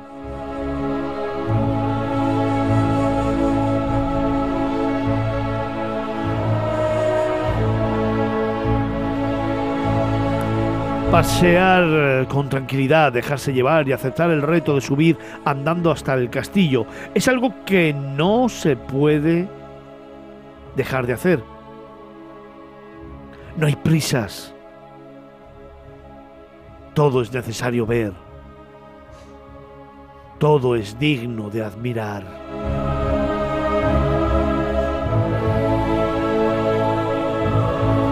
Sobre todo destaca el castillo Felipe, pequeño pero seguro, vigilante audaz de un tiempo pasado, cuando esta zona era fronteriza entre los reinos cristianos y el Al-Ándalus.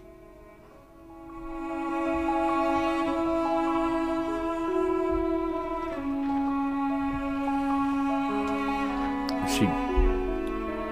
Es muy, muy interesante y muy especial. Muy especial porque, como bien has estado diciendo, es un castillo roqueño. No es muy grande, pero demuestra la importancia que tenía en, un momento fundamental de la historia de España, que tenía esa zona. Es una zona de paso entre lo que era eh, el Levante y lo que era Al-Ándalus.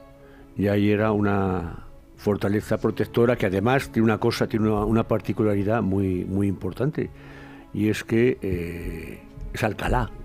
Alcalá en musulmán o en árabe es el castillo. De ahí viene el nombre de la población, que sería, entre otras cosas, podríamos traducirlo por el castillo que está al borde o encima o junto al río Júcar. Ahí sería Alcalá del Júcar.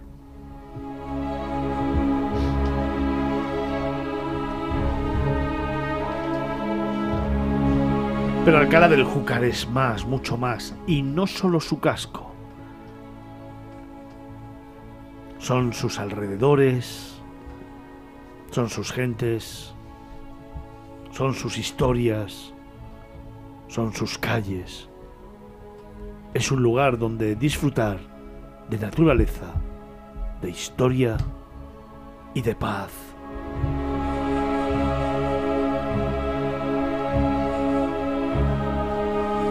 Por cierto, un casco urbano que fue declarado histórico artístico, conjunto histórico artístico en el año 1982, Felipe. Sí, eh, realmente no hay, no es como otros lugares que podemos destacar tal o cual edificio o, o tal o cual palacio, sino que lo que destaca más es la propia construcción de las casas, cómo están construidas y cómo se están eh, elevando a lo largo de- del peñón que ocupa, ¿no? Eso es lo que realmente eh, creo yo que ha sido eh, lo que más eh, ha destacado para considerarlo conjunto histórico-artístico. Es una situación singular, es una población excavada, excavada en la propia montaña, homenajeando de alguna manera ese castillo que está, que está arriba como castillo protector, como lugar protector, ¿no? Y las casas están, eh, digamos que dándole una especie de como de, como de homenaje. Eh, quizá lo que más puede destacar eh, con, este, con esta idea de, patrimonio y con esta idea del castillo es también la, la torre de San Andrés Apóstol, que es, bueno, los naturales del lugar la consideran como un segundo símbolo que unir al castillo y es una torre que, bueno, tiene hasta 70 metros de altura, es del siglo XVI y yo aconsejo que se la visite por dentro, o sea, que no se pase de, largo y últimamente se quede uno mirando y diciendo qué altura tiene ¿no? esta construcción. Y bueno, hay una cosa también que es muy, muy interesante, yo creo que se puede destacar. Yo no lo destacaría como símbolo, pero, pero quizá como curiosidad, que es la plaza de toros de la población. Eh, las plazas de toros, todos sabemos que eh, son generalmente redondas, son de una circunferencia. Hay alguna, hay alguna en algún pueblo manchego que llega a ser eh, rectangular, pero aquí la diferencia es que eh, tiene forma elíptica. Y bueno, y eso mm, puede preguntarse por qué. Pues es muy fácil, porque tiene que adaptarse al terreno. Estamos hablando de una población que está en un risco, subiendo, digamos que está arañando el risco para, para colocarse, y la plaza tiene que arañar también el risco, por eso tiene esa forma elíptica, porque si no, no se podría adaptar. Es decir, no, una casa podemos colocarla a dos niveles, pero hay que imaginarse que colocar a dos niveles una plaza de toros, eh, ¿por dónde, o sea, ¿dónde estaría el torero? ¿Dónde estaría el toro? Entonces hay que, hay que adaptarla, y por eso es elíptica.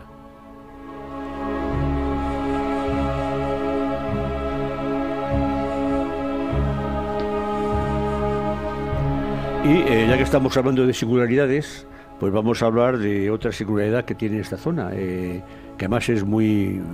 A mí me, divierte mucho porque son cuevas.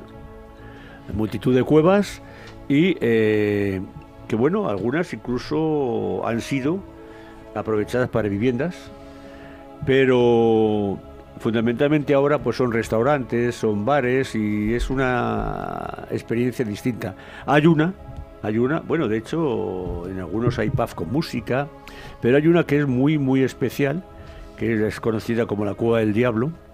Y esta cueva lo que hace es, más que una cueva, yo diría que es como un túnel, porque atraviesa toda la muralla. Entonces tú te entras por la parte, digamos, la parte sur de la cueva, eh, te tomas un vino, y acabas comiendo en la parte norte. o sea que atraviesas completamente el, peñón, ¿no? Es algo muy, muy interesante y además eh, yo le aconsejo visitar, aunque sea tomarte un vino, pero atravesar no son, no son muchos metros, porque la decoración que tiene es muy, muy interesante, muy especial.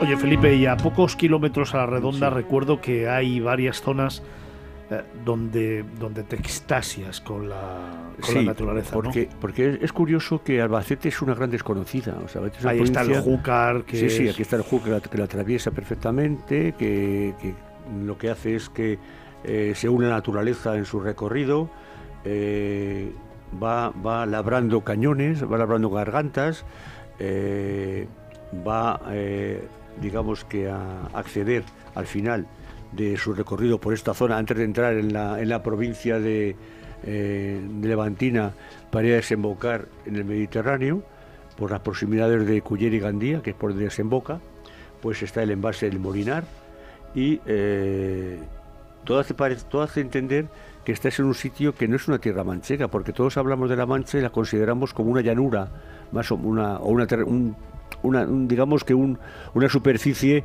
eh, con colinas, pero muy llana en general. Y aquí, sin embargo, te vas a encontrar con unos quebraderos, eh, te vas a encontrar con una zona muy quebrada, te vas a encontrar con unos desfiladeros. Merece la pena hacer un poquito de senderismo y darse una vuelta por allí. Ahí está el Parque Natural de la Hoz del Júcar, que es muy interesante. Eh, así, si es cierto que en la zona conquense eh, el Júcar eh, hace también una serie de hoces, sobre todo cuando pasa por la- Alarcón, de cual ya hemos hablado otras veces, de, de la población de Alarcón, aquí está mucho más remarcado. Y es una manera de que hace Júcar para despedirse de la Mancha. Eh, hay que hablar ha- hasta por Cuenca, hasta por Albacete, y se despide de la Mancha a través de, esta, de, de estas hoces para entrar en tierras levantinas, donde ya eh, unos kilómetros, unos cuantos kilómetros más allá, pues va a morir, por así decirlo, al Mediterráneo.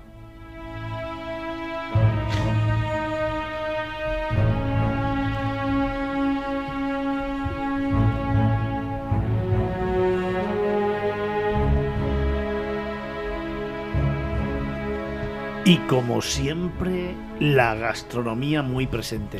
Sí, sí, en esta zona la gastronomía manchega es, buenísima, es los duelos y quebrantos, las migas manchegas, la, las gachas, que es curioso porque son tanto, o sea, las migas y las gachas se han puesto muy de moda, hubo una temporada se pusieron muy de moda en restaurantes de cierta élite y resulta que está este tipo de, de platos gastronómicos, por así decirlo, son los que comíamos, porque yo he sido afortunadamente, he tenido la, la posibilidad y la suerte de trillar, de sembrar, de recoger la uva y de recoger eh, la mies, el grano, era lo que tomábamos cuando íbamos al campo a, a trabajar.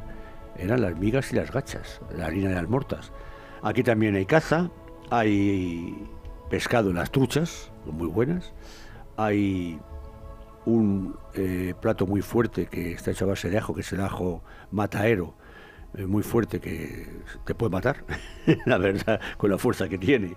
Eh, más que nada no es que te mates, que luego te queda un sabor al que no le guste el ajo, pero que te queda un sabor a ajo bastante importante y eh, muy fuerte y te puede crear eh, incluso un problema estomacal de tener un reflujo de, de- del estómago de alguno de los jugos gástricos, ¿no?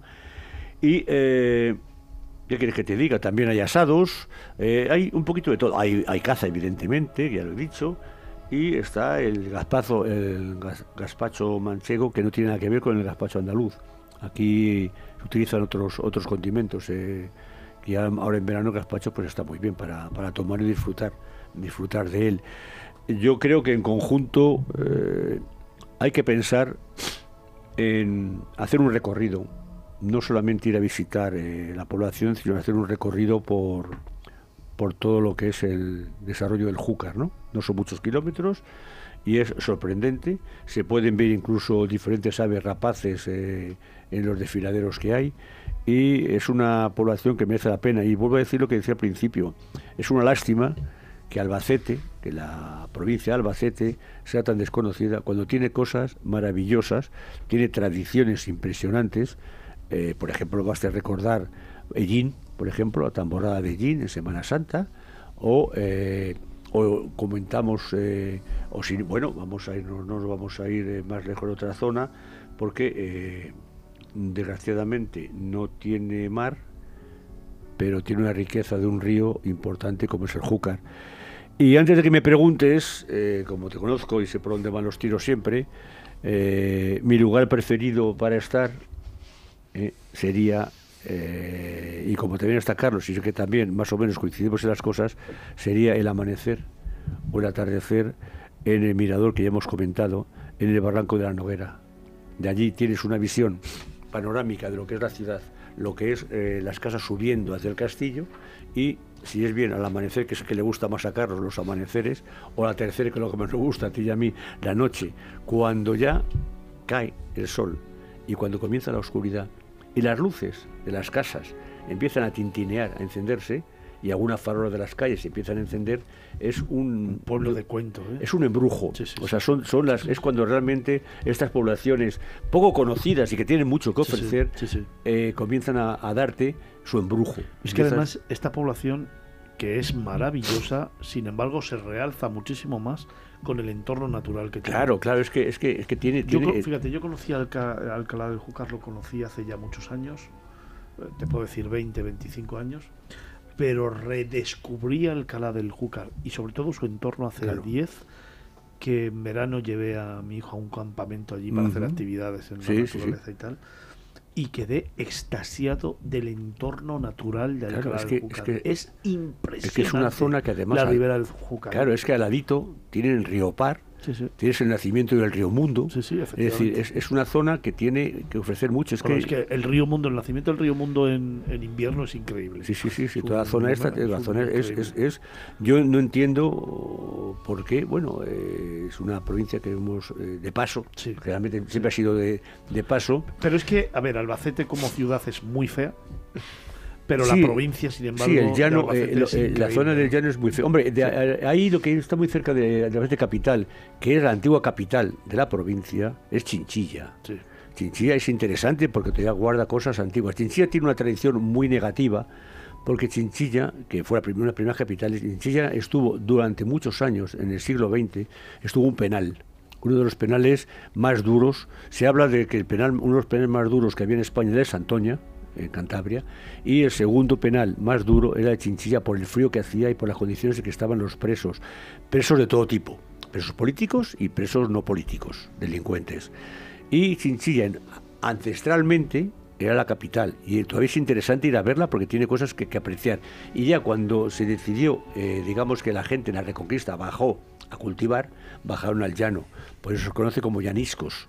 Fíjate, es que yo creo que las, las provincias, que las ciudades, las capitales de provincia que forman eh, Castilla-La Castilla-La Mancha, Mancha, sí. son bastante desafortunadas, salvo evidentemente Toledo, sí, Cuenca. sí, son las- Toledo y Cuenca son las dos Guadalajara poquito nada. No, Guadalajara tiene un par de palacios. Pequeños cositas, sí, pequeños trozos. eh, Pero Albacete sí, no, Ciudad Real. Ciudad Real no, Ciudad, Ciudad Real es. y no. Guadalajara tampoco. Sin embargo, el resto, o sea, lo que es la comunidad autónoma y las provincias de las cinco que tiene Sí. Castilla-La Mancha son impresionantes. Sí, sí, tienes, tienes, de todo lo que quieras eh, allí. O sea, puedes encontrar cualquier cosa. Y que me perdonen, evidentemente, tanto los habitantes de Ciudad Real como No, de son, son ciudades diferentes, como son de ciudades distintas. ¿no? Pero- Ciudad Real, por ejemplo, ha ganado mucho con el AVE. Cuando se inauguró el AVE a Sevilla, eh, Ciudad Real ganó mucho en Sí, pero se ha población. convertido en una ciudad dormitorio de Madrid. Exacta- exactamente, exactamente. Y realmente tiene muy poquito, porque incluso la catedral que tiene Ciudad Real es una catedral. eh, con- Y el Palacio de la Diputación, que es precioso, ¿eh? Sí. por cierto. Tiene- Felipe, yo- tiene- yo- sí, pero termina, termina. No, no, no, no. No, digo que tengo una duda, porque a los que tenemos cierta edad y antes estudiamos antes de las autonomías, yo recuerdo que era Murcia 2, Albacete y Murcia. Sí, y ¿Por qué y quién decidió que realmente Albacete pertenecía más a lo que era Castilla-La Mancha que no a la región de... Bueno, ten en cuenta, ten en cuenta que en el- hasta que en el siglo XIX, al final del siglo XIX, que se dividió la primera división que hubo provincial en España, eh, fue cuando apareció dos, que eran Murcia y Albacete, efectivamente, y era Castilla la Nueva, Castilla la Nueva, donde se metía Madrid. Castilla Era Madrid, Toledo, Ciudad Real, Cuenca y Guadalajara, claro. que eran las provincias. Que de hecho, además, estas provincias, que son cinco, se dice que son el, que son el, el porqué, las estrellas del escudo de Madrid son de cinco puntas, porque son cinco provincias las que había, que vienen de entonces. Pero ¿qué ocurre? Que cuando comienzan las autonomías, Madrid se desgaja. Y entonces, al desgajarse Madrid, como eh, Murcia y Albacete tienen poco que ver a nivel de cultivos y a todos los niveles. Albacete es mancha, Albacete es manchego. y Murcia es distinto. Murcia es Esto, esto nos lo estás contando porque lo has estudiado, ¿eh? no porque lo hayas vivido. No, vamos a ver, yo en el siglo XIX, eh, desgraciadamente, bueno, sí, en el siglo XIX tuve alguna de mis reencarnaciones. No, pero viene bien siempre recordar Sí, un poco los es viejos verdad, tiempos, es ¿no? verdad, es verdad. Y ya está. Y ya forma parte de nuestra historia, ¿eh? Sí, sí, cuando final- aparece No, es ya... que, por ejemplo, luego tenemos el caso contrario de León que quiere, o gran Fíjate, parte de la gente que tengo- de León quiere desgajarse. De- Tengo un, un libro que, que me regaló mi padre hace muchísimos años. Yo no sé si recordáis, ¿os acordáis Selecciones Red Sí, claro, claro, claro. Hubo y editó en el año Un tocho 70 gordito. un tocho gordo sobre Sí. descubrir España. Sí, sí, sí. Y ahí todavía el mapa que yo tengo es el de Castilla la Nueva, Castilla la Vieja, Vascongadas. claro, claro, claro, claro. Por ejemplo, escucha, Cantabria pertenecía a Castilla la Vieja. Claro, claro, claro, Era claro. Castilla la Vieja era Santander, Burgos, Logroño, Soria, Segovia, Ávila, Valladolid y Palencia. Durante muchos años fue la revista más vendida en el mundo. Sí, es verdad. Es Porque, verdad. Mi eh, padre era suscriptor y llegaba a casa. Sí, sí. Sí, sí, porque realmente fueron los Muy que interesante, desarrollaron el tema de suscripción y en Estados sí, Unidos sí. tenían millones y millones de Nosotros, suscriptores. nosotros éramos suscriptores en casa y nos llegaba la revista y yo me la leía siempre. Y de ahí surgió Claro. ese libro que no se ha vuelto a editar jamás, es que es del año 70 y que si Dios quiere editaré yo, porque lo tengo como uno de mis grandes proyectos profesionales que no me moriré sin hacerlo y que de hecho además ya lo tengo preparado el libro. Y, y sí, venían todavía la, la Sí, distribución sí, sí, por te las digo, sí, y a lo mejor, autonomías. mira, a lo mejor la, Pues, pregu- la pregunta... Espabilate antes de que se rompa de toda España, ¿eh? Sí, sí. No, que a lo mejor la pregunta que había que hacer, una pregunta clara que había que hacer es por qué, Estaba yo con problemas pensando que se nos iba a ir Cataluña, digo, se me ha estropeado la hora. eh, eh, por qué Murcia eh, es independiente cuando Murcia podía ser, a ser levantina, podía formar parte Claro. del reino de Levante. Claro. Porque al fin y al cabo Claro. Murcia era el reino de Levante, Claro. era una zona, an- eh, una zona de taifas también. Entonces, ¿por qué no? Podía ser, sin embargo, Murcia es Cantabria, lo mismo. O sea, Asturias sí, porque Asturias siempre ha sido una. Pero Cantabria... Por o sea, algo empezó la reconquista por ahí. Bueno, eso, eso dicen, ya vería, habría que hablar de Don Pelayo mucho. Bueno, dejadme que se me va el tiempo, que me queda escasamente unos segundos para terminar esta tercera hora de programa con Carlos Olmo, con Felipe Alonso, con Javier Monge, con Vincenzo Tancorre, que me encanta. Es que me encanta Tancorre. Bueno, le vamos a dar un carácter ahora eh, inglés, ¿no? Un poco anglosajón. ¿Qué te parece? Internacional. sí. Tan Bien. Tan ran, tan ran, Ya, ya que también hoy es la coronación del rey, ¿no? También. tan ran. Bueno, pues eh, Hoy este tenemos sábado es que tenemos muchas Carlos. cosas, ¿eh? Tenemos muchas cosas. Primero la coronación del rey Carlos, luego la Copa del Rey y luego la celebración en Cibeles. Tenemos Va de reyes esto, muchas, sí. muchas, sí. muchas Va de cosas. reyes la cosa. Oye, dejadme que termine esta tercera hora aquí en Capital Radio, Miradas Viajeras. Nos queda todavía una por delante donde tenemos que contarte muchas cosas. Hablaremos de otros mundos, también patrimonios de la humanidad. Tenemos leyendas, tenemos agenda, tenemos un montón de cosas que compartir contigo aquí, en la radio que viene, en esa radio audiovisual. Vaya pifos, tío, estamos montando para hacerte llegar los mejores programas de la radio española, Capital Radio. Miradas Viajeras.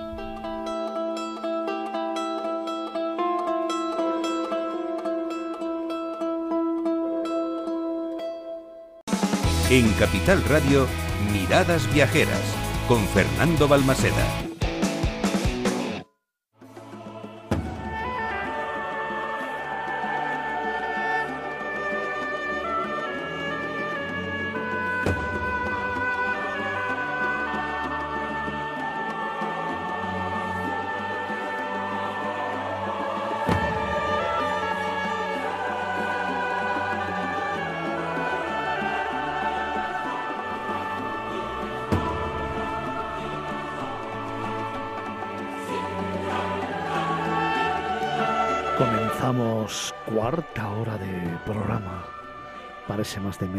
Seguidores que tenemos todos los fines de semana escuchándonos y lo hacemos de la mejor manera posible.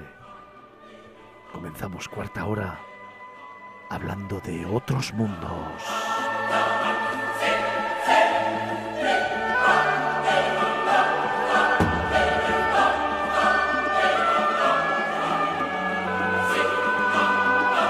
Hoy te contamos dos historias. Hoy te hablamos de las ciudades de Machado y los caminos del Quijote.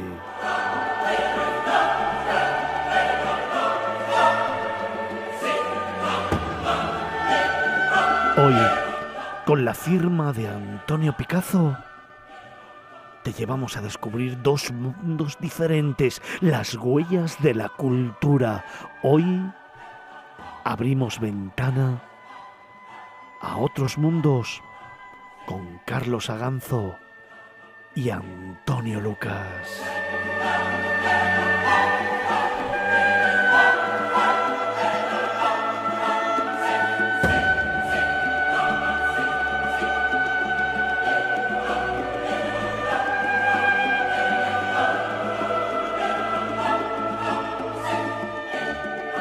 Y es que para llenar y rellenar una maleta, un atilio, un morral o todo ese equipaje,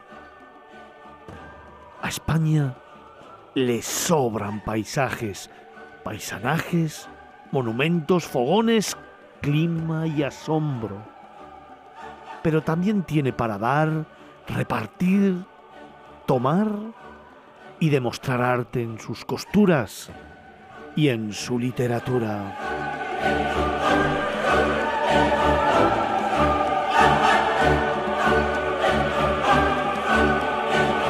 Por eso hoy nos hemos acercado a dos grandes protagonistas, a dos grandes personajes. Hoy queremos contarte historias, seguir relatando relatos.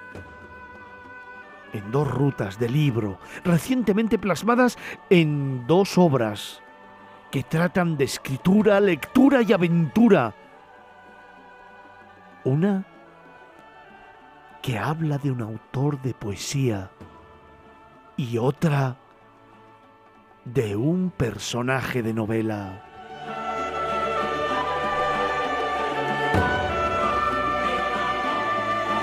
Hoy, en Miradas Viajeras y con la firma de Antonio Picasso, te descubrimos dos grandes libros, dos grandes figuras, dos diferentes formas de entender la vida, de viajar y de disfrutar de nuestro tiempo.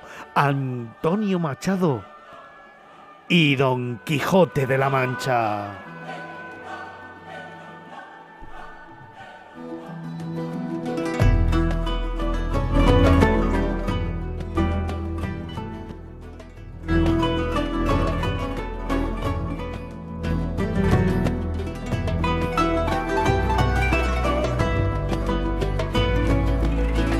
Y lo vamos a hacer con dos grandes escritores.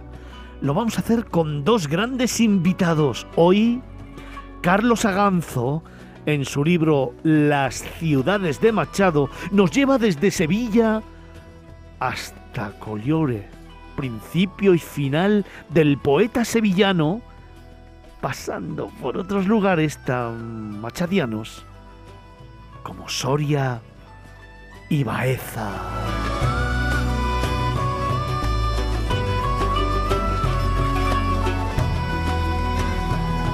Y por su parte, Antonio Lucas, con su libro Los Caminos del Quijote, nos abre un trayecto personal y literario sobre las huellas del caballero de la no siempre triste figura.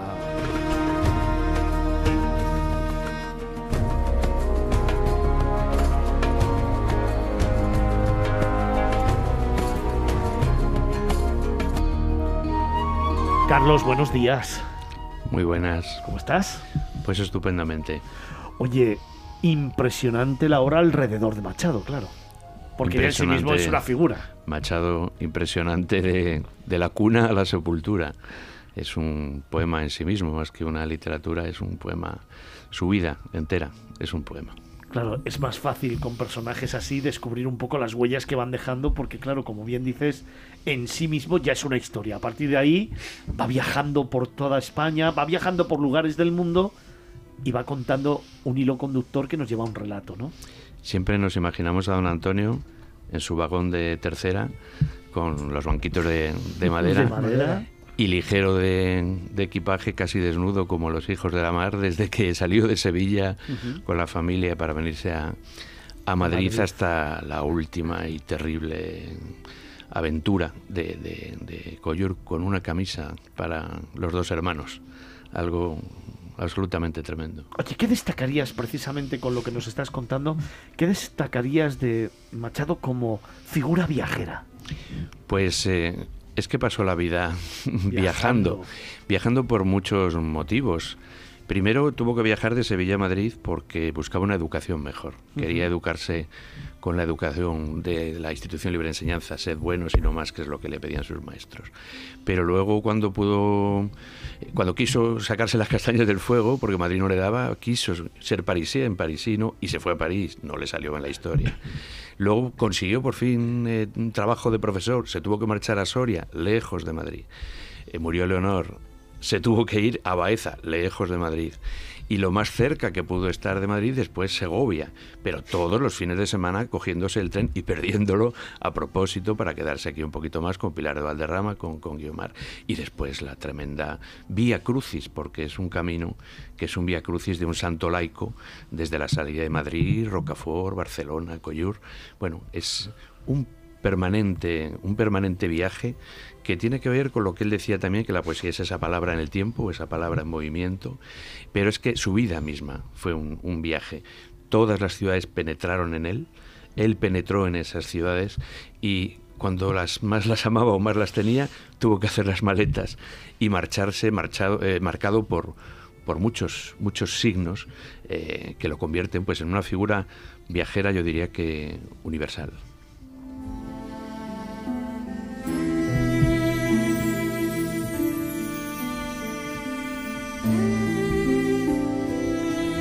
Como figura universal fue también nuestro Quijote.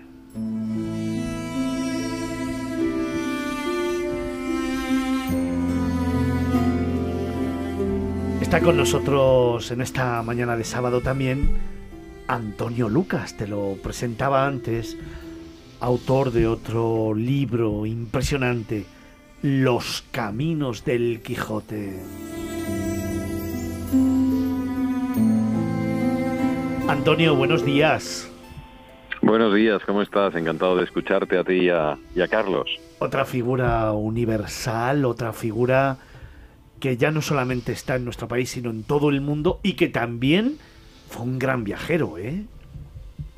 Sí, fue un viajero de ficciones, un viajero, podríamos decir, imaginario, fue la primera road movie eh, fingida de la historia de la literatura, pero un gran viajero, un infatigable andarín, un malogrado, eh, un malogrado nómada, eh, un trashumante desquiciado, pero al fin y al cabo el fondo y el espejo de un viaje infinito que es el de el de la autenticidad de- del Quijote, bueno y de su y de su compadre Sancho. Claro. Oye, Antonio, ¿tú crees que mm, El Quijote es un libro que quizás solo se puede haber escrito donde se escribió, en un paisaje como es el de La Mancha?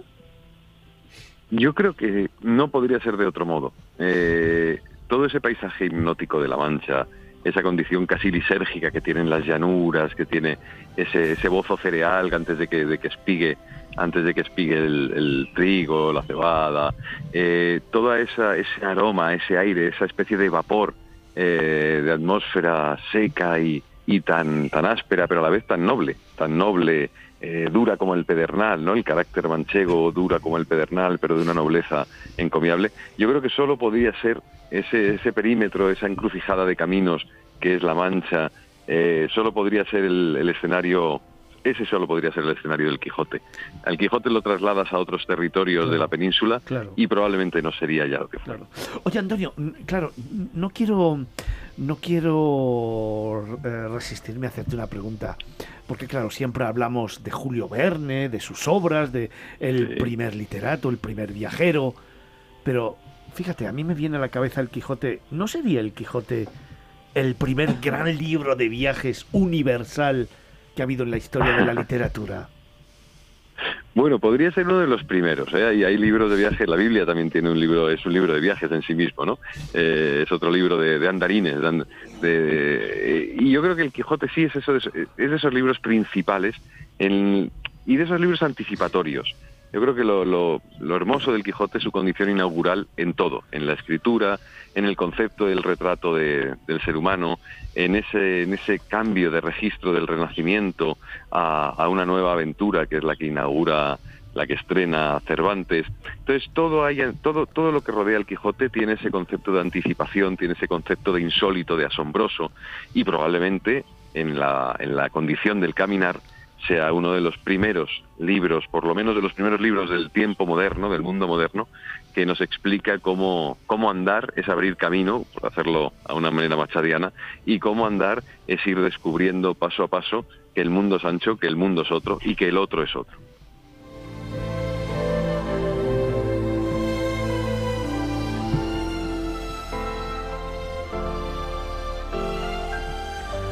Oye, Carlos, eh, me has hablado antes en esa primera intervención de muchas ciudades por las que pasó Machado. Claro, a mí me viene a la cabeza, por supuesto, Soria, porque es que es, Mm. tiene una vinculación especial. Pero antes de preguntarte por Soria, de lo que le ha aportado Soria, etcétera, etcétera, a mí me gustaría preguntarte, de todas esas ciudades por las que viajó Machado, que tú sabes bien, que conoces bien, que has impregnado en esta obra de la que estamos hablando, este último libro tuyo, ¿en cuál crees que Machado de verdad dejó su alma como viajero? Donde él quiso vivir y estar siempre es en Madrid. Era Madrid, ¿verdad? Él es un. y fue bueno, no madrileño pudo hacerlo. hasta el final. Lo que pasa es que se implicó, como decíamos antes, Claro. y las ciudades se implicaron en él y le sucedieron tales cosas en cada ciudad. ¿Cómo no va a ser Machado? Soriano. Baeza, que parece que la despreciamos siempre, o que pasó como esa pena, ¿no? Eh, es verdad que pasó, pero se sacó la carrera allí, empezó a colaborar con Ortega en la revista Occidente, que ahora estamos en el centenario. Eh, se hizo, eh, además sacó buen- buenísimas notas, consiguió ya venir mucho más cerca de Madrid con todo lo que hizo en Baeza, rescató las nuevas canciones, volvió a esa Andalucía eh, castellana que es, que es esa tierra. Es profundísima, Sí, sí, sí, sí. pero la, la- la trayectoria humana suya al final en Rocafort y en Barcelona y en Collur es, como decíamos, ese martirologio. ¿Cómo no van a ser ciudades machadianas al 100%? Hace poquito he estado de nuevo en, en Villamparo, en, en, en Rocafort, y entras allí, es estremecedor entrar en la casa donde él estuvo. Estaba todo absolutamente lleno de él. Es algo impresionante. No podríamos decir una ciudad en la que Machado no dejara eh, astillas de su, de su ser, ¿no? No lo sé.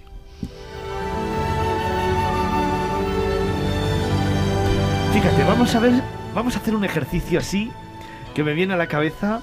Te voy a preguntar, ciudades en las que estuvo Machado y tú las vinculas a un hecho, a una anécdota así muy rápida, ¿vale? Ve, lo primero que te venga, venga. A ver, Sevilla, La enseñanza de su familia, de su abuelo y de su padre fundamentalmente. Madrid. Madrid, la ciudad en la que rompió las de todas las Españas, su principio, su fin, su destino, su gran ciudad y donde los hermanos Machado y Machado se convierten en lo que son. París. El sueño de ser parisien, sueño frustrado y el dolor mayor de su historia, la enfermedad de Leonor. Soria. Soria es donde Machado nace a la poesía y se hace poeta y se hace símbolo. Campos de Castilla es el símbolo de una época, eso surge en, en Soria y a partir de ahí Machado poeta es Soria. Baeza. Baeza es el dolor y es el sufrimiento, es la vigilancia de la familia para que no sufra más, pero es el renacer de sus cenizas y el convertirse por primera vez ya no en el poeta, el filósofo, el sabio, el Machado que ya ha marcado todos los caminos de todos los que vienen detrás. Segovia. Segovia, el, el sueño de Madrid cerquita y, el de la, y la tertulia de los buenos segovianos. Levantar la bandera de la República, que fue para él un día mm, absolutamente soñado por su padre y soñado por su, y por su abuelo y por su hermano eh, Antonio y por su hermano José, por todos los hermanos, el, el- el paño de la esperanza, ¿no?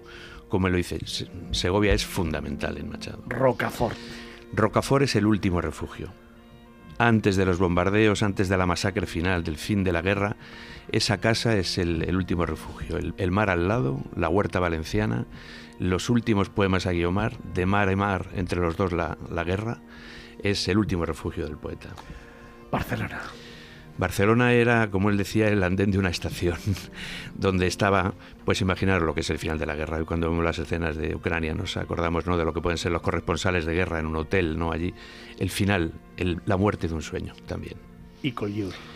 La- el símbolo mundial universal del exilio y de todos los exilios, porque eso es Collioure.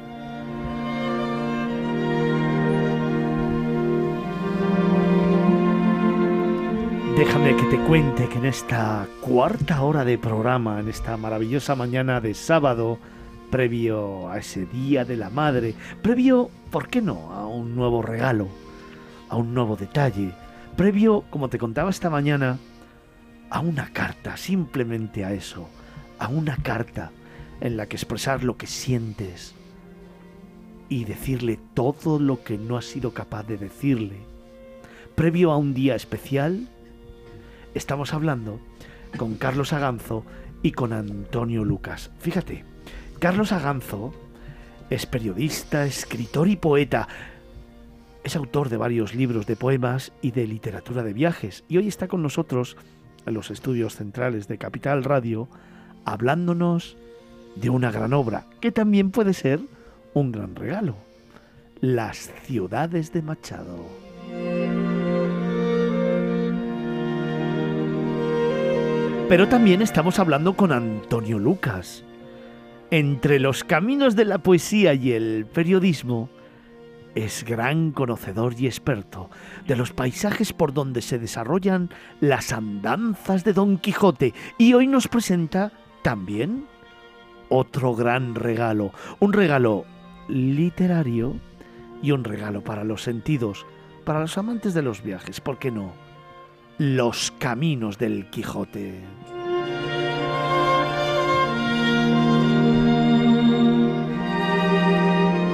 Antonio, a mí me gustaría saber, igual que le he preguntado a Carlos, esos lugares por donde pasó Machado y lo que dejó en su alma, a mí me gustaría saber del Quijote.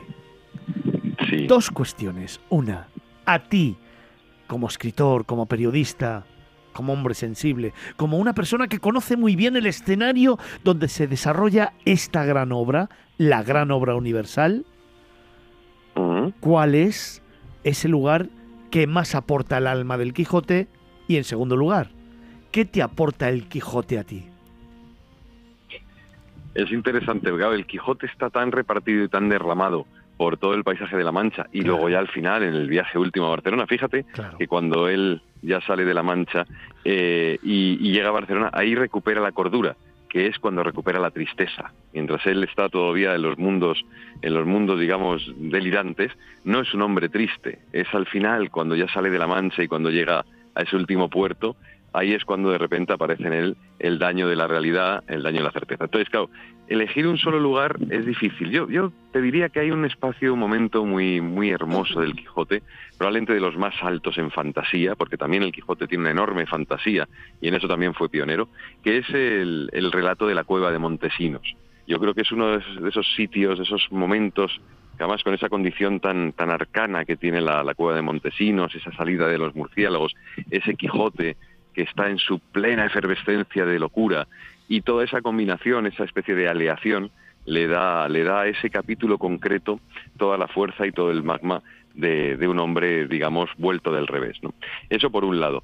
Y luego la aportación del Quijote, claro, el Quijote es un libro en marcha. El Quijote es un libro que no se agota nunca. El Quijote es un libro donde al que uno, por lo menos yo, acudo de vez en cuando, no a leerlo entero de cabo a rabo, pero sí de vez en cuando a hacer calas, ¿no? A hacer calas en un capítulo, en otro.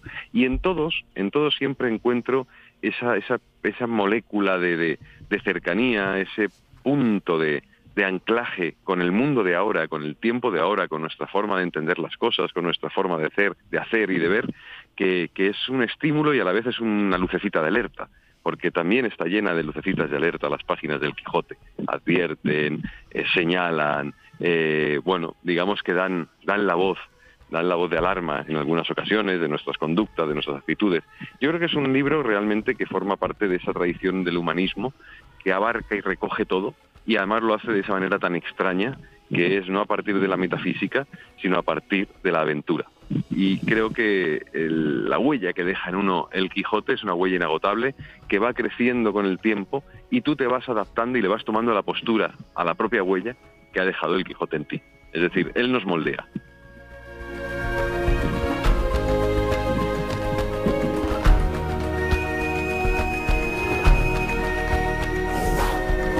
Oye, Antonio, ¿qué viaje harías tú con el Quijote? Pues mira que lo pensé en alguna ocasión, ¿a dónde me iría yo si existiese Don Quijote? Y pues probablemente lo que haría con Don Quijote sería una travesía de mar, cruzaría el mar. Claro, a mí me gustaría ver en esa llanura oceánica el Atlántico, por ejemplo, ¿no? Es decir, salir de, de- de- salir de Costa de Morte y llegar a, a- Latinoamérica, por ejemplo, llegar a Uruguay, llegar a Montevideo y ver cómo se defendería aquel Quijote andarín, ando- eh, aquel Quijote de tierra, aquel Quijote de tierra adentro, cómo se desenvolvería en esa otra mecánica celeste del mar, que es también tan, tan inquietante y a la vez tan sobrecogedora y tan poco amable, cuando uno conoce el mar desde dentro se da cuenta de lo poco amable que es, y también hipnótica. Entonces me gustaría ver cambiarle de, de paisaje, cambiarle de concepto, incluso cambiarle de- de- de suelo y que lo que pisásemos fuese, fuese agua, a ver, a ver qué sucedía allí en, en esas mentes del Quijote, qué lucha tendrías con lo que tendría con los delfines, qué querellas con las gaviotas y con los mascatos. Bueno, ¿qué, qué pasaría si el Quijote fuese por mar?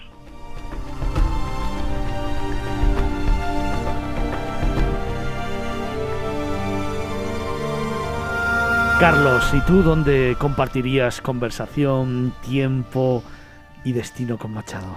Pues en el Café Varela, que está aquí al lado y que sigue vivo y que lo tiene aquí al lado. O, milagro de los milagros, en la nueva librería Antonio Machado, en la Plaza de las Salesas, que está donde estuvo el Café de señor. las Salesas, que Sí, por señor. primera vez en la historia una librería se señor. emplaza donde antes estuvo un banco y no al revés. Entonces la primera vez que los libros toman una oficina bancaria y ahí en la librería Antonio Machado, por ejemplo, la Plaza de las Salesas, en ese Madrid tan suyo, pues ahí me gustaría, como la portada del libro, con ese sombrero y ese bastón, eh, tomar un, un café con él. ¿Y sobre qué viaje te gustaría preguntarle? A mí me gustaría que me contara el último viaje. Me gustaría que me contara el final del viaje, sobre el que hay todavía tantas incógnitas.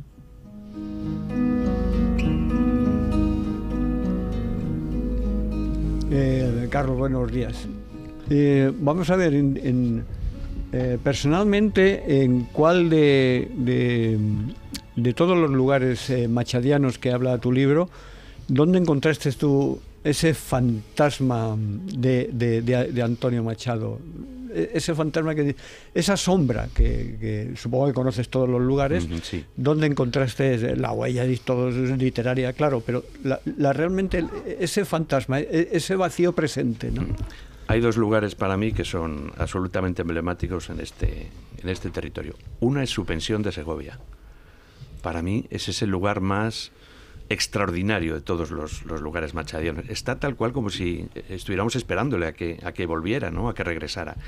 Y si te quedas solo en la casa de don Antonio, te quedas allí, cosa que yo he hecho, realmente sientes su, su presencia. Otro, y le he sentido muy fuerte, muy fuerte, pre- precisamente lo decía ahora, en la casa de Rocafort, en Villamparo están tal como él dejó las habitaciones, porque son los espacios más habitables y las casas más, más concretas que se pueden ver y realmente siguen llenas de su, no sé si de sus fantasmas, mm, pero de su presencia. de sí. su presencia, ¿no? También me, me gustaría preguntarle a Antonio, Antonio, buenos días, soy Antonio Picazo. Eh, Hola, buenos días, Antonio, ¿cómo estás? Pues nada, te voy a hacer una pregunta que eh, en la lectura de tu libro me ha llamado la atención. Mira, el libro eh, recoge muchos y diversos lugares de, plenamente quijotescos, como, como se puede Sí. suponer y como son, ¿no? Pero me ha llamado la atención esto. eh, ¿Qué hace en esta ruta una población tan serrana y tan poco manchega como es Alcaraz?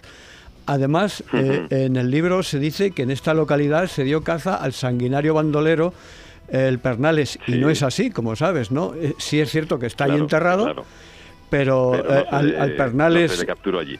No se le capturó allí, se le capturó cerca del pueblo de Villaverde de Guadalimar.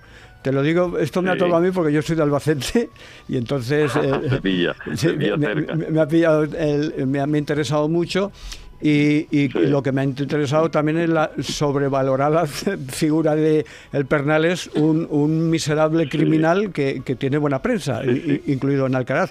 Pero me ha llamado la atención, ¿nos puedes aclarar esto? Porque ni, eh, ni Alcaraz es manchego, ni, ni el Pernales Sí, eh, se le dio caza en, en Alcaraz, ¿no?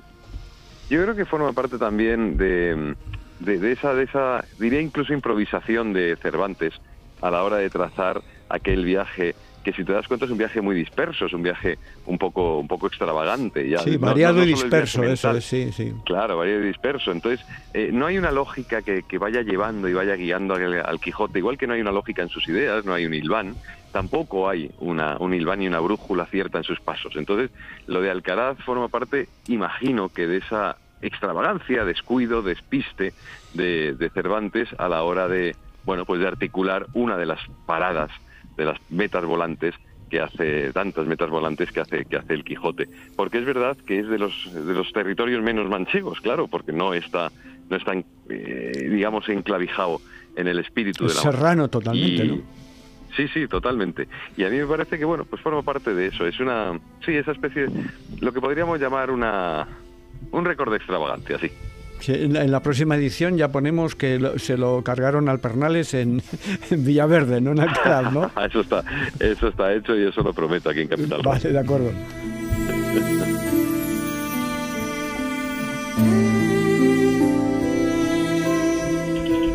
Otros mundos.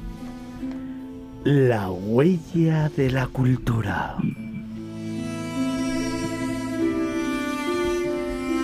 Hoy con Carlos Aganzo,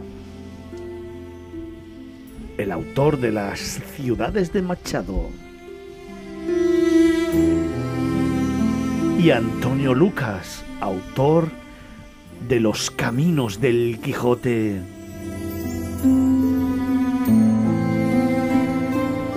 Dos grandes obras de viajes. Dos regalos imprescindibles. Por ejemplo, ¿por qué no? Para el Día de la Madre. Oye, no os he preguntado de qué editorial son. Tinta blanca. Tinta blanca. Son tinta blancas. Los podemos encontrar allí. Sí, sí, sí, sí. Vale, que esto hay que decirlo, que si no luego la gente se vuelve Y, y loca. también hay que Hay que mencionar... hacer publicidad de estas cosas. Sí, pero yo mencionaría todavía más a los ilustradores de, de las dos Sí, obras. que los he estado Sí. viendo, sí, sí, sí. que sí. son eh, sin- Impresionante. Dani Parra, yo voy a hablar de Dani Parra, que es fundamental. Impresionantes. La inmersión de Dani Parra, que es uno de los grandes pintores de nuestro tiempo, la inmersión de Dani Parra en el espíritu de Machado, en este libro, es impresionante. Sí, sí, sí, sí. Cómo se ha acercado a él y cómo lo ha interpretado. Es Me ha encantado y yo creo que vamos a ver si hacemos alguna foto y la lanzamos en las redes sociales para que la vea Lo la merece, gente, lo que merece. Es impresionante. Ante- He tenido la oportunidad de verlo y me parece alucinante. Y en el caso de los caminos del, del Quijote, Quijote, Ana Jarén. Ana Sí, Jaren. También Ana un- Jaren. un, buen Sí, trabajo. sí. Maravilloso. Qué bien. Trabajo espléndido, he captado muy bien ese aroma, ese aroma inapresable que tiene el Quijote y ha sabido darle forma. El Quijote es tan libre que cualquiera lo puede, lo puede interpretar, pero no todo el mundo lo puede entender. Así que desde el dibujo, y ha dibujado realmente las quiebras y, y- y las quiebras y, la- y las cimas del Quijote, de Don Quijote de la Mancha. Muy bien hecho. Las ciudades de Machado y los caminos del Quijote. Vaya dos pedazo obras literarias de otros dos crack, a Carlos Aganzo y a Antonio Lucas, que hoy han estado con nosotros en esta mañana de sábado contándonos un poquito más de sus dos libros. Y para despedirles, a mí me gustaría preguntarles a ambos. Antonio, Sí, ¿cuál sería el último capítulo que te gustaría escribir de este libro? Ese que a lo mejor le falta el Quijote o que a ti te gustaría complementar. del libro de, de los caminos del Quijote. Sí, claro. Ah, vale. Pues mira, el último Bueno, si te capítulo que me atreves, a gustaría ver, si te atreves a escribirte otro nuevo capítulo del Quijote, yo por mí estupendo. ¿eh? No, no, no, no, pero me pareció una pregunta muy, muy interesante. Digo, a ver si la estoy entendiendo bien. Eh, el último capítulo que me gustaría escribir sería, imagínate, saber qué pensó don Antonio Machado de, de las, claro, de las honduras de- del Quijote, porque en el Quijote también hay mucho Álvaro González. En el Quijote hay mucho Álvaro González en la figura de Sancho, Sí, hay mucho proverbio, Sí, señor. hay, hay, hay una poesía que está ondulando entre, entre los párrafos y sería hermoso saber, saber bien qué pensaría Antonio Machado de aquel, de aquel libro, saberlo, digamos, poder tener una charla con él. Por supuesto que él escribió del Quijote, pero poder tener una charla con él y poderla transcribir.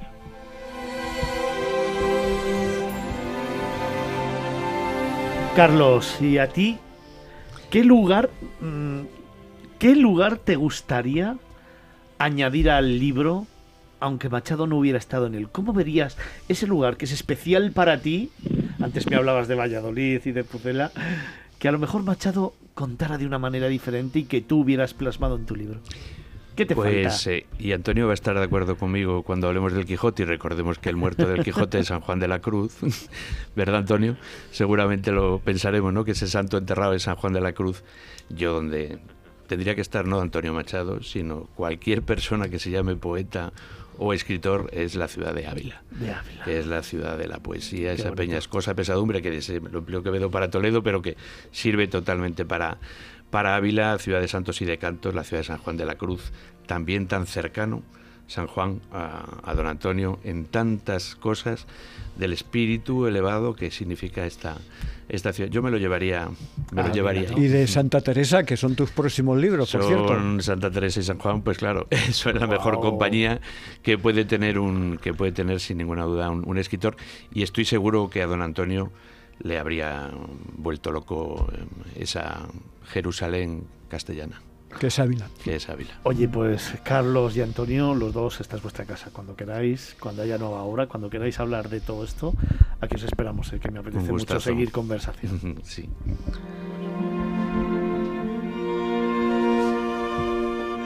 Nosotros nos vamos acercando a la una del mediodía, pero todavía nos quedan muchas cosas que contarte.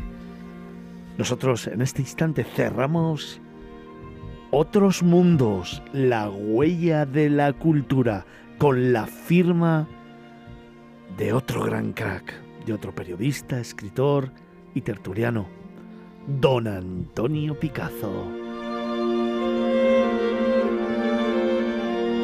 Y anótate bien, ¿eh? Las ciudades de Machado y los caminos del Quijote, dos imprescindibles a los que deberías dedicarle un poquito de tiempo. Tú, que nos escuchas, tú, que crees que eres un gran viajero, te faltan estos dos títulos para seguir aportándole conocimiento a tu próximo itinerario. Las ciudades de Machado, de Carlos Aganzo, y Los Caminos del Quijote, de Antonio Lucas. Antonio, un placer. Ah, se nos ha ido ya. Bueno, pues entonces despido a Carlos. Un placer también. Un gustazo haberlo compartido con vosotros. Don Antonio, muchísimas gracias. Fantástico trampa- trabajo. Bueno, yo creo que lo hemos pasado muy bien y hemos aprendido cosas. Un placer, como siempre. Gracias. Nosotros continuamos camino. Hablamos de patrimonios de la humanidad. Miradas viajeras. Capital Radio.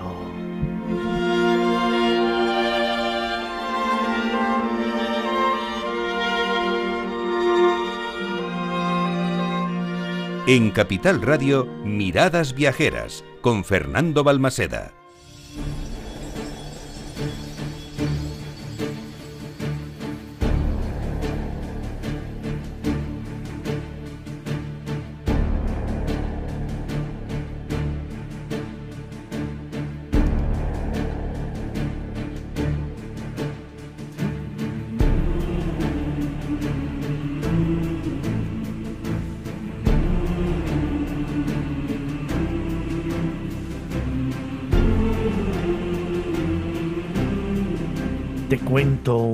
nuevo patrimonio de la humanidad. Hoy nos vamos a un lugar increíble. Hoy te descubrimos un patrimonio UNESCO desde 1987.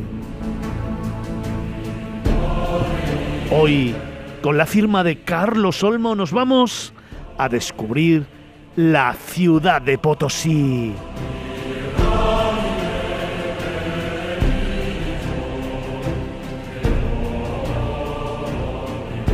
Y es que es el ejemplo por excelencia de una gran mina de plata de la era moderna, con la reputación de ser el complejo industrial más grande del mundo en el siglo XVI.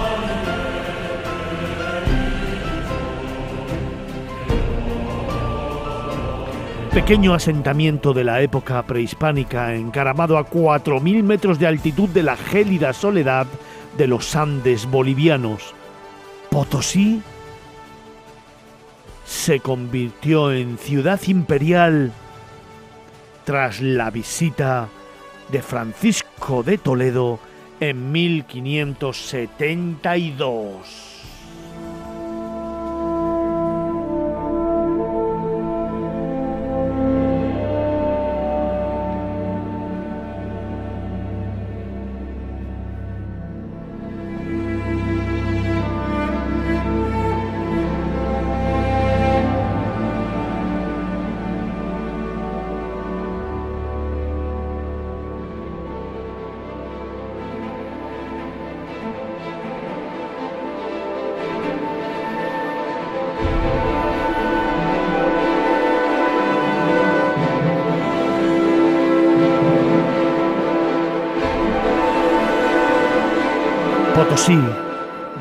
Principal proveedor de plata de la era colonial para España, lo que resultó en cambios económicos de importancia mundial en el siglo XVI.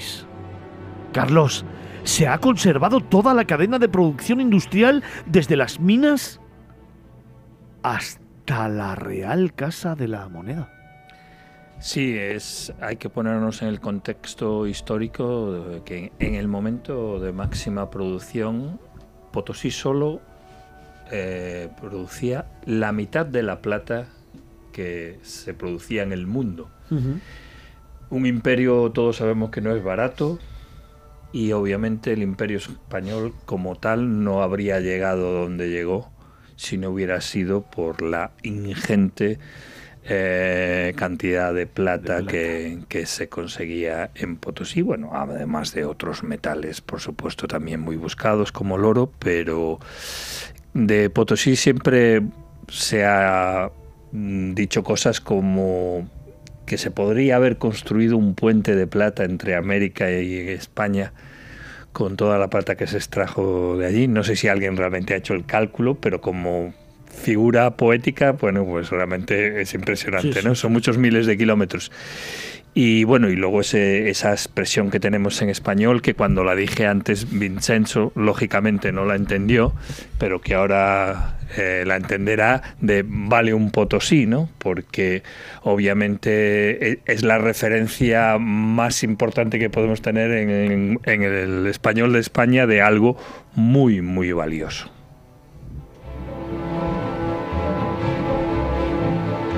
Como te contaba, se ha conservado toda la cadena de producción industrial desde las minas hasta la Real Casa de la Moneda.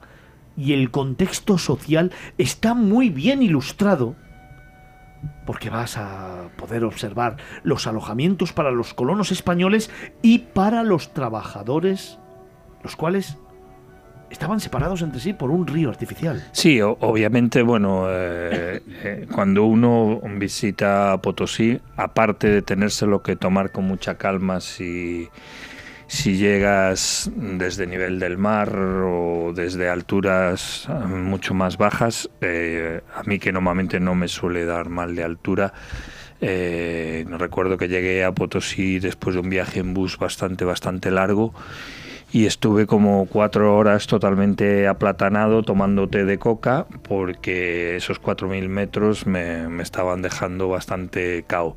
Tuve que dejar hasta la tarde la visita a las minas porque obviamente si estás con mal de altura, es una muy mala idea visitar las minas porque uno podría pensar o plantearse que con esa cantidad de producción de plata, esas minas pues eran amplias galerías. ta- no. O sea, los bolivianos caben de pie, pero porque son muy bajitos, sobre todo además porque todos los que trabajan en las minas son, son indígenas.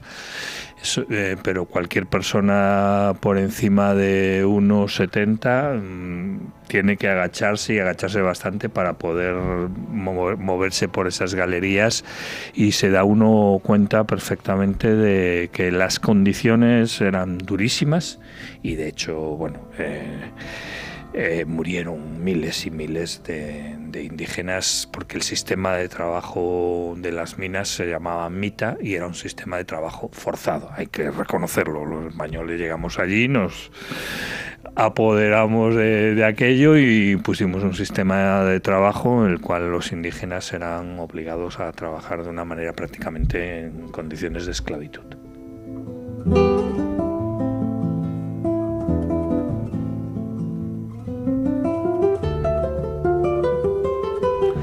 En el siglo XVII vivían en Potosí 160.000 colonos y 13.500 indígenas que eran obligados a trabajar en las minas bajo el sistema de mita trabajo obligatorio.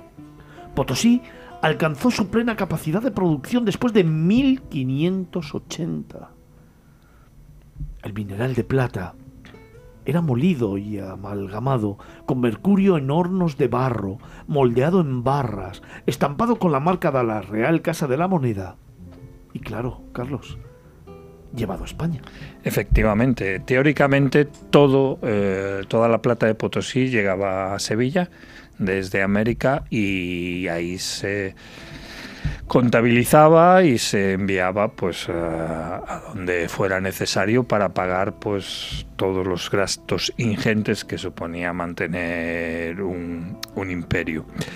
Entonces, eh, bueno, realmente eh, cuando uno está en Potosí, en Potosí ve el otro extremo, ¿no? Yo una de las cosas que pensaba cuando visité Potosí es, bueno, he estado muchas veces en, en Sevilla, he visto pues eh, eh, todos los monumentos eh, en Sevilla que se construyeron en torno a la conquista de América y ahora estoy en el otro extremo, en el origen de pues ese mineral que sirvió para financiar pues durante varios siglos eh, todas las conquistas y todo el mantenimiento del, del imperio español. Obviamente, digamos, también hay una parte positiva en toda, todo lo que hicimos en general en Latinoamérica y específicamente en, Potosí, que hoy por hoy es, una ciudad que a nivel arquitectónico es de las más espectaculares de, Latinoamérica.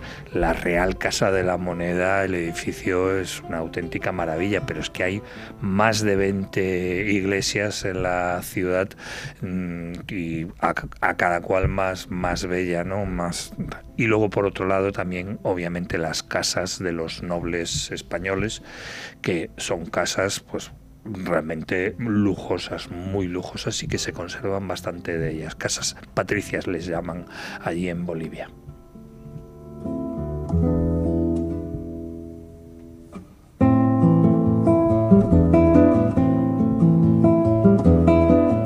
La actividad minera disminuyó significativamente después de 1800, pero sin embargo, aún continúa. El conjunto molinos, acueductos, centros de monumentos de la ciudad colonial abarca 22 iglesias parroquiales o monásticas y la imponente torre, torre de la Compañía de Jesús, la catedral, la Casa de la Moneda, reconstruida en 1759 así como varias casas patricias. Muchos de estos edificios tienen un estilo barroco andino que incorpora influencias indígenas.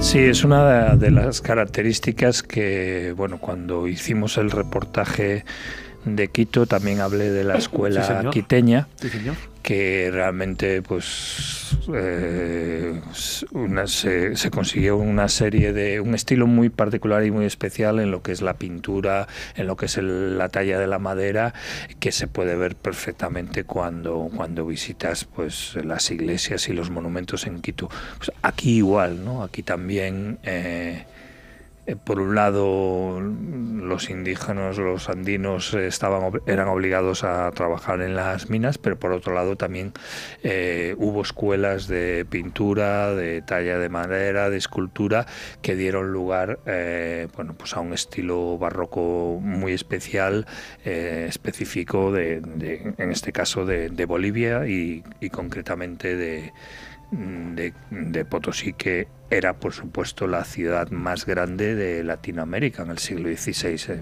Hemos di- dicho antes que había 160.000 colonos, cuando menos de un siglo antes aquello era un asentamiento prehispánico, pre- prehispánico con, con unos pocos cientos de indígenas. ¿no? Obviamente la razón principal es que eh, eh, todo ese cerro estaba lleno, lleno y lleno de, plata. De hecho, se llegó a pensar en algún momento que de tantas minas y tantas galerías que se habían excavado en el cerro se po- podría llegar a colapsar.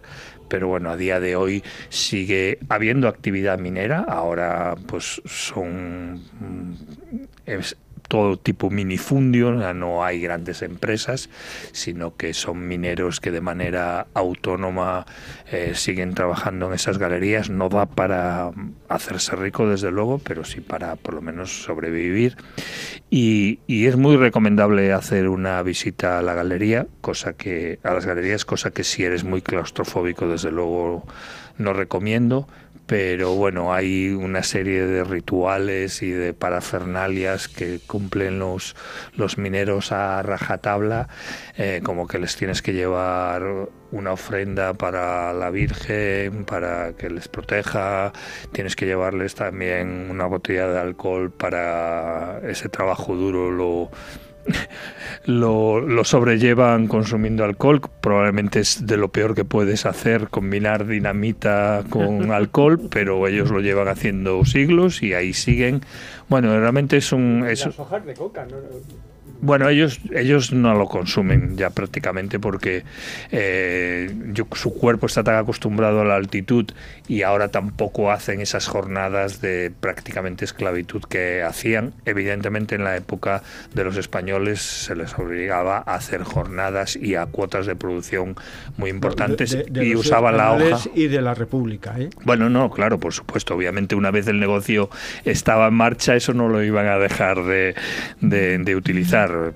Yo. Pero, pero, sin embargo, ellos en el regalo que ellos exigen, ¿sabes? Eh, eh, sí, sí incluyen, mm, aparte de tabaco, eh, hojas de coca que, que los visitantes compran para dárselos y vamos, eso me ocurrió Sí, a mí, sí, sí, ¿eh? no, pero Mi si quieres- fue hojas de coca. Pero es que si quieres que te diga lo que yo pienso, es que tal y como lo entregas, ellos lo devuelven a la tienda. o lo, y- lo- lo revenden, lo revenden. O no, yo creo que lo devuelven a la tienda y en la tienda ya compran las cosas que necesitan para la Sí, familia. lo pueden revender. Eh, o sea, eso, pasa sí. en muchos países del mundo, ¿no? Ya son como tradiciones y todos sabemos lo que pasa con eso, ¿no?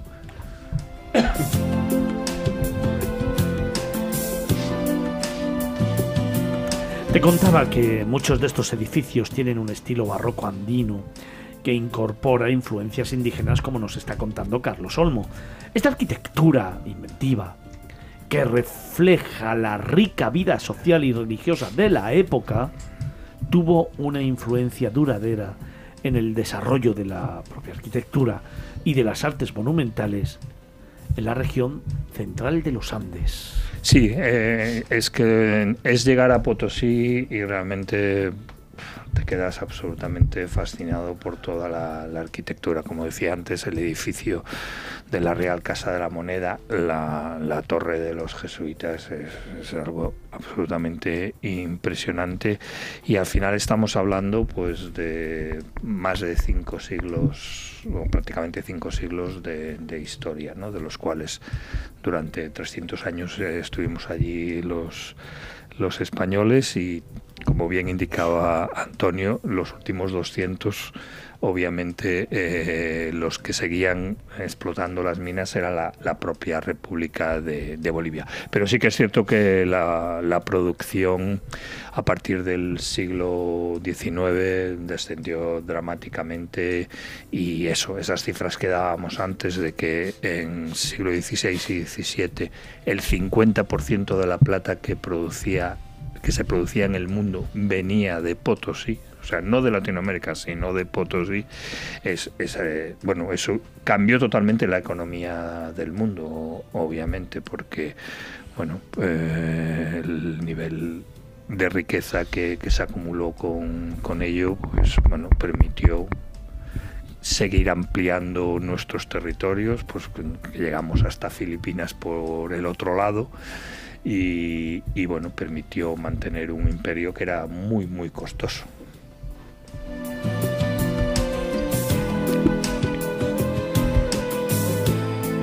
¿Llegaste a bajar a, la- a las minas? Sí, llegué a bajar a las minas y realmente fue agobiante. Eh, agobiante y además eh, viste el fenómeno de- del el tío.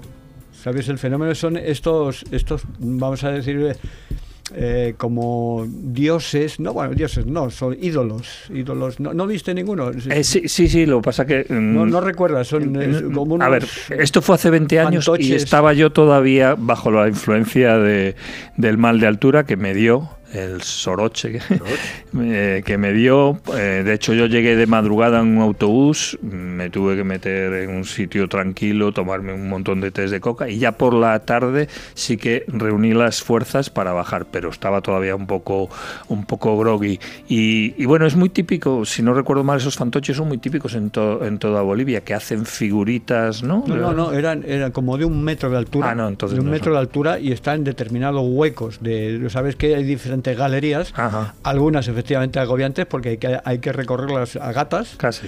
Es poco, poco tiempo, porque si no yo no hubiera entrado tampoco. Pero bueno, normalmente vas por- con, por unas galerías que tocando la cabeza con el techo. Puedes hacerlo, ¿no? Y hay unos huecos donde A, se a ti te haría la raya al medio, además. ¿no? Sí, sí, muy- es muy gracioso, es muy gracioso. Qué manera de bajar el nivel antropológico de mi conversación. bueno, y entonces hay unos huecos donde... añadido algo novedoso. Novedoso, sí, una estupidez, pero bueno. Entonces estamos hablando de... Sí, entonces, en estos en estas oquedades que hay, entonces hay est- está el, el tío, que es el, el ídolo este, donde se le ofrece eh, eh, aguardiente y hojas de coca y, y tabaco y demás. Y ahí hay algún sujeto que está al cuidado y demás. O sea, está y hay toda una leyenda con. ¿Es Un día voy a hablar de eso protector? porque ¿Son protectores de los mineros? o? eh, son protectores, pero están como mm, significados como el mal, no como el bien. Por eso antes has dicho fantoches. eh. Sí, sí, bueno, por llamarlos así. Ah, no, pensaba que igual era el nombre que No, no, usaban no, allí. El, el nombre es el tío, el tío. Vale, vale, Así- Así vale. es como se les denomina. No, lo digo porque como en muchas representaciones, en muchas fiestas en Latinoamérica, eh, muestran las caretas, las máscaras con las, los, los rostros, las figuras de los españoles con el bigote. Que todo Eso de lo que hablamos el otro día, la conquista, por ejemplo. En el- en, eh, eh, bueno, no lo hablamos todo, lo estoy preparando un, un reportaje para otros mundos eh, de eh, Guatemala. Ah, perfecto. Vamos terminando estas cuatro horas de programa. Tan solo me quedan tres minutitos, Carlos, para preguntarte tu lugar y tu instante.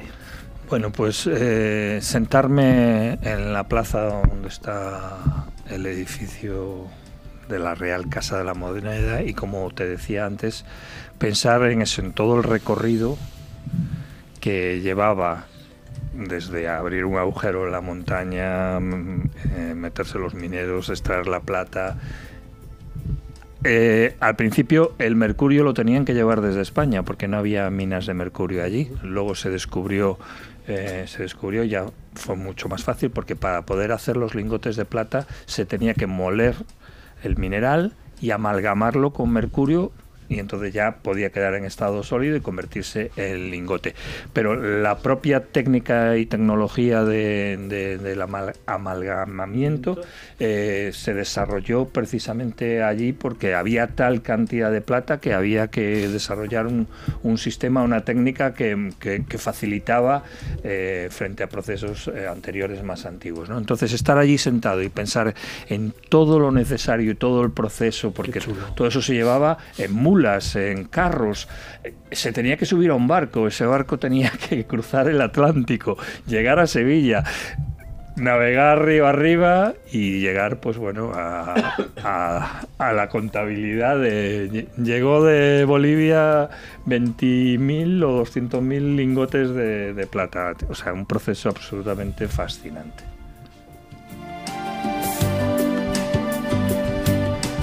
Pues ponemos broche de oro al programa. de plata de plata De plata.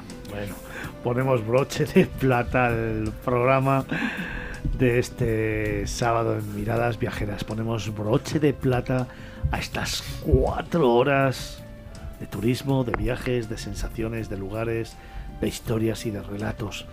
Ponemos broche de plata, como no podía ser de otra manera, con los lugares patrimonios de la humanidad en la firma de Carlos Olmo, que puedes seguir leyendo y ahondando en su blog Vagamundos.